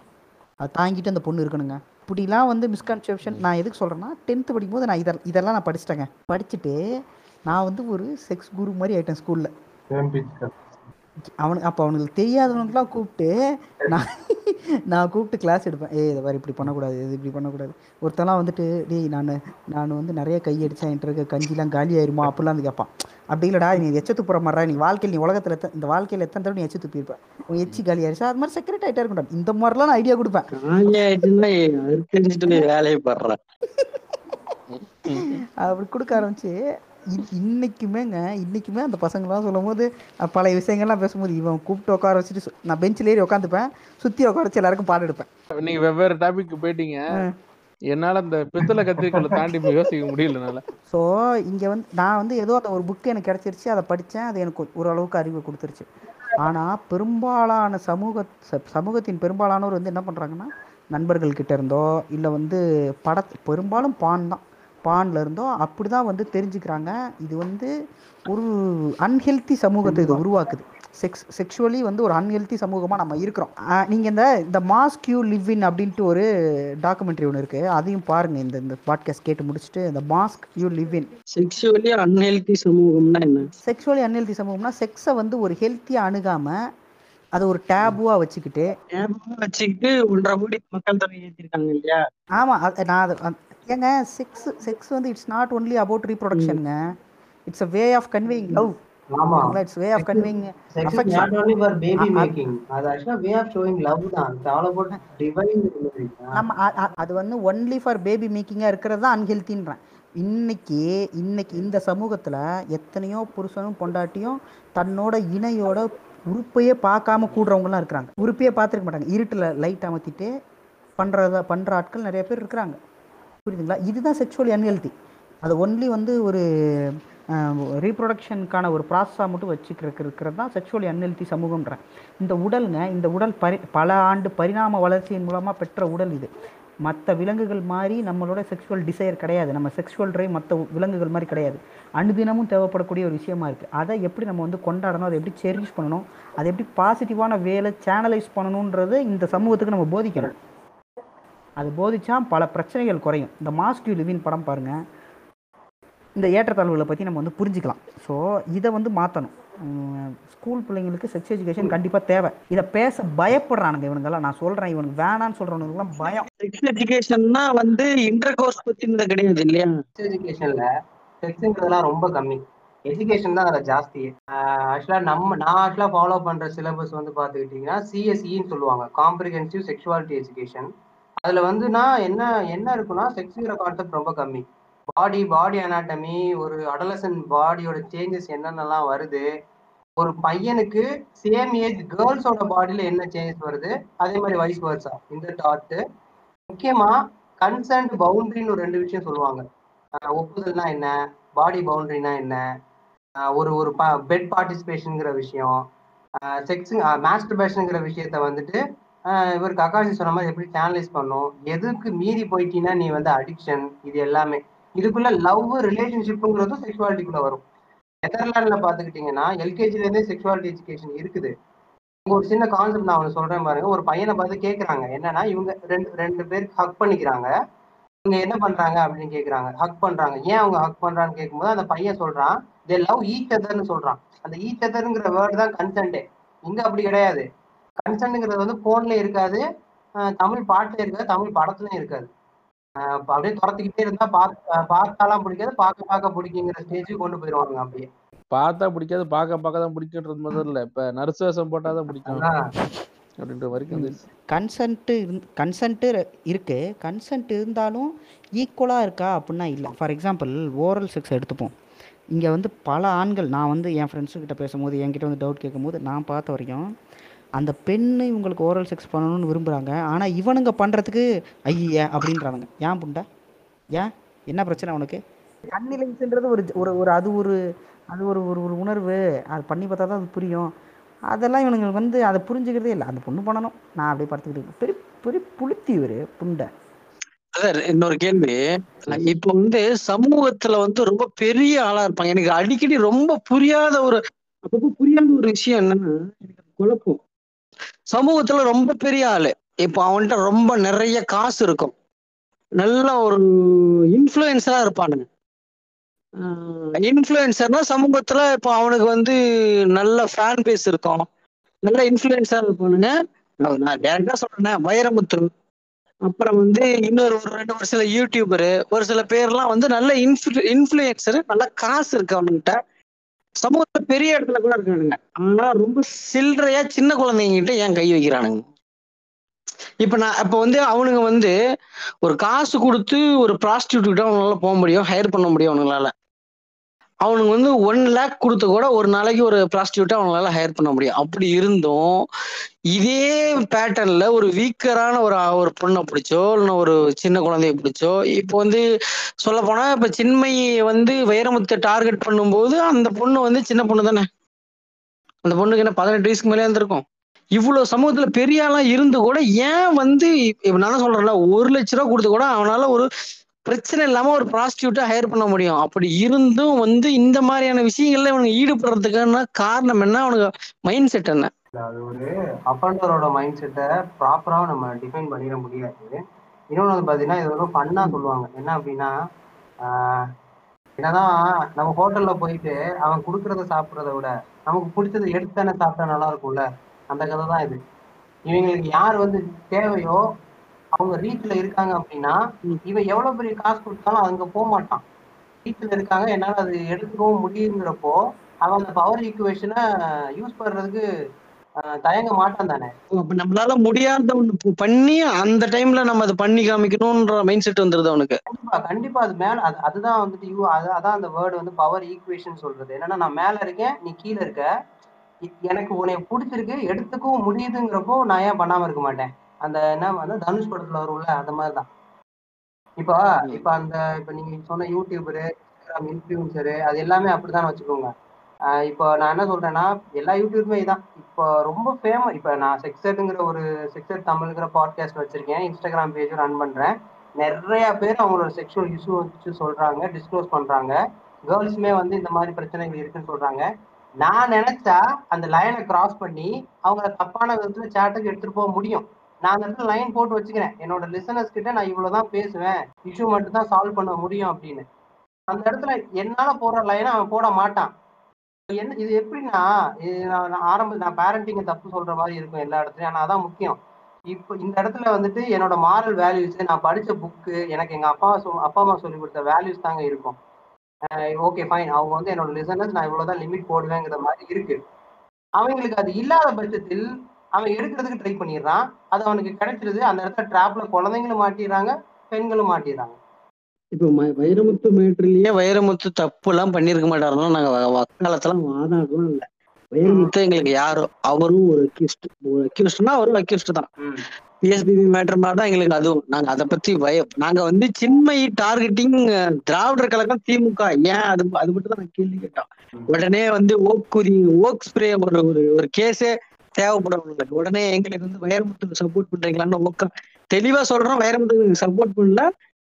சின்மை ஏன் வைரமுத்தை விட்டுட்டு தீக்காவை டார்கெட் பண்றான்னு கேட்டதுக்கு வந்து நீங்க வந்து சப்போர்ட் பண்றீங்களான்னு ஊம்ப ஆரம்பிச்சிட்டாங்க புண்டையன் உன் இஷ்ட புண்டைக்கெல்லாம் நான் பதில் சொல்ல முடியாது. உங்க நான் தான் சொல்றேன்ல இந்த பாட்காஸ்ட் வழியா. உன் இஷ்ட புண்டைக்கெல்லாம் நான் பதில் சொல்ல முடியாது. உன் இஷ்ட புண்டைக்கெல்லாம் நான் ரிப்ளை போட முடியாது.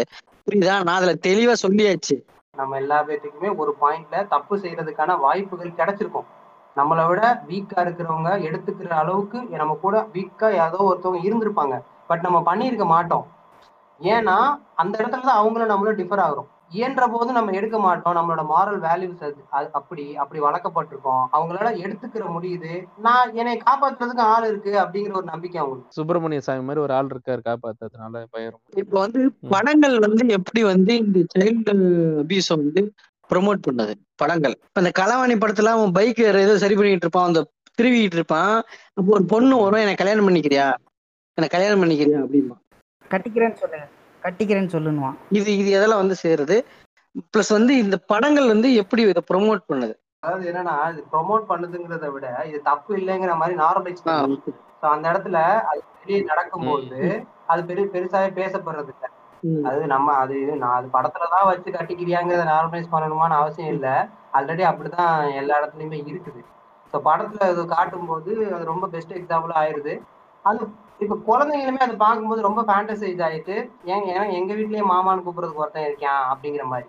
ஸோ அப்படி நம்பும்போது இவங்க ம். தப்பு பண்றதுக்கு அவங்களுக்கு ஏதோ வழி அமைஞ்சிருதுல அப்ப அவன் வாய்ப்பு கிடைச்சிச்சுன்னா கண்டிப்பா பண்ணிட்டு போயிடுவான். ஸோ படத்துல எவ்வளவு தூரம் போர்ட்ரேட் பண்றாங்களோ அது எல்லா இடத்துலயும் இது பண்ணும் சிம்பிள் இங்க நடந்துச்சுன்னா அது படத்துல தெரியும். படத்துல நடந்துச்சு அப்படின்னா அது சொசைட்டில அப்படியே ரிஃப்ளெக்ட் ஆகும். இது ஒரு விஷயம்தான். ஆஹ் போனுமே அதுல உள்ள வரும். தமிழ் படங்களும் உள்ள வரும். தமிழ் படத்துல நீங்க நான் இப்ப குழந்தைங்களை எவ்வளவு தூரம் காட்டுறாங்க அந்த மாதிரி இல்ல. நீங்க இதுல பாக்கலாம் இந்த talents for India talent for அமெரிக்கான்னு இந்த ஹிந்தி பக்கம்லாம் நிறைய இருக்கு பாருங்க. அதுல சின்ன குழந்தைங்க தான் பட் அவங்களுக்கு போட்டு விடுற ட்ரெஸ்ஸை நீங்க நோட் பண்ணலாம். இப்ப விஜய் டிவில எல்லாம் டெலிவிஷன்ல எல்லாம் பாத்துக்கிட்டீங்கன்னா அந்த கேர்ள்ஸை ப்ரப்போஸ் பண்ண குட்டி குழந்தைங்களை ப்ரப்போஸ் பண்ண வைக்கிறது. இது இதெல்லாமே ஒரு கைண்ட் ஆஃப் நம்ம பிரெயின்ல ஃபீட் பண்ற ஒரு விஷயம் தான் குழந்தைங்கள அது எப்படி அதெல்லாம் பார்க்க முடியாது நம்மளால கண்டிப்பா. சிம்பிளா நீங்க பாருங்க ஒரு குட்டி வீடியோ நீங்க பார்த்திருப்பீங்க. குழந்தைங்கள குழந்தைங்களா இருக்கணுங்கடா புண்டைலா விஜய் டிவி சுன்னிலா நயன்தாரா டீச்சரா இருப்பாங்க. குட்டி பையன் வந்து லிப் கிஸ் பண்ணுவான். அது ஒரு குட்டி வீடியோ வந்து வந்துகிட்டே இருக்கும்.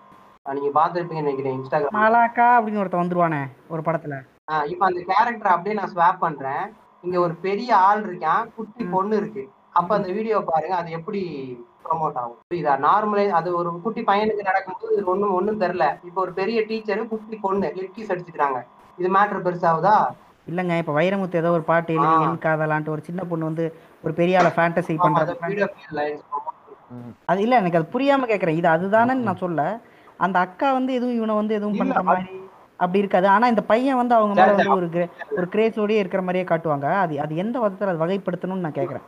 எனக்கு தெரியாம நான் கேக்குறேன். இல்ல அது வந்து ஒரு நார்மலைஸ் பண்றாங்க இங்க பாருங்க இதெல்லாம் நார்மலைஸ் பண்றாங்க அப்படிங்கிற அதே இப்ப இந்த பாக்ஸோ அந்த போக்சோ சட்டம் தான் இது. போக்சோ சட்டம் ரெண்டாயிரத்தி பதினாலு பன்னெண்டு அதுல வந்து மரண தண்டனை இருந்துச்சா? எதனால மரண தண்டனை ஆட் பண்ணாங்க? இப்போ protection of children from sexual offence act ரெண்டாயிரத்தி பன்னெண்டுங்கிறது தான் பாக்ஸோ சட்டம். தமிழ்ல போக்சோன்னுவாங்க இது வந்து பாத்துக்கிட்டீங்கன்னா ரெண்டாயிரத்தி ஏழுல நான் ஒரு சர்வே சொன்னேன்ல. அந்த சர்வேயை பேஸ் பண்ணி ரெண்டாயிரத்தி பன்னெண்டுல சில்ட்ரன்ஸ் டே அன்னைக்கு நவம்பர் பதினாலாம் தேதி ரிலீஸ் பண்ணாங்க. எந்த ஒரு எதிர்ப்புமே இல்லாம ஆட்டோமேட்டிக்கா இந்த ஆக்ட்ங்கிறது உள்ள வந்துச்சு. ஸோ இதுல வந்து பாத்துக்கிட்டீங்கன்னா முதல்ல வந்து மரண தண்டனையே இல்லை. எதுக்காக இல்லைங்கிற மாதிரி ஃபர்ஸ்ட் கொண்டு வந்திருந்தாங்க அப்படின்னா தொண்ணூத்தி ரெண்டு சதவீதம் தெரிஞ்சவங்களே இங்க அபியூஸ் பண்றனால கேபிட்டல் பனிஷ்மெண்ட் ஃபேமிலிக்குள்ளேயே வந்துருச்சு அப்படின்னா ஏன் வந்து இந்த மாதிரி கம்ப்ளைண்ட் ஃபைல் பண்ண வர்றதுக்கு ஃபேமிலி மெம்பர்ஸ் வந்துட்டு ஹெசிடேட் பண்ணுவாங்களோ அப்படிங்கிற மாதிரியான விஷயங்கள் இருந்தனால அவங்க வந்து கேபிட்டல் பனிஷ்மெண்ட்டை உள்ள கொண்டு வரல. இப்போ அது தம் உதாரணத்துக்கு சொல்லணும்னா இப்போ வந்து அந்த பேத்தியை வந்து தாத்தனே அபியூஸ் பண்ணியிருப்பான். இப்போ தாத்தனுக்கு தெரிஞ்சு போச்சுன்னா தாத்தனை தூக்கல போடுவாங்களே அதனால வரமாட்டாங்க இல்லையா? அது மாதிரி இல்லைன்னா அது வராம இருந்துச்சு. இன்னொன்னு வந்து பாத்துக்கிட்டீங்கன்னா அதுக்குள்ள எப்படி டிஃபை சைல்டுங்கிற ஒரு வேர்டு தான் இருக்கும். பாய் சைல்டு கேர்ள் கேர்ள் சைல்டுங்கிற வேர்டு இருக்காது. அதே மாதிரி த்ரூ அவுட் பாக்ஸோ ஆக்ட்ல ரேப்புங்கிற ஒரு வேர்டு இருக்காது. ஏன்னா ரேப்புங்கிறது ஒரு குட்டி வேர்டு அது ரொம்ப ப்ராடா பிரிச்சிருப்பாங்க பாக்ஸோல செக்ஷுவல் அசால்ட் செக்ஷுவல் ஹராஸ்மெண்ட் அப்புறம் வந்துட்டு சைல்டு போனோகிராஃபி ஆக்சுவலா சைல்டு செக்ஷுவல் அபியூஸ் மெட்டீரியல்னு இருக்கணும் இப்படிதான் அது இருக்கும். ஸோ இதுக்குள்ள வர்றது வந்து பாத்தீங்கன்னா பெனட்ரேட்டிவ் செக்ஷுவல் அசால்ட் குழந்தை டிஸ்க்ளோஸ் பண்ணும்பொழுது இந்த அவரோட விரலை வந்து என்னோட வாழ்வால இன்சர்ட் பண்ணிட்டாரு. பென்சிலை வச்சு இன்சர்ட் பண்ணிட்டாரு. என்னோட கையை வச்சே என்னோட தனிப்பட்ட உறுப்புல இன்சர்ட் பண்ணிட்டாரு. இந்த மாதிரி இந்த இன்சர்ட்டுங்கிற ஒரு குட்டி வேர்டு அந்த குழந்தை டிஸ்க்ளோஸ் பண்ணும்போதோ இல்ல போலீஸ் கிட்டயோ யார்ட்டையும் சொல்லும் போது சொல்லிடுச்சுன்னா அது பெனட்ரேட்டிவ் செக்ஷுவல் அசால்ட்ட வந்துடும் அதை தவிர பெனட்ரேஷனை தவிர மற்றது நடந்துச்சுன்னா செக்ஷுவல் அசால்ட்ட வரும். செக்ஷுவல் ஹராஸ்மெண்ட்ங்கிறது எப்படி வரும் அப்படின்னா குழந்தைங்களை கெட்ட வார்த்தை சொல்லி கொடுக்குறது தூரமா நின்று பாக்குறது தப்பான படம் காட்டுறது ட்ரெஸ்ஸை கலட்டுறது இதெல்லாம் செக்ஷுவல் ஹராஸ்மெண்ட் கீழே வரும். சைல்டு போனோகிராஃபினா குழந்தைங்களை வந்து வச்சு படம் எடுக்கிறது இது எல்லாமே. இதுல அக்ரவேட்டட்னு ஒரு வேர்டு இந்த அக்ரவேட்டட்ங்கிறத வந்து எல்லாத்துக்கு முன்னாடி நம்ம ஆட் பண்ணிக்கலாம். Aggravative penetrative sexual assault aggravative sexual assault aggravative sexual harassment குழந்தைங்களுக்கு பாதுகாப்பாக இருக்கக்கூடிய நபர்களே செய்யும் தவறுக்கு பேரு அக்ரவேட்டட் செக்ஷுவல் அசால்ட் அதாவது டீச்சரு வாத்தியாரு ரெண்டு பேரும் ஒண்ணுதான். பேரண்ட்ஸ் பிளட் ரிலேஷன்ல இருக்கவன். இந்த மாதிரி. அப்படியே அந்த பிளட் ரிலேஷனுக்குள்ள இருக்கவே டீச்சரு பிரின்சிபலு இந்த sports person PT sir police inspector ஒரு ஒரு ஜட்ஜு இந்த மாதிரி. யார் பாதுகாப்புக்கு ஏதுவாக இருக்கும் நபர்களே வேலியே பயிர மேயிற கதை ஏதாவது நடந்துச்சு அப்படின்னா அது அக்ரவேட்டட்ல வரும்.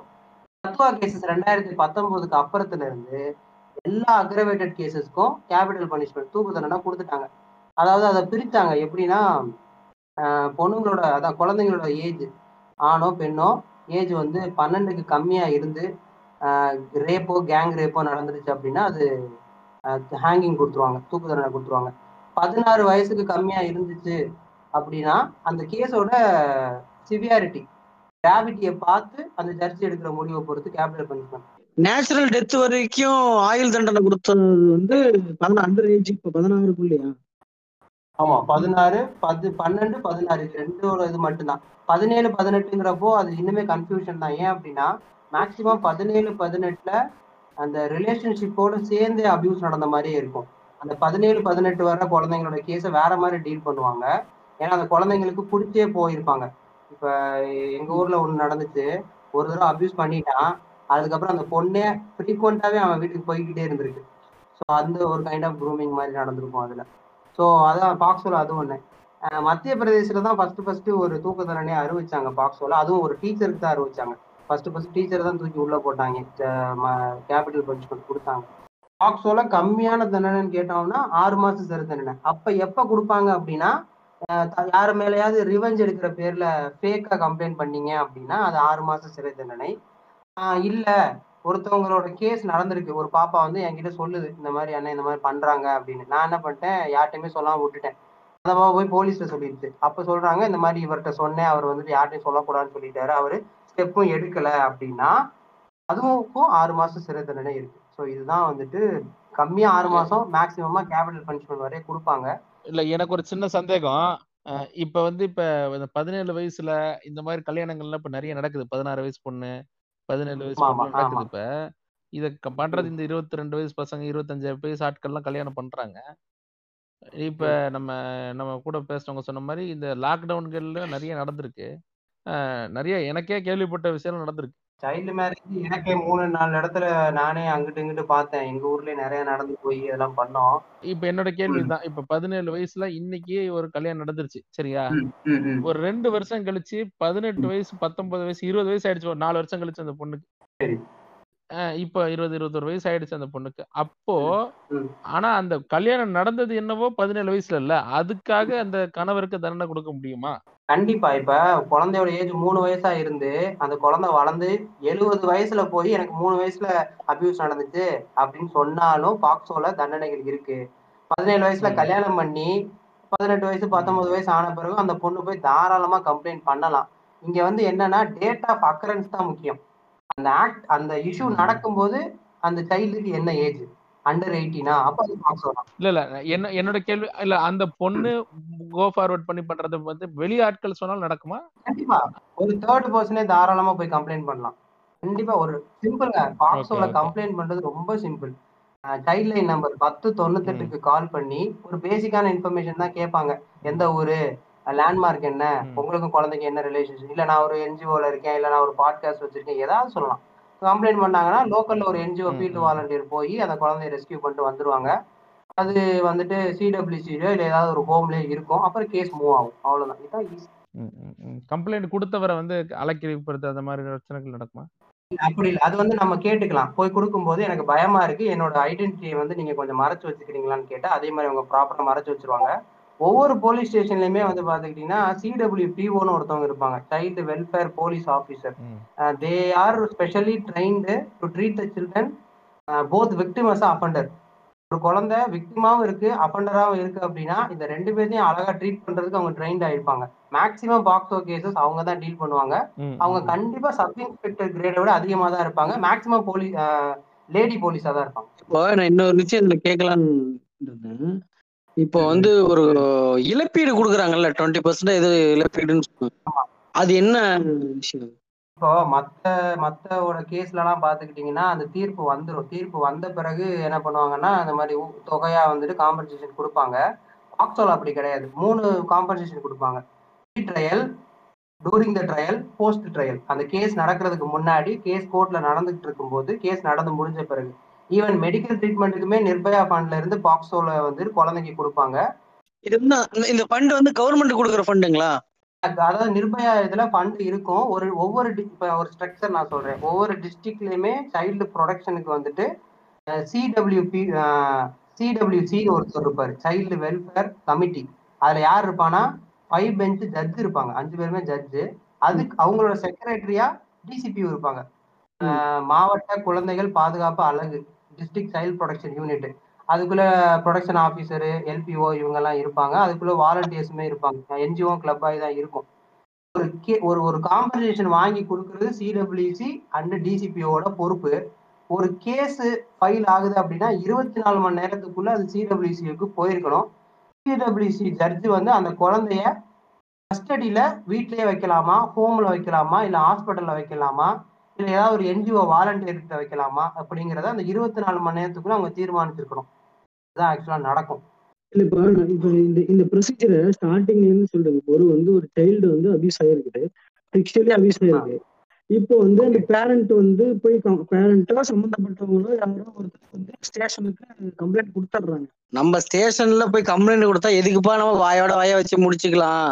இதெல்லாம் வேணாம். அப்படின்னு கம்ப்ளைண்டே எடுத்துக்க மாட்டானுங்க ஃபர்ஸ்ட் இந்தியாவுல மேக்சிமம் போக்சோ போக்சோ சட்டத்தை அவனுக்கு வழக்கா பதிவு பண்றதே கிடையாதுங்கிறது தான்.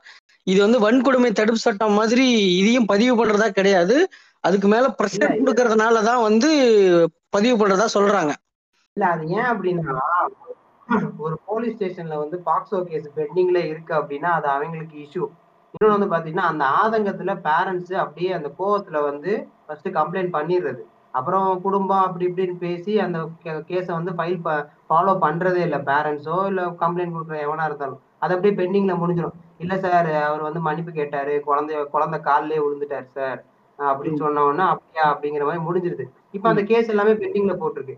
ரெண்டாயிரத்தி பதினேழுல நாங்க ஆர்டிஐ போட்டிருந்தோம். ஆர்டிஐ போட்டு பாக்ஸோ பெண்டிங் கேஸ்லாம் எடுத்தோம். எண்ணூத்தி தொண்ணூத்தி நாலு கேஸ் ஒரு வருஷத்துல மட்டும். மதுரையில மட்டும் விஜயராவ் கலெக்டரா இருக்கும்போது பத்து மாசத்துல நூத்தி எழுவத்தி ரெண்டு கேஸ் தமிழ்நாடு தாங்க இந்தியாவிலேயே மூணாவது இடம் பாக்ஸோ கேஸ்ல தமிழ்நாடுக்கும் கேரளாவுக்கும் அந்த செகண்ட் பிளேஸ்க்கு போட்டி இருந்துகிட்டே இருக்கும். இதுதான் நடக்கிற விஷயமே. நிறைய இடத்துல பஞ்சாயத்து பண்ணி முடிச்சிருவாங்க. அதுக்கு காரணமே வந்து பாத்தீங்கன்னா இவங்க ஃபாலோ பண்றது இல்ல இன்னொன்னு வந்து அஃபண்டர் ரொம்ப ஃபேவரா இருக்காரு அப்படின்னா முடிச்சு விட்டுருவாங்க. எடுக்கவே மாட்டாங்க கேஸ் இப்போ ஒரு ஒரு கேஸ வந்து நம்ம மூணு மாசத்துக்குள்ள விசாரிக்கணுங்கிற இதனால முடிக்க முடியாதுங்கிறதுனால அவனுக்கு எடுக்கிறது இல்லையா? இல்ல இல்ல. மூணு மாசம் கணக்கு கிடையாது. மூணு மாசத்துக்குள்ள சார்ஜ் ஷீட் சப்மிட் பண்ணிருக்கோம் போலீஸ் ஸ்டேஷன்ல இருந்து. அதே மாதிரி இந்த கேஸுக்கு வந்து பெயில் கிடையாது. அதே மாதிரி அரெஸ்ட் பண்றதுக்கு அரெஸ்ட் வாரண்ட்டும் தேவையில்ல. ஒருத்தவன போய் மைனர் கேஸ்னு சொல்லி அப்படியே தூக்கிட்டு வந்துடலாம். அரெஸ்ட் வாரண்ட்லாம் அவன் கேட்க கேட்க கேட்டாலும் ப்ரொடியூஸ் பண்ணணும் அவசியம் கிடையாது பாக்ஸோல அதே மாதிரி சார்ஜ் ஷீட் மூணு மாசத்துல தொண்ணூறு நாள்ல போட்டுருவாங்க. கேஸை ஒரு வருஷத்துக்குள்ள முடிச்சிருக்கணும். அதுவும் வந்து ஸ்பெஷல் கோர்ட்ல தான் அந்த கேஸ்லாம் நடக்கும் யூஸ்வலா அந்த மகிழா நீதிமன்றம் சொல்றாங்க. ஆஹ் அதுல அதுல அதுல நடக்கும். இல்லைன்னா செஷன் கோர்ட் இல்லைன்னா ஸ்பெஷல் கோர்ட்ல நடக்கும். அதுல இல்லைன்னா இங்க சென்னையில ஒன்று இந்த ஹோல் ப்ராசஸில் அந்த குழந்தையோட அடையாளமோ அந்த குழந்தையோட பேரோ எங்கேயுமே வெளியே வந்துடாது அதுவும் சட்டத்தில் இருக்குது வந்துடக்கூடாது அப்படின்றத சட்டம் இருக்குது ஆமா வந்துச்சு அப்படின்னா அந்த ஆர்டிகிள் எழுதுற ரிப்போர்ட் இருக்கு அந்த அஃபண்டருக்கு என்ன தண்டனை கொடுக்கப்படுதோ அது ஈக்குவலா அப்படியே தூக்கி கொடுத்துருவாங்க பாக்ஸோல தூக்கு தண்டனை அவனுக்கு தூக்கு தண்டனை. இதை வந்துட்டு கரெக்டா பண்றது வந்துட்டு எனக்கு தெரிஞ்சு நியூஸ் மினிட்ஸா அவங்க கொஞ்சம் ஓரளவுக்கு ப்ராப்பரா எழுதுவாங்க. மத்த நியூஸ்லலாம் வந்துட்டு அப்பட்டமா சொல்லிடுவேன் அண்ணா நகர்ல இருந்த ஒரு பிரைவேட் ஸ்கூல்ல படிச்சுக்கிட்டு இருந்த ஆறாவது வகுப்பு இந்த மாதிரியான டிக் இந்த மாதிரியான இன்ஃபர்மேஷனை டிக்ளேர் பண்ணக்கூடாது. ஒரு ஸ்கூல் அவ்வளவுதான். ஒரு வாத்தியார் அதாவது பிரச்சனை என்னன்னா நமக்கு ஆசிஃபா ஞாபகம் இருக்கும் நிர்பயா ஞாபகம் இருக்கும் அஃபண்டர் எவனும் ஞாபகத்துல இருக்க மாட்டான். அவனை பூரா மறைச்சிருவாங்க. இது இந்த இடத்துல நான் சொல்றேன் இது ஆக்சுவலா கன்வே ஆகும் உங்க சைடு போனோம்னா. இந்த ரேப்பா இருக்கட்டும் அபியூஸா இருக்கட்டும் நியூஸ்ல வர்ற அந்த சென்டென்ஸை நீங்க பாத்தீங்கன்னா நல்லா தெரியும். ஆக்சுவலா வந்துட்டு கற்பழிக்கப்பட்ட நிர்பயா கற்பழிக்கப்பட்டார் இப்படிதான் தான் இருக்கும். வந்துட்டு நாலு நபர்கள் நிர்பயாவை கற்பழித்தனர். இப்படிதான் வரணும். நிர்பயா கலி கற்பழிக்கப்பட்டாருங்கிற லைன்ல எங்கெங்க இருக்கு ம். அவன் தானே தப்பு பண்ணான். நிர்பயா வந்து கற்பழிக்கப்பட்ட பெண் அப்படின்னு மாறிடும். ஒரு ஒரு மூணு ஒரு வருஷம் ஒரு வருஷத்துக்கு முன்னாடி அந்த தீக்குளிச்சிருச்சு ஒரு பொண்ணு. இவனுங்க வீடியோ எடுத்து அந்த பொண்ணோட வீடியோ எல்லாம் சர்க்குலேட் பண்ணுவேன்னு சொல்லிட்டு ஸ்கூல் பொண்ணு தீக்குளிச்சிருச்சு அப்ப தினமலர்ல எப்படி வருது அப்படின்னா மானத்தை காப்பாத்தி கொள்வதற்காக தீக்குளித்த மாணவி. இப்ப மானத்தை காப்பாத்துறதுக்காக அந்த பொண்ணு தீ குளிக்கணுமா? எப்படி இந்த நியூஸ் வந்திருக்கணும்?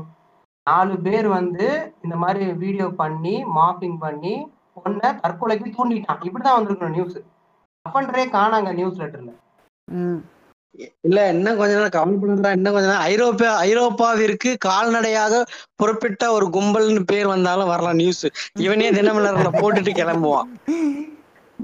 இப்போ சரி. இப்போ மற்ற சட்டத்துக்கும் பாக்ஸ்கோவுக்கும் இருக்கிற என் ஒரு முக்கியமான வித்தியாசம் என்னன்னு நீங்கள் சொல்லுவீங்க? இப்போ ஐபிசியா இருக்கட்டும் கிரிமினல் பிசியா இருக்கட்டும் இப்போ என்னோட பர்ஸை ஒருத்தன் திருடிட்டான்னு வச்சுக்கலாம் திருடிட்டான்னா நான் போய் என் சைட்ல இருந்து நிறைய வாதாடணும். பஸ் ஸ்டாண்ட்ல நின்றுகிட்டு இருந்தேன் பர்ஸ் எடுத்துட்டு போயிட்டேன் சார் இவன் தான் நினைக்கிறேன் சார் நான் நிறைய விக்டிம் சைட்ல இருந்து நான் நிறைய பேசுற மாதிரி இருக்கும். பாக்ஸோல அப்படி கிடையாது. ஃபர்ஸ்ட்ல இருந்தே ஒருத்தன் மேல கம்ப்ளைண்ட் பண்ணிட்டோம்னா அந்த பேர்டன் ஆஃப் ப்ரூஃபை வந்து அந்த அஃபண்டர் தான் டிக்ளேர் பண்ணணும். இல்ல சார் நான் நிரபராதிங்கிறத அவன் தான் ப்ரூஃப் இப்போ ஆசிராமா என் பர்ஸை எடுத்துட்டாருன்னு வச்சுங்களேன் இப்போ நான் வந்து ஆசிராமா தான் அதை எடுத்தாருன்னு நான் ப்ரூஃப் பண்ணணும். ஆசிராமா அவர் அமைதியாக இருந்துக்கலாம். நான் இங்கே. நின்றேன் என் பர்ஸு அந்த பர்ஸு இவர் இங்கே வந்தார் அங்கே சிசிடிவி ஃபுட்டேஜ் இருந்துச்சு அப்படின்ட்டு குற்றத்தை சாட் நான் சாட்டுற நான் தான் அதை நிரூபிக்கிறதுக்கான சாட்சியங்களை சமர்ப்பிக்கணும். ஆனால் பாக்ஸ்கோல அப்படியே ரிவர்ஸ் ஒருத்த மேலே நம்ம கேஸ் கொடுத்துட்டோம் அப்படின்னா அவன் தான் நிரூபிக்கணும் தான் இதை பண்ணலை அப்படின்ட்டு. இல்லைங்களா? கரெக்டாக அதேதான் அதேதான். ரெண்டாவது வந்து இந்த இந்த விசாரணை வந்து ரகசிய விசாரணையாவே நடத்துவாங்களா? இல்ல வெளிப்படையா விசாரணை நடத்துவாங்க ரொம்ப ரகசியமா தான் நடக்கும் பாக்ஸோ செக்ஷன் ஸ்பெஷல் கோர்ட்ல தான் நடக்கும். ஆஹ் குழந்தைங்க வந்துட்டு வீட்ல இருந்து வீடியோ கான்ஃபரன்ஸ்ல கூட ட்ரையல் அட்டன் பண்ணலாம். இன்னைக்கு ட்ரையல் இல்ல நான் நாளைக்கு வரேன்னு கூட குழந்தைங்க டேட் ஃபிக்ஸ் பண்ணிக்கலாம். அப்படியே கோர்ட்டுக்கு வர்ற அளவு குழந்தைங்க இருக்காங்க அப்படின்னா அஃபண்டரை வந்துட்டு அடுத்த நாள் தான் விசாரிப்பாங்க. குழந்தைங்க இன்னைக்கு விசாரிப்பாங்க. எக்காரணத்தை கொண்டு அஃபண்டரையும் குழந்தையும் பார்க்க விட மாட்டாங்க. அந்த டிராமாக்காக. போலீஸ் வந்து இப்ப இப்ப சென்னையில ஒருத்தர் இருக்கான். சென்னையில ஒரு பொண்ணு இருக்கு. அந்த பொண்ணுக்கு இந்த மாதிரி நடந்துச்சு அவன் அந்த அஃபண்டர் வந்து வேற வேற இடத்துல இருக்கான். அதாவது ஜூரிஸ்டிக்ஷன் தள்ளி இருக்குன்னு வைங்க. அந்த போலீஸ் இல்ல இது எங்களுக்கு சேராதுன்னு சொல்லக்கூடாது இல்லையா? கேஸ் கொடுத்தா உடனே பதிவு பண்ணிக்கணும். ரேப்பு பாக்ஸோ இந்த ரெண்டு கேஸ்லயுமே இப்ப இப்ப இது அண்ணா நகர் சர்க்கிள்குள்ள ரேப் நடந்துருச்சு. ஆனா நான் கே கே நகர் சர்க்கிள் இருக்கேன். ஆனா கே கே நகர்ல போய் நான் ஃபைல் பண்ணும்போது இது எங்க சர்க்கிள் இல்ல அப்படின்னு சொல்லக்கூடாது. ஹீரோ எஃப்ஐஆர் போட்டு கொடுங்க சார் டம்மி எஃப்ஐஆர் நம்பரை வாங்கிட்டு அப்புறம் அவர் சர்க்கிள் பண்ணிக்கணும் அண்ணா நகருக்கு இது ரேப்லயும் வரும் பாக்ஸோலயும் வரும். ஹீரோ எஃப்ஐஆர்னு ஒரு கான்செப்ட் இருக்கும் ப்ரோ அப்படி ஒருவேளை பண்ணலன்னா அந்த போலீஸ் மேலேயும் கேஸ் பாயும் இல்லையா? கண்டிப்பா. அவங்க மேலதான் திருப்பி விடும். அதாவது இது அவங்களோட வேலையை டியூட்டியை ஒழுங்கா பண்ணல அப்படிங்கிற மாதிரி. இப்ப அந்த அந்த பொண் அந்த பாதிக்கப்பட்ட அந்த குழந்தை சைடு சைடு என்னென்ன தேவை? கம்ப்ளைண்ட் பண்றதுக்கும் சரி ப்ரூவ் பண்றதுக்கு ப்ரூவ்னா அது அந்த அந்த அந்த குழந்தையோட சைடு தேவைப்படும் இல்ல? ஒரு- ஒரு இப்போ வாக்கு மூலமோ அல்லது விசாரணையோ? அல்லது வந்து மருத்துவ பரிசோதனை. இப்போ ஒரு குழந்தைக்கு அபியூஸ் நடந்துருச்சு ரொம்ப டீப்பா நடந்துருச்சு போலீஸ் கம்ப்ளைண்ட் பண்றதுக்கு முன்னாடி குழந்தைக்கு ஹாஸ்பிட்டல் ட்ரீட்மெண்ட் கொடுத்தே ஆகணும் உயிர் போற நிலைமைங்கிற மாதிரி சுச்சுவேஷன் இருக்கும் பட்சத்தில் நம்ம பக்கத்துல இருக்க பிரைவேட் ஹாஸ்பிட்டலோ கவர்மெண்ட் ஹாஸ்பிட்டலோ இல்ல பிரைமரி ஹெல்த் சென்டரோ எங்க வேணா தூக்கிட்டு போயிடலாம் அங்க தூக்கிட்டு போய் அங்க போய் சார் இந்த மாதிரி ஆயிடுச்சு அப்படின்னு சொன்னாங்கன்னா போய் எஃப்ஐஆர் போட்டுட்டு வாங்கன்னு டாக்டர் கேட்க கூடாது படி கேட்கவே கூடாது. அவர் உடனே கால் பண்ணி லோக்கல் போலீஸ்க்கு இன்ஃபார்ம் பண்ணி ஒரு மைனர் கேஸ் வந்திருக்கு. இந்த மாதிரி அபியூஸ் போல நாங்க ட்ரீட்மெண்ட் ஸ்டார்ட் பண்றோம். நீங்க கேஸ் எடுத்துக்கிறீங்கன்னு இன்ஃபார்ம் பண்ணிட்டு டாக்டரோட பொறுப்பு அது. அது வந்துட்டு மெடிக்கல் லீகல் கேஸ் எம்எல்சிக்கு கீழே போயிடும் அவர் அப்படியே கேஸ் எடுத்தா இதான் நடக்கும். ஒரு ஃபீமேல் கேர்ள் சைல்டா இருக்கு அப்படின்னா ஒரு கேர்ள் டாக்டர் பார்ப்பாங்க. ஸோ இப்படிதான் நடக்கும். இதை தாண்டி யூஸ்வலா சைல்ட் லைன்ல இருந்து என்ன சொல்லுவாங்க அப்படின்னா உங்களுக்கு கம்ப்ளைண்ட் பண்ணவே முடியலன்னா நே- நேரா ஹாஸ்பிட்டலுக்கு கூட்டு போயிட்டீங்க அப்படின்னா அது இல்ல ஒரு பொண்ணு வந்து ஹாஸ்பிட்டலுக்கு வராங்க செக் பண்றாங்க அப்டமன்ல பெயின் டாக்டர் கண்டுபிடிச்சிட்டாரு அபியூஸ்னு உடனே நீங்க வெளில போங்கம்மா போலீஸ் ஸ்டேஷன் போங்கம்மான்னு அவர் டைரக்ட் பண்ணக்கூடாது. அவர் என்ன பண்ணணும்னா போலீஸ் ஸ்டேஷனுக்கு கால் பண்ணி இன்ஃபார்ம் பண்ணிட்டு ட்ரீட்மெண்ட் இங்க பண்ணி ஆ- ஆரம்பிச்சிருக்கணும். மெடிக்கல் எவிடன்ஸ் எவ்வளவு ஸ்ட்ராங்கா இருக்கோ அவ்வளவு ஸ்ட்ராங்கா இருந்துச்சு அப்படின்னா குழந்தைங்க ஒரு வாரத்தை கூட பேசாம கேஸை வந்து சக்சஸ் பண்ணிடலாம். ஆனா இதுல பெரிய சேலஞ்ச் என்ன அப்படின்னா தனிப்பட்ட உறுப்புகள் அதாவது பெண் உறுப்போ ஆண் உறுப்போ தொட்டு தான் இங்க அபியூஸ் நடக்குது. மறுபடியும் மெடிக்கல் எவிடன்ஸ் நட எடுக்கிறதுக்கு டாக்டர் மறுபடியும் அதே இடத்த தொடணும். அந்த குழந்தை மறுபடியும் அபியூஸ்க்கு உள்ளாக்கப்படும். அதனால மெடிக்கல் எவிடன்ஸ் எப்போதுமே பாக்ஸோல ரொம்ப ஸ்ட்ராங்கா இருக்காது. ஸோ கோர்ட்ல கொஞ்சம் அதிகமா ஜட்ஜு கேட்குற கேள்விக்கு பதில் சொல்ற மாதிரி ஆயிடுது ஸோ இந்த மெடிக்கல் எவிடன்ஸ் ரொம்ப கஷ்டம். இந்த- படம் இந்த இது ஒரு படம் வந்துச்சு. பாவக்கதைகள்ல டக்குன்னு சிம்ரன் கூட்டு போய் அந்த பொண்ணை குளிக்க ஊத்திடுவாங்க. அது தப்பு. குளிக்க ஊத்திட்டீங்கன்னா எவிடன்ஸ் போயிடும் உடனே போய் நீங்க ஹாஸ்பிட்டலுக்கு சேர்க்கணும் எவிடன்ஸை கலெக்ட் பண்ணணும் கேஸை வந்து நீங்க ஃபைல் பண்ண ஆரம்பிக்கணும். அதுதான் ஆக்சுவல் ப்ரொசீஜரு அதே மாதிரி போன மாசம் நடந்த அந்த பாதிக்கப்பட்ட குழந்தையோட வாக்குமூலமே ஒரு பெரிய சாட்சி தான் அப்படின்றாரு இல்லையா?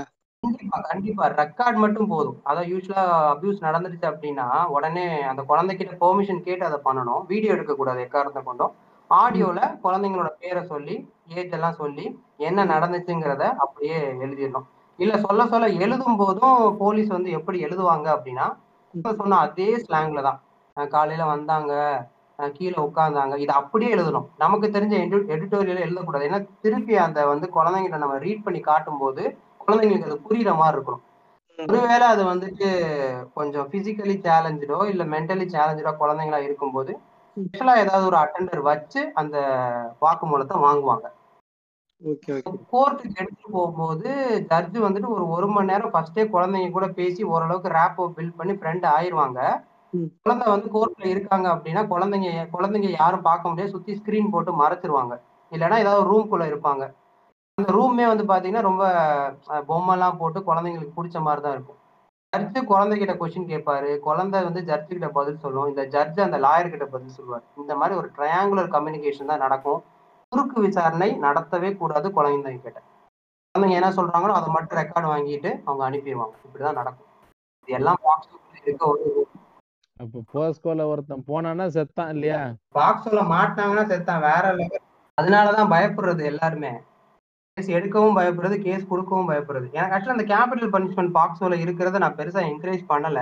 ஏன் அப்படின்னா கேபிட்டல் பனிஷ்மெண்ட் மட்டும் இங்க த- தண்டனைகள் மட்டும் ரொம்ப இது பண்ணிட்டோம்னா குற்றம்லாம் குறைஞ்சிருங்கிறது அதெல்லாம் அது முழுமையா நம்மளால ஏத்துக்க முடியாது. பாக்ஸோல வந்து பா- இது வந்த பிறகு இப்ப பாத்துக்கிட்டீங்கன்னா நான் சொல்றேன் ஆயிரத்தி நூத்தி நாற்பத்தி மூணு கேசஸ் ஒரு வருஷத்துக்கிட்ட வருது தமிழ்நாட்டுல. இது வந்துட்டு தைரியமா வந்து கம்ப்ளைண்ட் பண்ணவங்களோட நம்பரு பண்ணாதவங்க எல்லாம் எடுத்தோம் அப்படின்னா அது லட்சக்கணக்குல போகும் கண்டிப்பா. இப்ப இங்க பாருங்க இப்ப நம்ம பேசுனதுக்குள்ளேயே நம்ம நாலு பேத்துக்குமே நடந்திருக்கு. இங்க நாலு பேர் பேசுனா நாலு அபியூஸ் நடந்திருக்கு. இந்த மாதிரி தான் இப்போ நம்ம தமிழ்நாட்டுல சரி இந்தியாவிலயும் சரி குழந்தைகள் நலன் சம்பந்தமான வலுவான அமைப்புகள் இருக்குதா? கேட்டா ஒரு காரணமா ஒரு அமைப்பு சொல்லுவாங்க பத்து தொண்ணூத்தெட்டும்பாங்க. இப்ப இவங்க எல்லாம் சரியா செயல்படுறாங்களா? இந்த அவரோட ஆக்டிவிட்டி கரெக்டா இருக்கா? ரெண்டாவது வந்து உலகளாவிய அமைப்புகள் வந்து பெரிய அமைப்புகள் இருக்கா? அது வந்து நேரடியா குழந்தைகள் சம்பந்தமான விஷயங்கள்ல இப்ப நேரடியா இப்ப தமிழகத்துல ஒரு விஷயம் நடக்குது இங்க சரியான ஜஸ்டிஸ் கிடைக்கலன்னா உலக அமைப்புகள் வந்து இங்க நேரடியா தலையிட முடியுமா?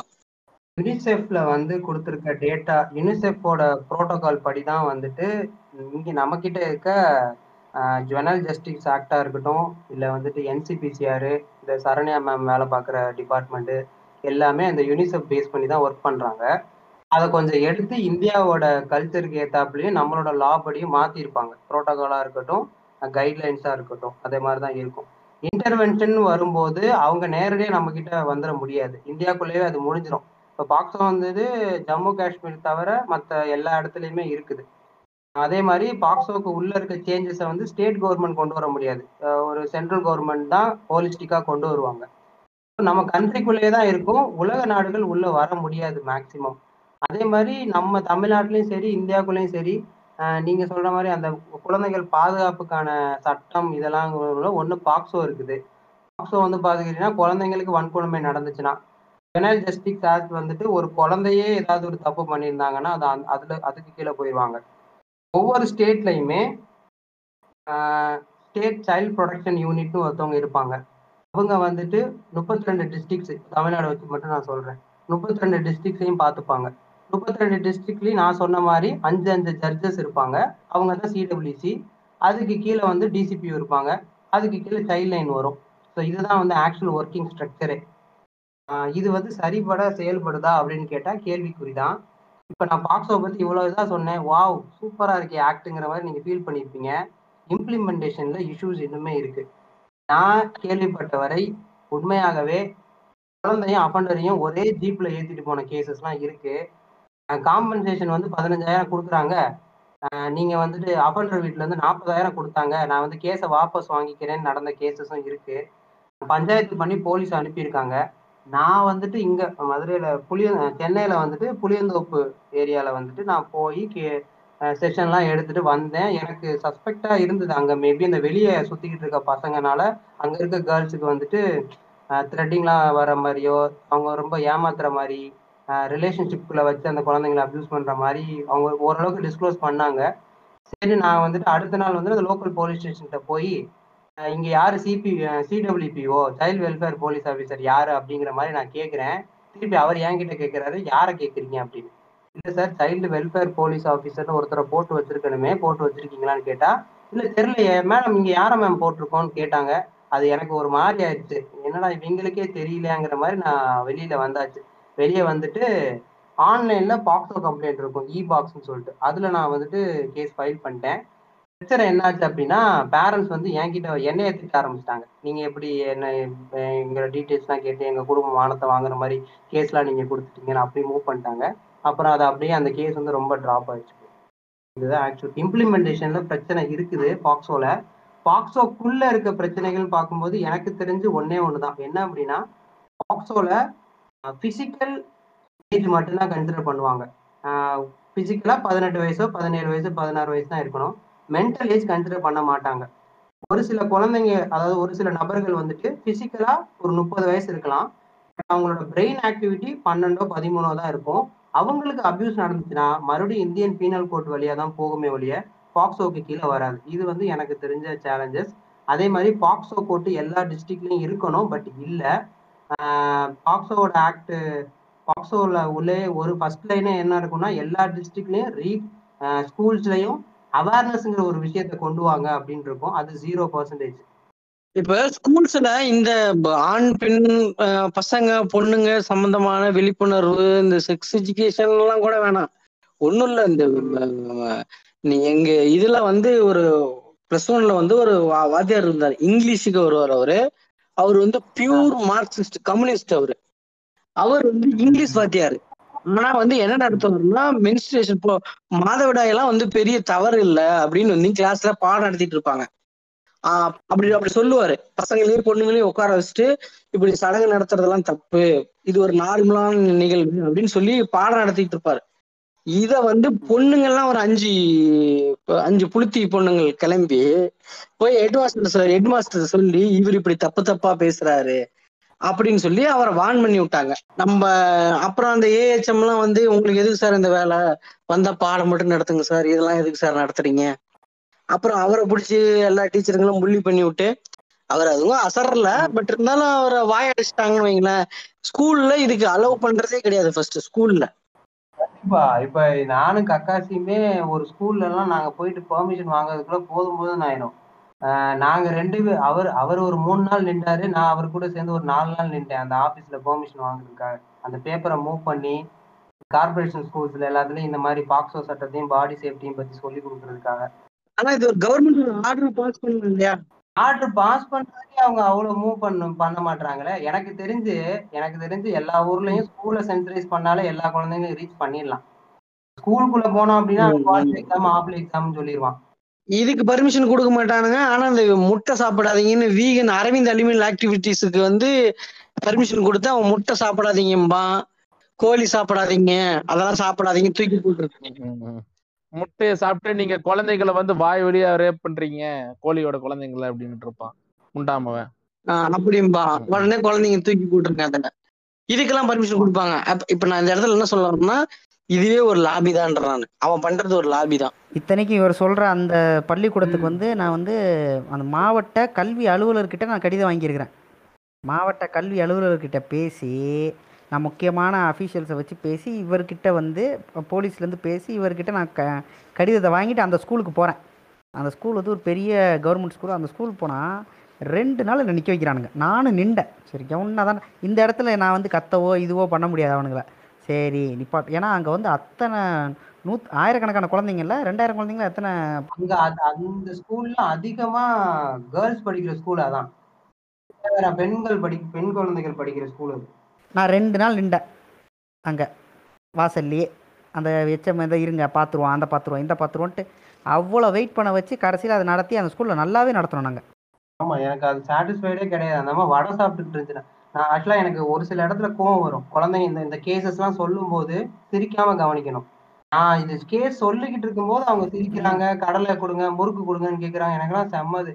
இவர் தான் வந்து சொன்னார் கொஞ்சம் கோவமா முறைங்க கத்திட்டு பேசுங்க அப்படிங்கிற மாதிரி. என்ன பண்றது அவங்க இப்படி தான் இருக்குது வாத்தியாங்களே இப்படி தான் இருக்கிறானுங்க அம்மா என்ன இல்ல இது நாங்க எதுக்கு அன்னைக்கு போய் ரெண்டு நாள் நிக்கணும்? எதுக்கு வேலையை விட்டுட்டு போயிட்டு இது பண்ணிட்டு இருக்கோம்? இது வந்துட்டு ஒரு கவர்மெண்டே எடுத்து நடத்த வேண்டிய ஒரு இது. பாக்ஸோ படி எல்லா ஸ்கூல்லையும் அவேர்னஸ் பண்ணு. இந்த நூறு நாள் வேலை திட்டத்துக்கு போறவங்க குழந்தைங்களுக்கு வந்துட்டு கேம்ப் எல்லாம் போடுங்கிறது அது இருக்கு. ஒவ்வொரு டிஸ்ட்ரிக்ட்லயும் பண்ண வேண்டியது. Village level block level district லெவல்ல அவங்க அவேர்னஸ் கொடுத்துருக்கணும். அதுக்கான ஃபண்டு ஒதுக்கி வைக்கிறாங்க. நீங்க ஃபண்டை ஃபுல்லா ஸ்டாக் பண்ணி வச்சுட்டு பண்றது கிடையாது. இப்போ ஒரு பள்ளிக்கூடத்தில் ஒரு குழந்தையோட சேஃப்டியை வந்து நிச்சயம் பண்ணுறதுக்கு உறுதிப்படுத்துறதுக்கு அந்த பள்ளிக்கூடத்தில் என்ன மாதிரியான செட்டப் இருக்கணும்? புகார் பெட்டி அது இதுன்றாங்களே க பாக்ஸ்கோ வந்து என்ன வலியுறுத்துது? நம்ம என்ன பண்ணணும்? இப்போ ஒரு கல்வி நிலையம் வாட் எவர் எஜுகேஷன் இன்ஸ்டியூட்னு எடுத்துக்கலாம். டியூஷன் மேஜராக ஸ்கூலே நம்ம எடுத்துக்கிட்டோம் அப்படின்னா அங்கே ஒரு கமிட்டி இருக்கணும். அந்த கமிட்டியில் வந்துட்டு கண்டிப்பாக ஒரு கவுன்சிலர்ஸ் இருக்கணும். அந்த கவு அதுக்கப்புறம் வந்து பார்த்துக்கிட்டிங்கன்னா ஸ்கூல் பீப்புள் லீடரு ரெப்ரசன்டேட்டிவ்னு இருப்பாங்க. நம்ம ஸ்கூல்லலாம் இருப்பாங்க. ஸ்கூல் பீப்புள் இருந்த லெவன்த்து பையன் இல்லைன்னா டுவெல்த்தில் ஏதாவது ஒரு அக்காவை போட்டு வச்சுருப்பாங்க.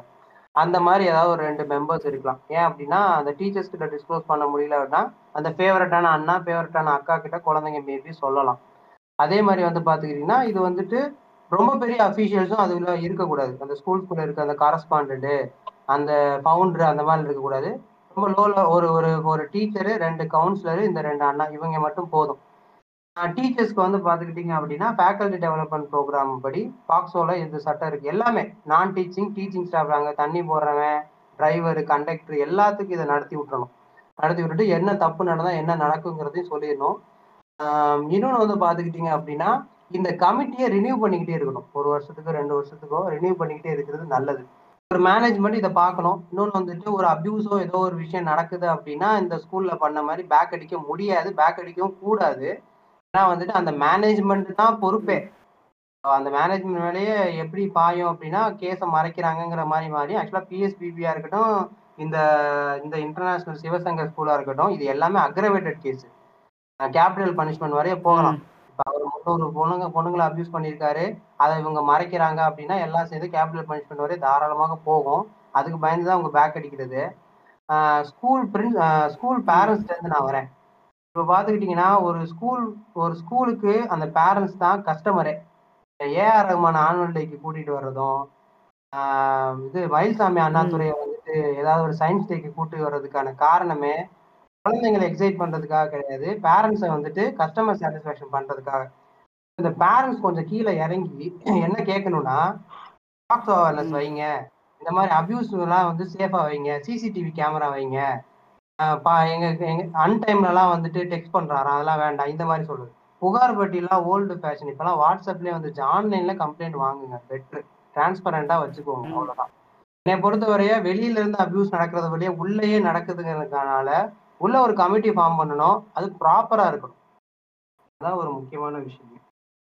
இப்போ அந்த கமிட்டி ஃபார்ம் பண்ணலங்க. இப்ப இப்ப நான் வந்து ஒரு என்ஜிஓ வச்சு ரன் பண்ணிக்கிட்டு இருக்கேன். ஆனா என் என்ஜிஓல வந்து பாத்துக்கிட்டீங்கன்னா குழந்தைங்க இல்ல. But I am working for the children and I am working with the children இந்த ரெண்டு காரணத்துக்காக மட்டுமே என்னோட என்ஜிஓக்குள்ளேயே நான் வந்து சிபிபி வச்சிருக்கேன். Child protection policy code of conduct படி என்னோட வாலண்டியர்ஸ்க்கு ஐ எம் டீச்சிங் ஒரு குழந்தைக்கு வந்து நீ செஷன் எடுக்கும்போது என்னென்ன விஷயங்கள் நீ பண்ணணும் என்னென்ன விஷயங்கள் நீ பண்ணக்கூடாது. பாராட்டுறதுக்கு நீ கை மட்டும்தான் கொடுக்கணும். மிஞ்சி போனா தோல்ல தட்டி கொடுக்கலாம். ஹக் பண்ணக்கூடாது செல்ஃபி எடுக்கக்கூடாது போஸ்ட் பண்ணக்கூடாது மடியில வைக்கக்கூடாது. குழந்தைங்க எக்ஸைட்டடா வந்து ஹக் பண்ணாலும் எவ்வளவு தூரம் இக்னோர் பண்ண முடியும் இக்னோர் பண்ணி கை ஹேண்ட் மட்டும் ஹேண்ட் ஷேக் மட்டும் கொடு. இது வந்து நான் என்னோட என்ஜிஓல ஃப்ரேம் பண்ணி வச்சிருக்க டூஸ் அண்ட் டோன்ஸ் சிபிபிக்கு குழந்தைங்க இல்லாத என்ஜிஓல நான் இவ்வளவு பண்ணும்போது அந்த காம்பவுண்ட் ஃபுல்லா குழந்தைங்க தான் இருக்காங்க. அவங்களால சைல்ட் ப்ரொடக்ஷன் பாலிசி டிக்ளேர் பண்ணி அதை ப்ராப்பரா கைட்லைன்ஸ் கொண்டு வர முடியாதா? கண்டிப்பா கொண்டு வரலாம். இது ஒரு ரூலு இப்போ ஹோம்ஸ்ல இது இருக்கும். நீங்க வந்து சில்ட்ரன் ஹோமுக்கு போனீங்கன்னா நாலஞ்சு இடத்துல அதை ஒட்டி வச்சிருப்பாங்க. என்னென்ன டூஸ் என்னென்ன டோன்ஸ் அப்படின்னு. இது ஸ்கூல்ல இருக்குமான்னு கேட்டா இருக்காது. கமிட்டியே இருக்காது. கமிட்டி இருந்தாலும் அதுக்குள்ள ராஜகோபால் இருப்பான். அவ்வளவுதான். ஒரு பொண்ணு வந்து இன்ஸ்டாகிராம் இன்ஸ்டாகிராம்ல வந்து இருபத்தி ஒரு வயசுன்னு சொல்லி உங்ககிட்ட பேசுது. பேசிட்டு கொஞ்ச நாள்ல நல்லாவே பேசுறாங்க. ரெண்டு பேரும் நல்லா மியூச்சுவலா தான் பேசுறாங்க. பேசிட்டு வந்து ஒரு குறிப்பிட்ட டைம்ல வந்து எனக்கு வந்து நான் வந்து மேஜர் கிடையாது. எனக்கு வந்து பதினாறு வயசு தான். நான் சின்ன பொண்ணு அப்படின்னு சொல்லுது. இந்த பொண்ணு தெளிவா பதினாறு வயசுன்னு மென்ஷன் பண்ணிடுச்சு. இப்போ. அப்புறம் ஒரு நாள் அந்த அந்த பொண்ணு வந்து அந்த பையன்கிட்ட சட்டையை கழட்டி காமிக்க சொல்லி கேக்குது. இப்ப இவனும் என்ன பண்றான்? சட்டையை கழிச்சு காட்டக்கூடாதுலாம் காட்டுறான். இப்ப இது அஃபென்ஸ் ஆகுமோ ஆகாதா? இது வந்து கேஸ் போச்சு அப்படின்னா அந்த பையனை காப்பாற்ற முடியாது. லீகலி இப்ப இப்ப அஸ் அ மாரலா பார்க்கும்போது அந்த பொண்ணு பதினாறு வயசுன்னு சொல்லும் போதே இவன் கிளம்பி இருக்கணும் அது அந்த மாதிரி தான் லீட் பண்ணுவாங்க இந்த கேஸை அதுக்கப்புறம் அந்த பொண்ணு கேட்டதால தான் சார் நான் கலட்டினேன் அப்படிங்கிற மாதிரி சொன்னாங்கன்னா எப்படி எடுத்துட்டு போவாங்கன்னா கலட்ட சொல்ற அளவுக்கு இவன் வந்து குரூம் பண்ணி வச்சிருக்கான் அப்படின்னு தான் வரும். ம், எப்போதுமே இந்த இது இது ஒரு டிராபேக்னு கூட வச்சுக்கோங்களேன். இந்த சைடு வந்துட்டு அதான் அதனால தான் இந்த பதினாறு பதினேழு பதினெட்டு இந்த மூணு ஏஜ்ல வர்ற கேசஸை வந்து வேற மாதிரி அடல்ட் மைண்டோட பண்ணாங்களா சைல்டு மைண்டோட பண்ணாங்களாங்கிற மாதிரி தான் டீலே நடக்கும். ஓகே இப்ப வந்து என்னோட அடுத்த கேள்வி என்னன்னா இப்ப இந்த பதினாறு வயசு பொண்ணுகிட்ட செக்ஷுவலா அவன் வந்து அடுத்தடுத்த சேட் பண்றான் ரெண்டாவது வந்து சட்டை கழட்டி காமிக்கிறான் அந்த பொண்ணு பதினாறு வயசு தெரிஞ்சு இது ஒரு பக்கம். இந்த பதினாறு வயசு பொண்ணுகிட்ட சட்டையை கழட்டி காமிச்சது காமிச்சதை வந்து சப்போர்ட் பண்றான்ல ஒருத்தன். அந்த பொண்ணு மேல அந்த பொண்ணு மேலதான் தப்பு. அந்த பொண்ணு எதுக்கு வந்து பேசுது? இந்த பொண்ணு முதல்ல பேசாம இருந்திருக்கலாமே. நம்ம பையன் ஏதோ ஒரு இதுல சட்டையை கழட்டி காமிச்சிட்டான். ஏற்கனவே ஒரு இதுல இருந்திருப்பான். இந்த பொண்ணு எதுக்கு இருபது வயசுன்னு சொல்லி பேசணும் அப்புறம் பதினாறு வயசு நம்ம பையன் ஏதோ ஒண்ணு சட்டை அதாவது அவன் அதை நியாயப்படுத்தணும்ல அவன் சட்டையை திறந்து காமிச்சது. முடியாது. அவங்க என்ன சொல்ல வராங்கன்னா அது இது எந்த மாதிரி கேள்வி அப்படின்னா நீ எதுக்கு அப்ப இன்ஸ்டாகிராம் அக்கௌண்ட் ஓபன் பண்ணங்கிற மாதிரி கேள்வி. இல்ல இல்ல அதாவது அதாவது அவன் அவனுக்கு சொல்ல வர்றது என்னன்னா பையன் காஜில இருக்கானா ஆஹ் அப்ப அந்த புள்ள பதினாறு வயசுன்னு சொல்லிச்சான். ஏற்கனவே நம்ம பையன் காஜில இருக்கான். நீ பதினாறு வயசுன்னு வேற சொல்ற. அதனால நம்ம பையன் பார்க்க மாட்டேன் சட்டையை கழட்டி திறந்து காமிக்கிறான். அப்படின்னு அதை சப்போர்ட் பண்றனால அந்த ஏஜை பத்தி கவலைப்படாம அவனுக்கு ஏதாவது இருக்கா? தண்டனைலாம் அவனுக்கு கொடுக்க முடியாது. இது வந்து விக்டிம் பிளேமிங் தான் வரும். பாதிக்கப்பட்டவர் மேலேயே பிளேம் போடுறது. அப்படி பார்த்தா எத்தனை பேர் தான் தூக்கி உள்ள வைக்கிறது? ஓகே ஓகே ம். கொடுமை. இப்போ வந்து பல விஷயங்களை நம்ம கூட இன்னைக்கு நம்மளோட கெஸ்ட் வந்து நமக்கு ஷேர் பண்ணியிருக்காரு. தெரியாத விஷயங்களை தெரிஞ்சுக்க முடிஞ்சுச்சு. இதில் இவ்வளோ இருக்கா அப்படின்னு தெரிஞ்சுச்சு. நம்மளே நிறைய விஷயங்களை ஷேர் பண்ண முடிஞ்சுச்சு. இந்த எபிசோட்ல நம்ம நிறைய பேர் நம்ம பேசினோட கெஸ்ட்டு கெஸ்ட் பேசுறத கேட்கறத வந்து நாங்களே ஒரு பாட்காஸ்ட் கேட்ட மாதிரி தான் அதை கேட்டுக்கிட்டு இருந்தோம். அது போக முக்கியமான தேவையுள்ள விஷயங்களை தான் கெஸ்ட் நம்ம கூட பகிர்ந்துருக்காரு. அதுக்காக ரொம்ப நன்றி. அதே மாதிரி இப்ப இறுதி கட்டங்கிறதுனால எல்லாரோட இறுதி கருத்தையும் ஒரு தடவை கேட்டுட்டு முடிக்கிறது நம்ம வழக்கம். அதுக்கேற்ற மாதிரி கிசாமி உங்களோட இறுதி கருத்தை ஆரம்பிங்க. இந்த டாபிக் வந்து பெரிய டாபிக் இன்னொரு விஷயம் என்னன்னா இந்த டாபிக்ல எவ்வளவு பேசினாலும் வந்து கடைசியா கேக்குறவங்களே வந்து என்ன நினைக்கலாம்னா இ- இது இது இந்த கேக்குறவங்களுக்கு இந்த விஷயம் டேபுவா பட்டா கண்டிப்பா நீங்க திருந்த வேண்டியது நீங்க தான். இது இந்த பாட் மத்த பாட்காஸ்ட் மாதிரி ஜாலியா போனோம் வந்தோம் அப்படின்றத விட இந்த பாட்காஸ்ட்டை புரிஞ்சு கொள்றதுக்கான மனநிலை உங்களுக்கு தேவை மனநிலை உங்களுக்கு ரொம்ப ரொம்ப தேவை. ஏன்னா இதை வந்து பேசுனது நாங்கள் ரொம்ப ரொம்ப ரொம்ப நுனிப்புள்ள அளவுக்கு தான் பேசியிருக்கோம். இதோட பல டீட்டெயில்ஸ் தேவைப்படுறவங்க அவர் நம்ம செக்ஸட் ஒன்றை வந்து காண்டாக்ட் பண்ணுங்க. அவரோட பேஜ் இன்ஸ்டாகிராம் எல்லாம் இருக்கும் அவர்கிட்ட காண்டாக்ட் பண்ணி நீங்க கேட்டுக்கலாம். இது வந்து ஒரு ஒயிட் டாபிக் இதுல நாங்க ஜஸ்ட் வந்து we just open the door அவ்வளவுதான். நாங்க இந்த ஒரு டோரை ஓப்பன் பண்ணி ஒரு டிஸ்கஷன் ஸ்டார்ட் பண்ணியிருக்கோம்.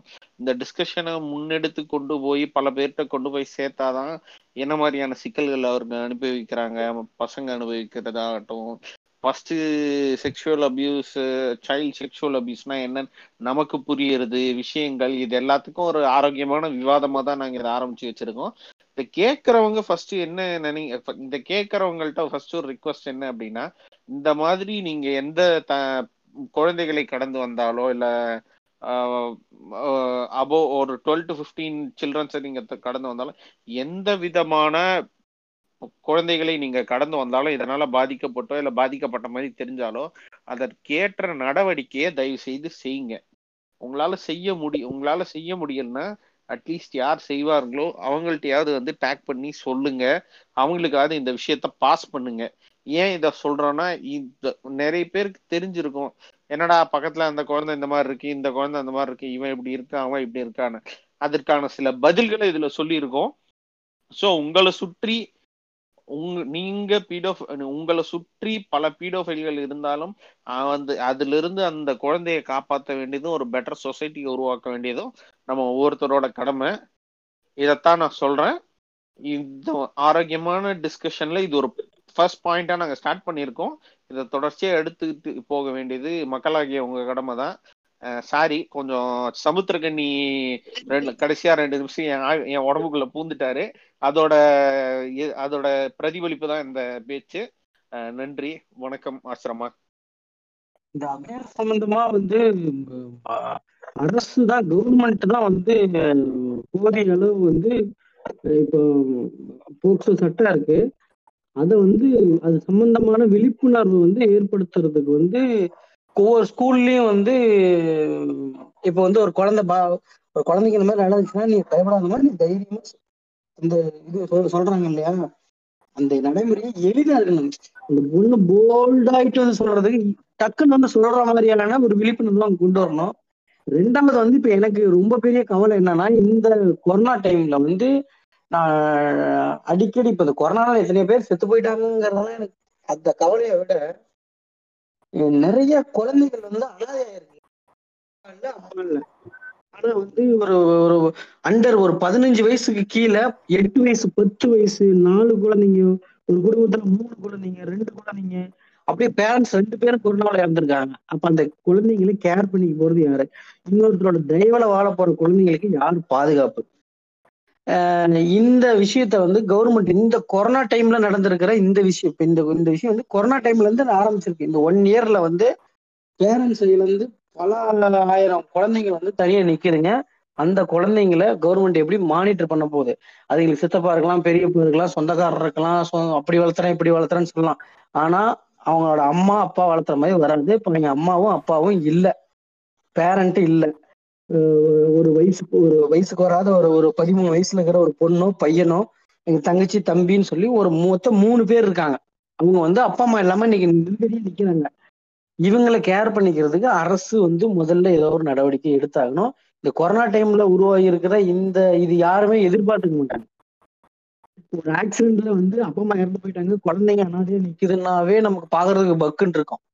அது ஒரு குழந்தை. அப்படி பாக்குறதுக்கு நமக்கு பக்குன்னு இருக்கும். ஆனா இந்த கொரோனா டைம்ல வந்து மூணு குழந்தைங்க அப்பா அம்மா இல்ல.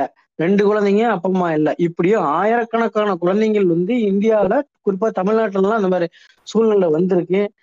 தமிழ்நாடு அரசு வந்து இந்த ஸ்பெஷலா இப்படி அப்பா அம்மாவை இழந்த குழந்தைகளை கேர் பண்ணிக்கிறதுக்கு ஒரு ஸ்கீம் ஒன்று அனௌன்ஸ் பண்ணாங்க. பட் இருந்தாலும் அவங்கள வந்து லைஃப் லாங் கேர் பண்ணிக்கிறதுக்கு ஏதோ ஒரு அமைப்பு ஏதோ ஒன்று ஏற்படுத்தி அவங்கள கேர் பண்ணிக்கணும் ஏதோ ஒன்று ஓகே. அருமையான அரு அருமையான கருத்தை நீங்க முன் வச்சிருக்கீங்க.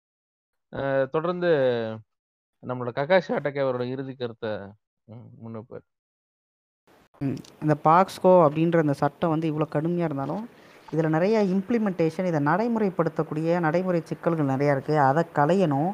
அதுக்கப்புறம் வந்து இந்த ஆன்லைன் தளத்தில் இந்த ஆன்லைனில் ஆன்லைன் சமூக சமுதாயத்தில் சமூக வலைதளங்களில் இந்த மாதிரி ஒரு குழந்த ஒரு அன் ஒரு பதினெட்டு வயது கீழே இருக்கிற ஒரு மைனர் வந்து செக்ஷுவல் அசால்ட்டுக்கு ஆளானா உம்மால அதை வச்சு மீம் போடுறது அதை வச்சு உங்கள் தட் காமெடி பண்ணுறது பீடோஃபைல்லாம் வந்து யாரும் ஏற்றுக்கிறது இல்லை. ஆனால் அதை ஏற்றுக்கிறது தான் டேங்க்கு அப்படின்னு பேசுகிற இந்த புண்டாமவனுங்கள்லாம் வந்து நீங்கள் சோ சோசியல் மீடியாவில் பார்த்தீங்கன்னா சிறுப்பை கழட்டி அடிங்க. அங்கேயே அவனுங்கள அவனுங்களை இழுத்தவனுங்கள நான் அவனுங்களை வந்து அசிங்கப்படுத்துங்க. ஒருத்த இதெல்லாம் வந்து ஒரு மயிறு இதெல்லாம் ஒரு மீமு இதெல்லாம் டேங்க் அப்படி ஒரு டேங்க்கு புண்டே அவசியம் இல்லைன்றேன்.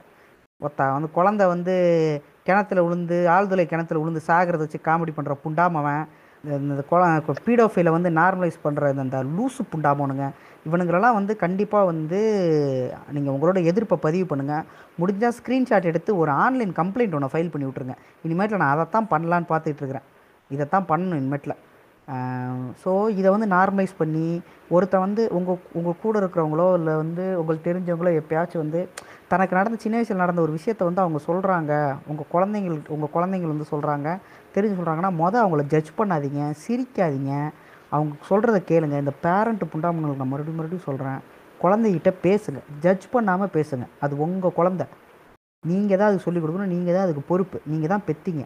அதனால் அது பண்ணுற தவறு எல்லாத்துக்கும் உங்களோட நீங்களும் வந்து அதுக்கு பங்கு தான் அதை அதை தாங்கிக்க முடியாமல் தான் அதை போட்டு அடிக்கிறது அதை வந்து இப்படி ஒடுக்குமுறை பண்ண பார்க்குறீங்க உங்களோட இன்செக்யூரிட்டியை உங்களுடைய கையாளாகதனத்தை மறைச்சிக்கிறதுக்காக இந்த வேலை புண்டெல்லாம் பார்க்காதீங்க முதல் அந்த பிள்ளைக்கு பக்கத்தில் நில்லுங்க. என்ன நடந்தாலும் பிள்ளைக்கு துணையாக நின்று அதை எப்படி வந்து எதிர்கொள்கிறது அப்படின்றது இது பண்ணுங்கள் டெய்லி நேரம் ஒதுக்குங்க உங்கள் பிள்ளைகள்கிட்ட பேசுகிறதுக்கு உங்கள் பிள்ளைங்க யார் யார்கிட்ட பேசுகிறாங்க எங்கே போகிறாங்க சோஷியல் மீடியாவில் யார் யார் கூடலாம் ஃப்ரெண்டாக இருக்கிறாங்க?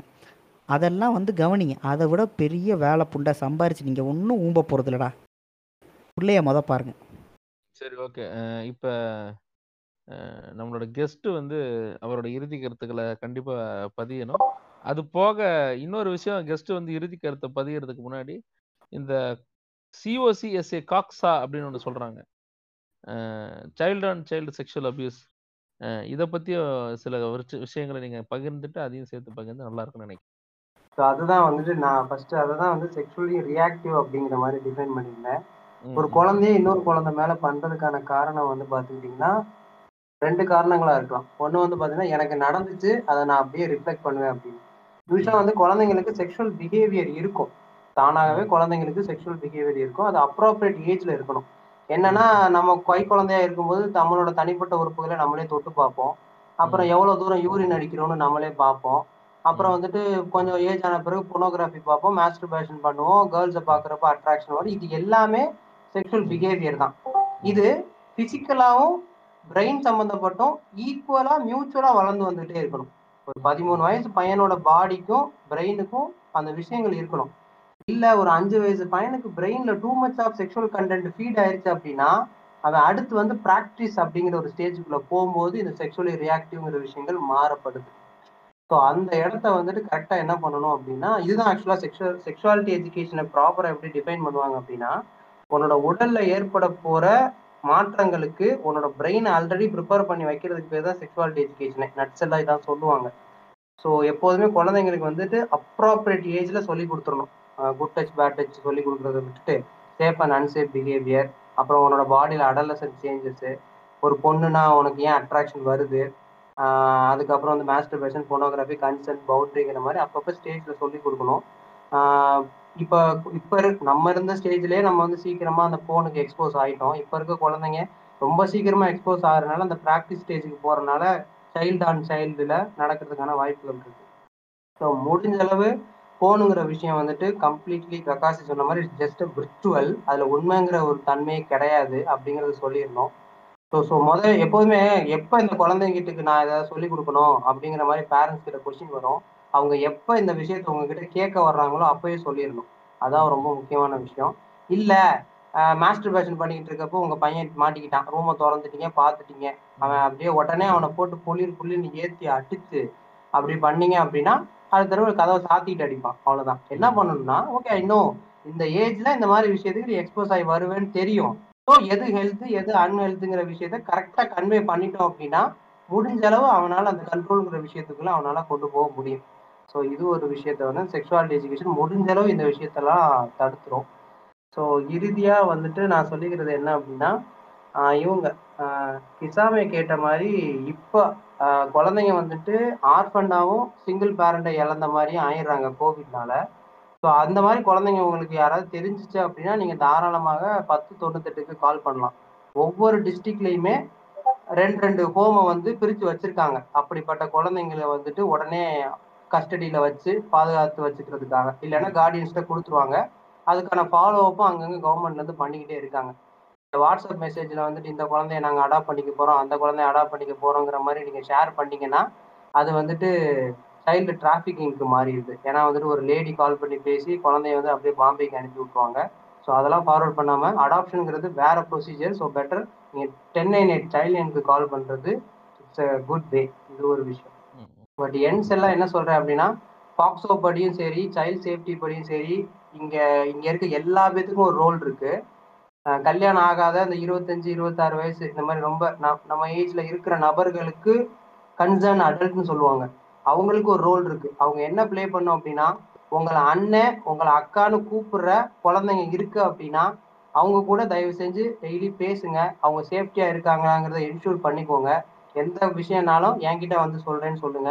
முடிஞ்சளவு இந்த டாப்பிக்கை அந்த குழந்தைங்க கிட்ட லைட்டா சொல்லி வச்சிட்டீங்கன்னா அன்னைக்கு அந்த அண்ணன் சொன்னாரு அவர்கிட்ட போய் சொல்லிடலான்னு உங்ககிட்ட டிஸ்க்ளோஸ் பண்றதுக்கான வாய்ப்புகள் இருக்கு. அப்ப தயவு செஞ்சு குழந்தைங்கள நம்புங்க. ஏன்னா நம்பி அவங்க சொல்ல வரும்போது நம்ம தாராளமாக நம்பணும். ஒரு நான் சொல்லிக்கிறேன். அப்ப இன்னொன்னு சொல்லிடுங்க. ஒருவேளை வந்து உங்ககிட்ட ஒரு குழந்தை சொல்லுது அப்படின்னா நீங்க போய் அதை போலீஸ்ல சொல்லும்போது இந்த போலீஸோட ட்ரீட்மெண்ட் இருக்குல்ல நம்ம நம்ம கேஸ் கொடுக்கறவனையே பிடிச்சிட்டு நோண்டுறது இருக்குல்ல.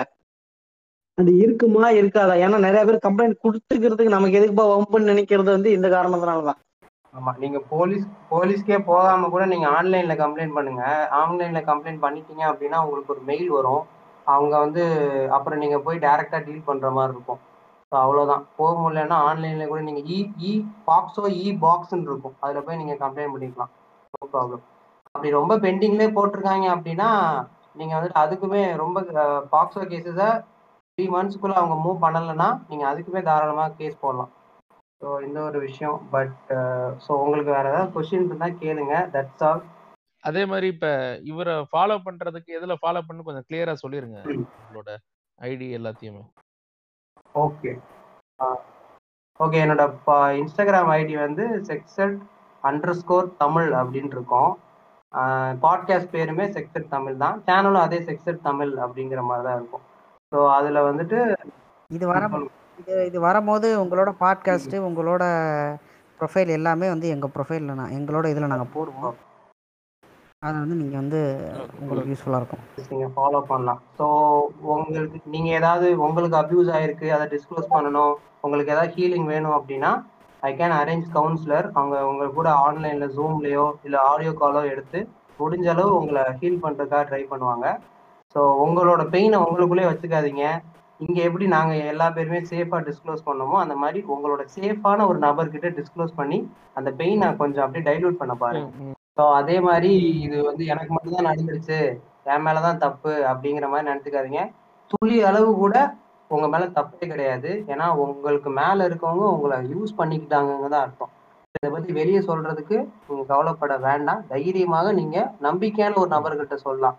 நம்பிக்கையான நபர்னு நினைச்சு உங்ககிட்ட யாராவது சொல்ல வரும்போது தயவு செஞ்சு சிரிச்சிடாதீங்க. அமைதியா பொறுமையா என்ன சொல்றாங்கிறத கேளுங்க. ஜட்ஜ் பண்ணாம. இந்த எபிசோட்ல எனக்கு நான் சொல்றதுக்கு ஒன்றும் பெருசா இல்லை.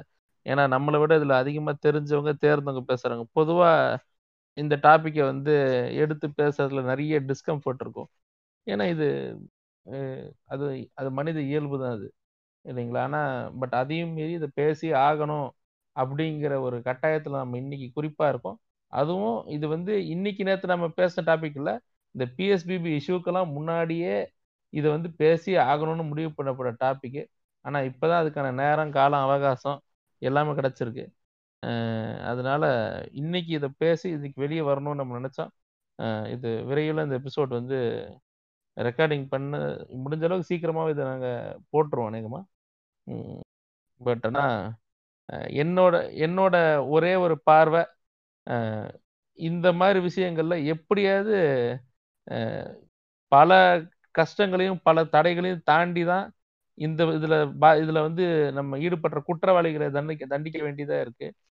போஸ்கோ மூலமா பல அட்வான்டேஜஸ் இருந்தாலும் வீடுகள்ல இருந்து நம்ம இன்னைக்கு டிஸ்கஸ் பண்ண மாதிரி நம்ம தன் வீடுகள்லயே இந்த இது மூடி மறைக்கலாம்னு நினைக்கிறவங்க இல்ல ஸ்டேஷனுக்கு போறதுக்கு முன்னாடி பல ஃபோர்ஸஸ் வந்து இந்த கேஸை வந்து எப்படி அது மூடலாம் அப்படின்னு நினைக்கிறத மீறி நம்ம பல தடைகளை மீறி தான் போக வேண்டியதா இருக்கு. ஏன்னா இது வந்து ஒரு சமூக பிரச்சனையாயிருது ஏன்னா ஐயோ இது வெளியே போயிடுச்சுன்னா அப்புறம் என்ன ஆயிரும் நம்ம அப்படிங்கிறத விட இந்த பிரச்சனையை வந்து எப்படி அணுகலாம் இது தைரியமா அந்த விஷயத்த சால்வ் பண்ணலாம் அப்படிங்கிறத வந்து மேயமா பார்க்க வேண்டியது இருக்கு. அதே மாதிரி டோபி ராமா சொன்ன மாதிரி குழந்தைகளுக்கு வந்து பல குழந்தைகள் இந்த நேரத்துல இப்ப உட நிலைமை வந்து இப்ப கேள்விக்குறியான நிலைமையில இருக்கு.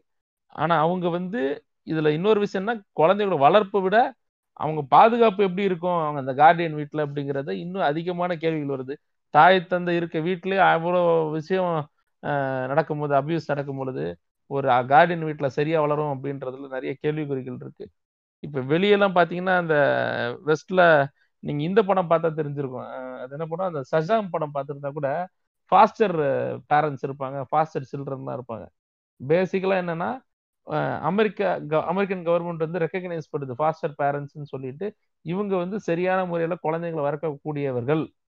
அப்படின்றது சில நார்ம்ஸ் சிலதை வச்சு அவங்கள ரெஜிஸ்டர் பண்ண வச்சு இவங்களோட வீடு வீடோட அளவை கணக்கு பண்ணி எத்தனை ரூம் இருக்குன்றத கணக்கு பண்ணி அந்த வீட்டில் இந்த குழந்தைங்களுக்கான இடம் இருக்கான்றதை கால்குலேட் பண்ணி கவர்மெண்ட்டே அந்த குடும்பங்களுக்கு வந்து ஃபண்ட்ஸ் கொடுக்கும்.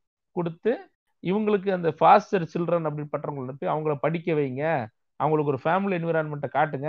அவங்களுக்கு கூட இன்னும் நிறைய ஃபாஸ்டர் சில்ட்ரனில் உங்களுக்கே சைல்டு இருந்தால் அவங்களோட சேர்ந்து ஒரு நல்ல ஒரு ஃபேமிலியோட க்ரோவிங் என்விரான்மெண்ட்டில் வளரணும் அப்படின்னு சொல்லிட்டு அதை வந்து ரெகுலரா வந்து ஒரு கைடன்ஸ் கவுன்சிலர் மாதிரி ஒரு ஆளை வச்சு ஃபீட்பேக் எடுத்து இந்த மாதிரி பண்றதுக்கெல்லாம் இருக்காங்க. அந்த அளவுக்கு அட்வான்ஸ்டா நம்ம ஊர்ல எல்லாம் இன்னும் வரல.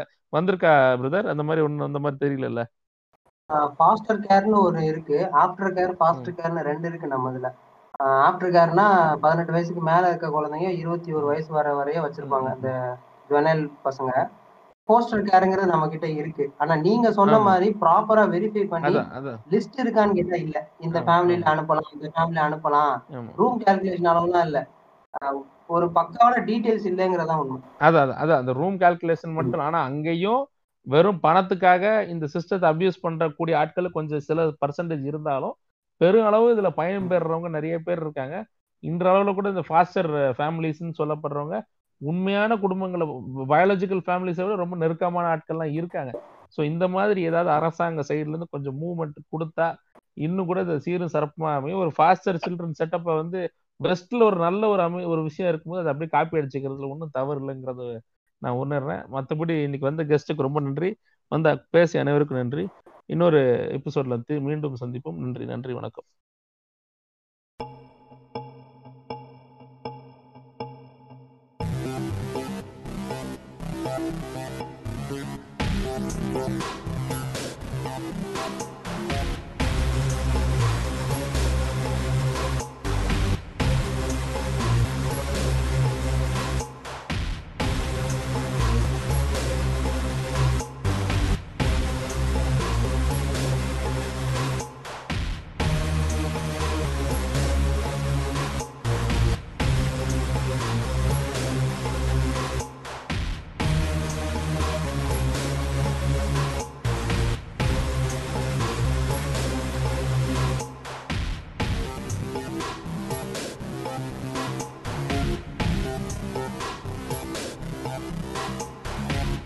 நீங்கள் இதுவரை கேட்டு ரசித்தது சும்மி வண்ண காவியங்கள் வழங்கும் பாட்காஸ்ட் சீசன் நான்கு. வழங்குவோர் இளம் நாட்டின் பதிமூணு குடும்பங்கள்.